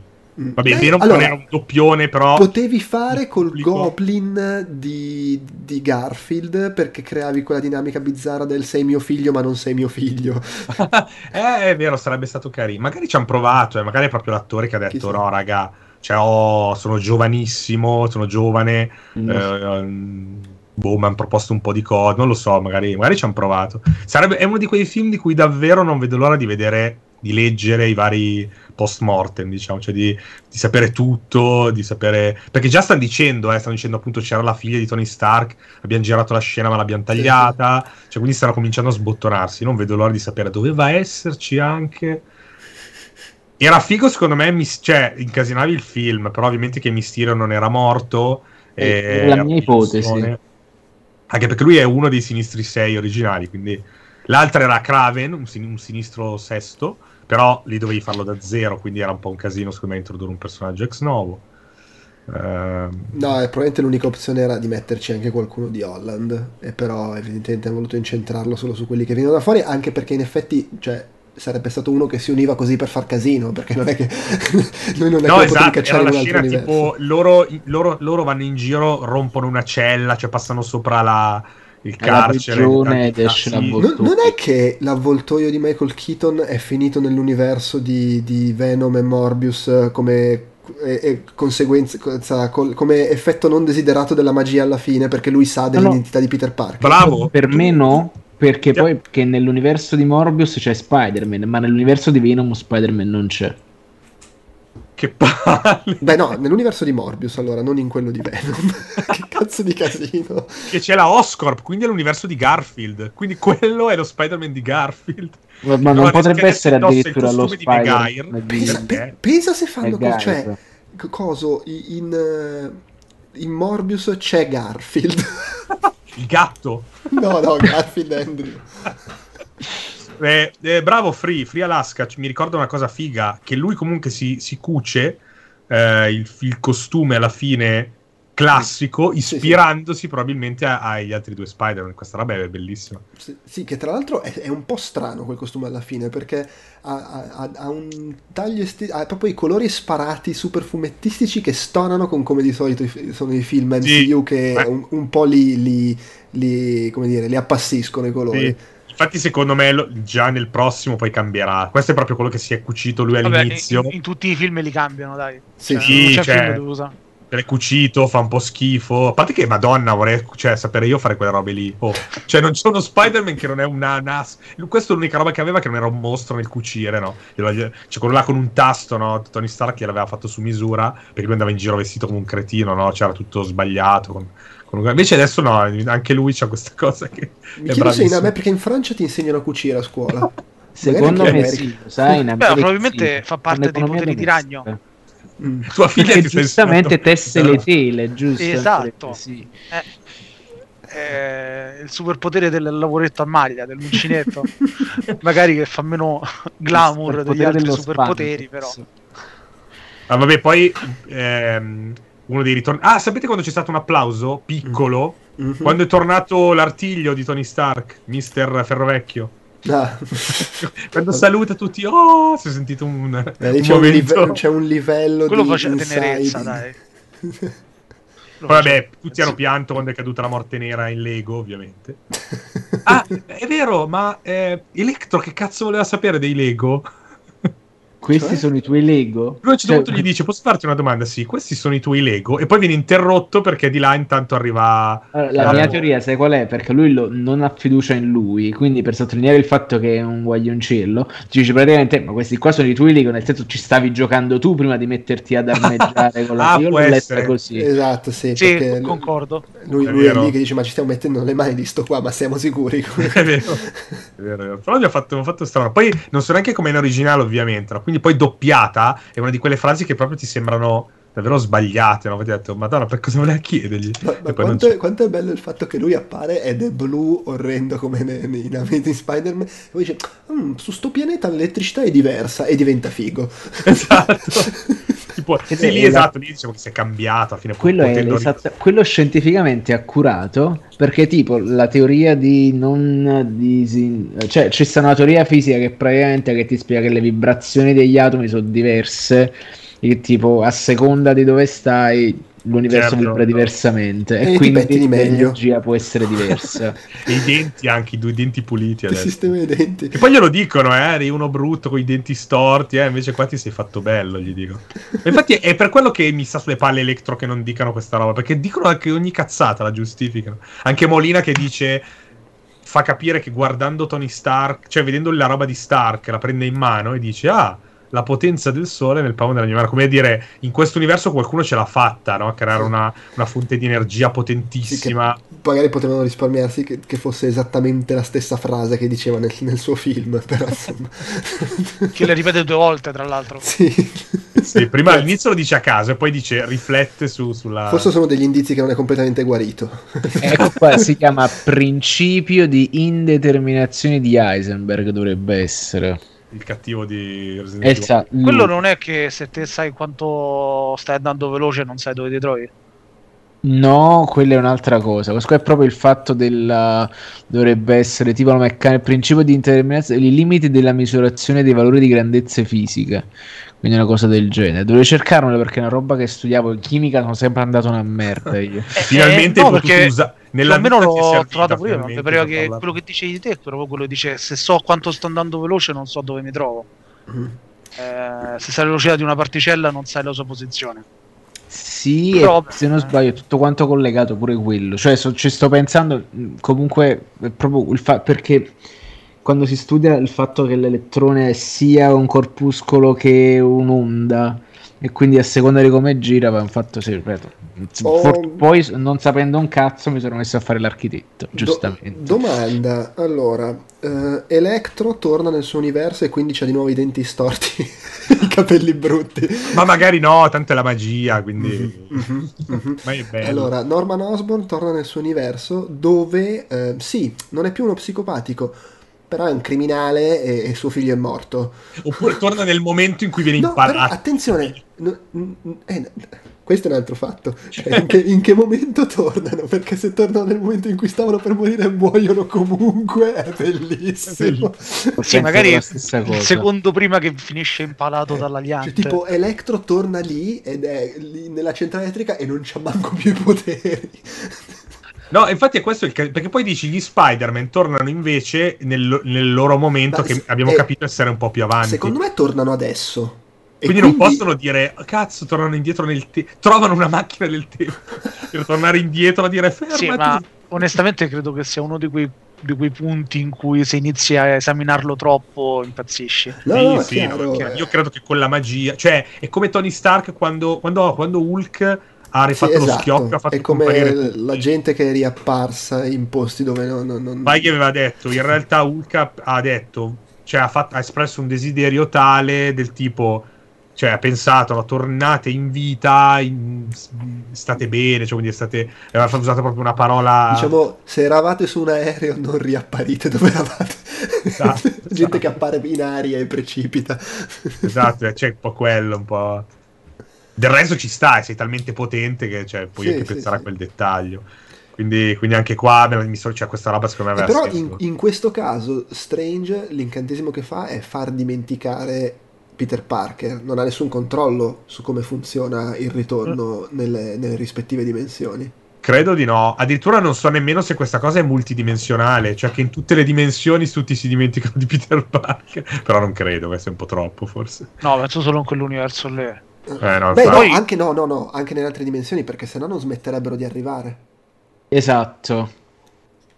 Ah, so. cazzo, è vero, anche gli altri non dovrebbero. Sì, ma non, per arrivare lì parlano comunque del Peter Parker di quell'universo. Sì, e no, degli altri no, universi, allora, cazzi. In tutto eh, no, il multiverso no, si dimen- per tutto il multiverso non, esi- quest- non, esiste questo Peter Parker qua, questo gli altri Peter. sì. Esatto. Ok, Anche però se eh, però, io, però loro arrivano perché sanno chi è Peter Parker nel loro universo. Sì. boh. ma, ma, infatti il cioè. No, non è che c'è una volontà da parte loro, è una questione di invertire certo. l'incantesimo. Tu eh, inverti l'incantesimo che ha generato il casino perché fai scomparire l- dalla memoria di tutti l'esistenza di, di, di questo Peter e Parker qua. Il, quello, quello, che io, io, cioè quello che io mi, mi ero detto era quindi loro tornano nei loro universi perché lui ha, fat- ha, fatto dimenticare loro il fatto di sapere chi è Peter Parker, ma anche il loro Peter Parker in teoria, che era quello che appunto... Cioè no, quando... E no, vedi, lui fa dimenticare a tutti di aver conosciuto questo Peter Parker qua. Ok, perché secondo me, non so, ripeto, magari in italiano è diverso, non mi ricordavo la frase così specifica, cioè secondo me era... Mh, mm, era più un non sapete chi è Peter Parker e quindi loro tornano indietro e boh probabilmente si annullano i loro film addirittura cioè non sanno che Peter è No, se- secondo me è più che annull- an- cioè facendo in modo che nessuno conosca questo Peter Parker qua, annulli l'incantesimo iniziale che era basato sulla sua identità di lui specifico, non di Peter sì Parker. sì nel certo certo era... cioè il mio dubbio nasceva dal fatto che loro però arrivavano per via dei loro Anche, Peter anche Parker perché insomma, povero Toby Maguire torna nel suo universo e Mary Jane non se lo ricorda più e vaffanculo. Cazzo, ho appena finito E il che bello quarto film è sulla vendetta dei due- di, di Toby Maguire che diventa cattivo. Esatto, torna, oh ma porca puttana, ti ho pure detto che ci avevo lavorato. E poi ehm, qualcuno, cioè nelle varie recensioni, vari podcast, cose che ho sentito, c'era chi si lamentava un po' del fatto che trova alcuni personaggi un po' eh, fu- fuori personaggio. Invece in realtà secondo me no, io uno dei plausi di questo, di, proprio il fatto che secondo me Octopus è proprio preso, è quell'Octopus là, Goblin è quel Goblin là, cioè sembrano, sono usciti proprio dei loro film. Anche Megair, quando fa quella faccia da rincoglionito e saluta la Lola di la Sì. zia di, di, di quello là, dice, dice proprio salve, cioè fa proprio quella faccia da, da quel Peter lì, no? Quello che tu gli entravi, lo insultavi, Eh, certo. dicevi, ma lei è proprio uno stronzo, lui diceva, sì, Però una cosa, lei, se posso. E per me l'hanno introdotti in maniera un po' troppo brutale eh, i cattivi. Poi sì, gli hanno dato il tempo di espandersi, di conoscerli meglio, di, di brillare, diciamo. Però quando sono entrati eh, in campo, Octopus, Eh, quando è arrivato, cioè ha detto ciao, ciao, sei tu, botte. No, Eh, allora, diciamo che Octopus arrivava, cioè Octopus, lui dice, tutti i cattivi arrivano davvero dal- da quasi dal premorte, quindi comunque Octopus dice, appena arriva dopo, cioè te lo presentano alla T-Rex di, di, di- di Jurassic Park, perché partono i suoni. Ok, Poi- ma non è scemo, lo, lo capisce che sta in un posto diverso e che la situazione è diversa, però. Beh, ma secondo me la- lo capisce dopo un po'. Cioè Sì, lui si, allora, si l- ritrova loro fanno fatica a ricordare dove erano quando sono... Cioè, nel momento, secondo me, lui non lo stava vivendo come stavo combattendo lì nel finale di Spider-Man 2 mi sono ritrovato sul ponte. Non ha, non ha Esatto. chiaro a livello mentale. Esatto. Boh, son- non, non si rende Stavamo conto che c'è uno stacco con quello che stava facendo. Infatti gli dice dov'è, la- dov'è il mio macchinario? Lui, che macchinario? Il potere del sole, degli anni, dove l'hai messo? Perché eh, erano E proprio... poi giubbotte, dai, che cavolo. E, infatti poi lo mena come per dire no, cioè... Beh, lo mena perché comunque è Spider-Man. Sì, come? Ma perché poi si stavano menando, cioè arrivano proprio dallo scontro finale. Dopo Oct- Octavius inizia a ricordare e dice io Ma lo stavo come quando ti svegli che non è che ti ricordi che stai sognando, capi? È una cosa un Sì, è un po' quello secondo Eh, me. Sì, Idem e, e- e comunque, cioè, oh, in- anche se non ho ben chiaro cosa sta succedendo, c'è quella merda di Peter Parker qua davanti, lo devo menare. No, non lo so. Quel bastardo. È che per me è come se comparisse, che so, un magneto e prende e inizia a tirare botte o a lanciare travi di metallo contro la gente. Sono dei cattivi che io vedo un po' più cerebrali che non eh, altri. No, sono d'accordo, però, però ripeto, Octopus lo, lo- hanno prelevato quando era fuori di, di, di melone sì. e odi- odiava l'uomo ragno per cui Odiava l'uomo ragno. lo vede e lo, lo- lo- attacca e gli dice Esatto. che cazzo hai fatto La- la- dov'è la Aveva il macchina?" coso dietro alla testa che ormai gli dava, cioè era proprio arrivato al massimo del, Sì, sì. dell'insania, cioè erano tutti un po' messi così. Eh, Lizard, ad esempio, magari se le fatte due domande, però si è trovato in mezzo alle fogne. Dottor Strange l'ha visto, ha cominciato a menarlo. Che Strange è ferito perché si sono menati. Quindi Lizard magari davvero si è chiesto: Ma io ero in una cella, cosa faccio qua? E poi si è visto il mago che lo, che lo frustava, e quindi magari ci sta. Electro, ad esempio, lui si è proprio ricomposto in quel momento, quindi. Infatti si fa delle domande, dice ma io sono nudo, cosa succede? L'uomo sabbia, boh, anche lui era lì nel- nello stesso po'. Poi perché erano arriva lì e due? va lì e dice oh Peter ma che, sta, che cazzo è?" Esatto.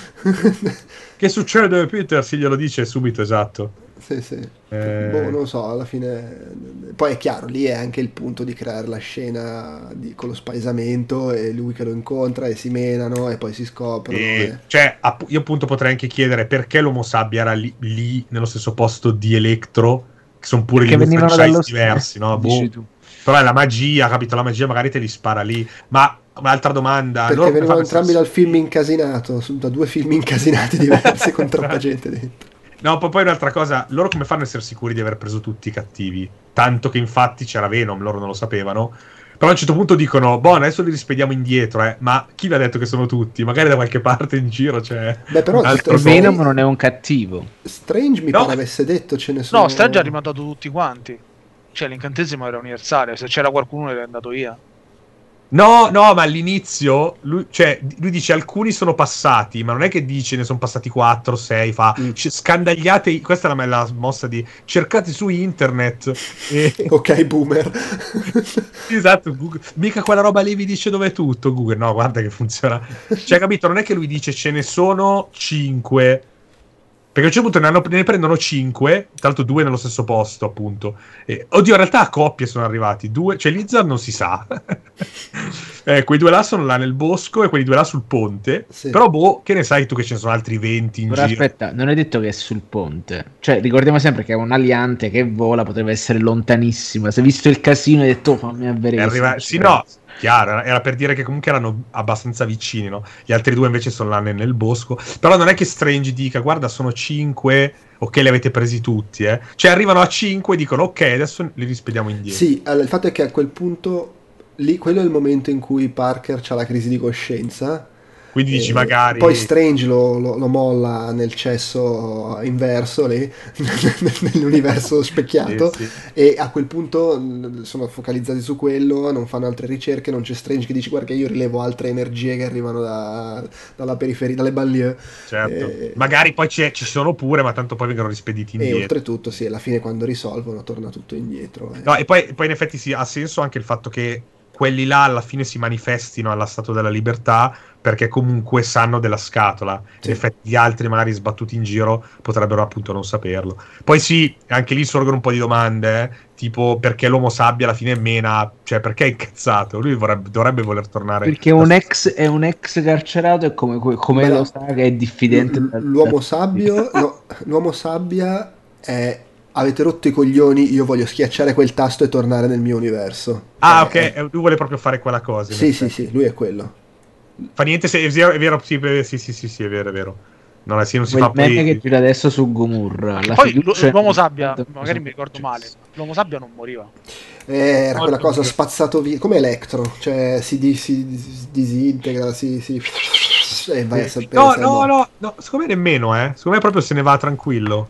Mm, addirittura? Secondo me gli dice proprio il mio destino, cioè pe- viene perdonato da Peter e poi fa questo è il mio destino, cioè ma anche Lizard non muore, Lizard No, Lizard va in prigione, Lizard fermo restando che prigione. per quel che ne sappiamo uno che non viene accoltellato in prigione, quindi Io non lo rivedo da un po' il 3, però perché ho sentito appunto varie discussioni sul web e mi pare che qualcuno faceva notare che anche mm, è vivo alla fine, cioè tranquillo, se ne va e, e dice proprio tornerò cioè non so se va in galera, cioè sì, sì, se ne va proprio del tipo non mi faccio non, mi, non lo fa arrestare, mi È vero, pare. sì, se ne va, se ne va. Eh, beh, vabbè. Però beh, poi anche lì non era cattivo l'uomo sabbia, anche lì Sì, con- c'aveva sbattimento. Come nei fumetti, Come alcuni di loro Eh, moriranno. Era il proletario inculato dal No, sistema. Presso ma poi sistema, ragazzi c'è un esatto. fatto, eh, su Lizard e Uomo Sabbia non viene affrontata la questione perché non lo possono sapere gli altri personaggi se sono vivi o morti. Eh no, esatto, esatto. Ma Magari, lo sa- cioè, magari- per quello che ne sappiamo, magari cinque anni dopo sono morti, comunque combattendo l'uomo ragno. sì, sì, sì, Magari sì. sono semplicemente Tra- morti perché a furia di spararsi della roba in veno o finire in mezzo a dei macchinari radioattivi, forse qualcosa Ma- ti era- Ma tra l'altro quello. Andrew Garfield che dice mi sono lasciato andare alla rabbia, può benissimo aver ammazzato lui Lizard eh, qualche Ma anno dopo. quella per me l'ho vista semplicemente per il fatto che lui era l'incarnazione Ultimate e quindi era più cringe rispetto agli altri due. No, quello Sì, sì, beh, sì, però essere, lui può dice- dopo che è morta Gwen sono andato fuori di cozza e magari ha ammazzato lui a testate Lizard Sì, sì. è evaso di prigione. cioè, boh. Ma poi, poi ripeto, loro, loro comunque lo specificano. eh, C'è anche. eh, lui dice, dice a Strange Holland: eh, alcuni di loro moriranno combattendomi.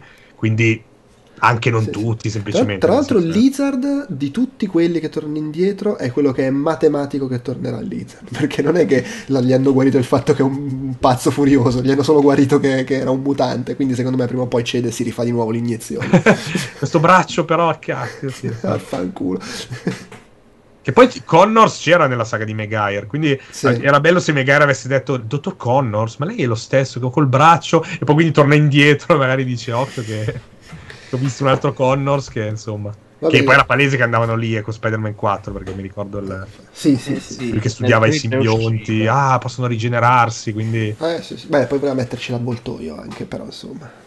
Eh, po' si- signor. Andrea, eh, signor Andrea Capo, Sì. abbiamo mai fatto stream da 4 ore? Cioè, abbiamo No, infatti Mirtovin dice che pare Esatto. sia un record. Comunque siamo a 3,47. Qui dobbiamo stare 3,47. Do- dobbiamo cazzeggiare per almeno No, no, altri in 13 realtà dobbiamo chiudere, ragazzi.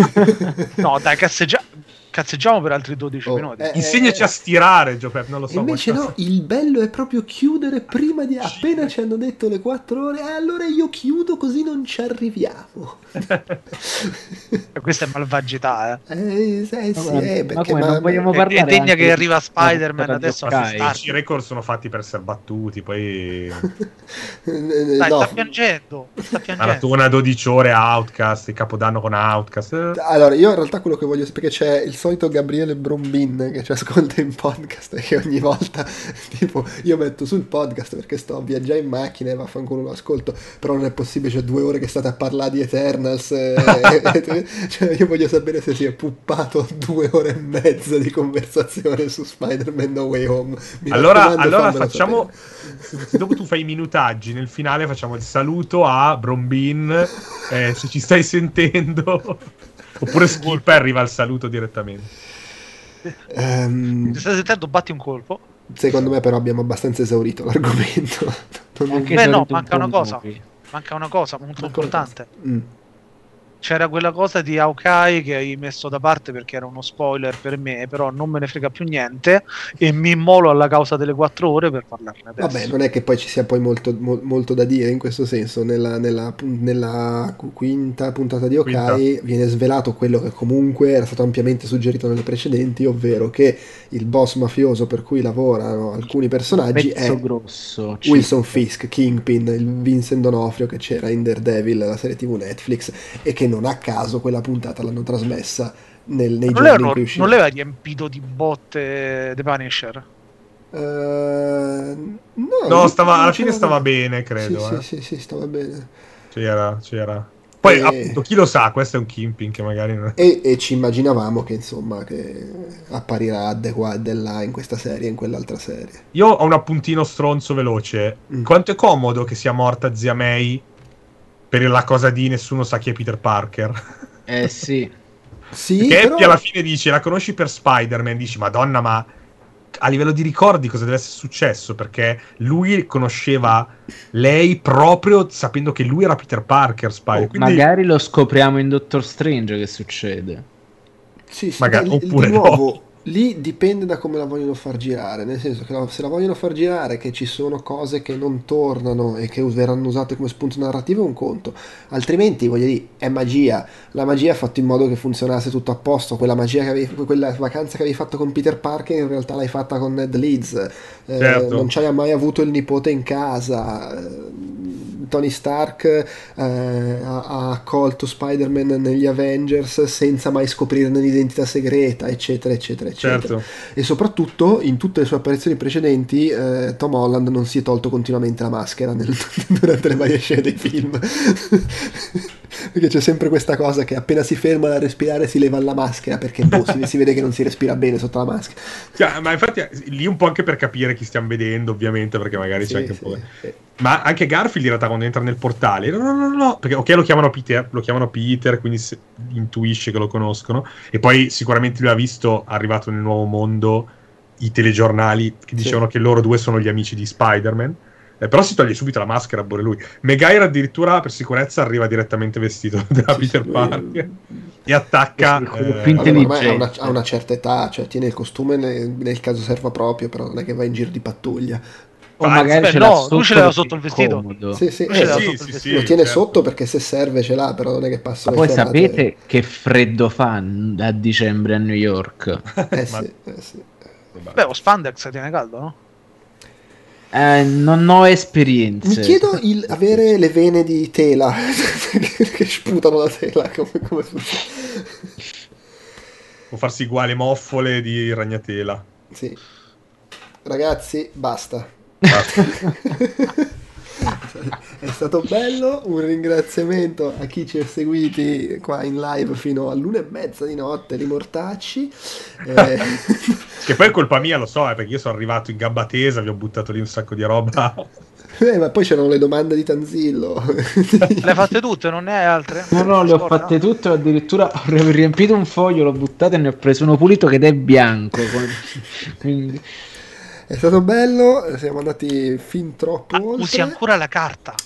Eh sì, guarda, anch'io, anch'io Esiste faccio- ancora la Gio- carta. Io uso Andrea, la carta in Andrea. questi casi per non fare troppo rumore mentre prendo appunti durante la registrazione.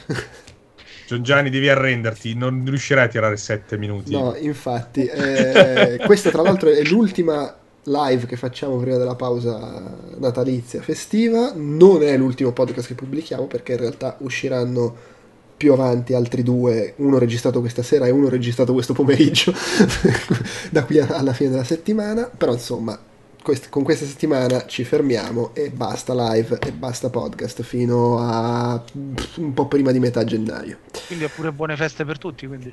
Esatto, Esatto. buone feste. E tra l'altro con venerdì smettiamo anche di pubblicare proprio articoli anche per due settimane. Cioè ci saranno due settimane dove sul timone, dove c'è scritto cosa dobbiamo pubblicare su Outcast, ogni giorno c'è scritto sto cazzo. Forse pubblicheremo anche una, proprio una pagina con scritto solo sto esatto, ogni giorno avremo quindi Sto cazzo. 10 sto cazzo. Il calendario dell'avvento di sto cazzo. Esattamente. Per oggi è tutto, grazie Francesco, Marco e Andrea e alla prossima, ciao. Ciao a tutti. Ciao, Buonanotte, buonanotte e buone buon tutto. feste. Buonanotte.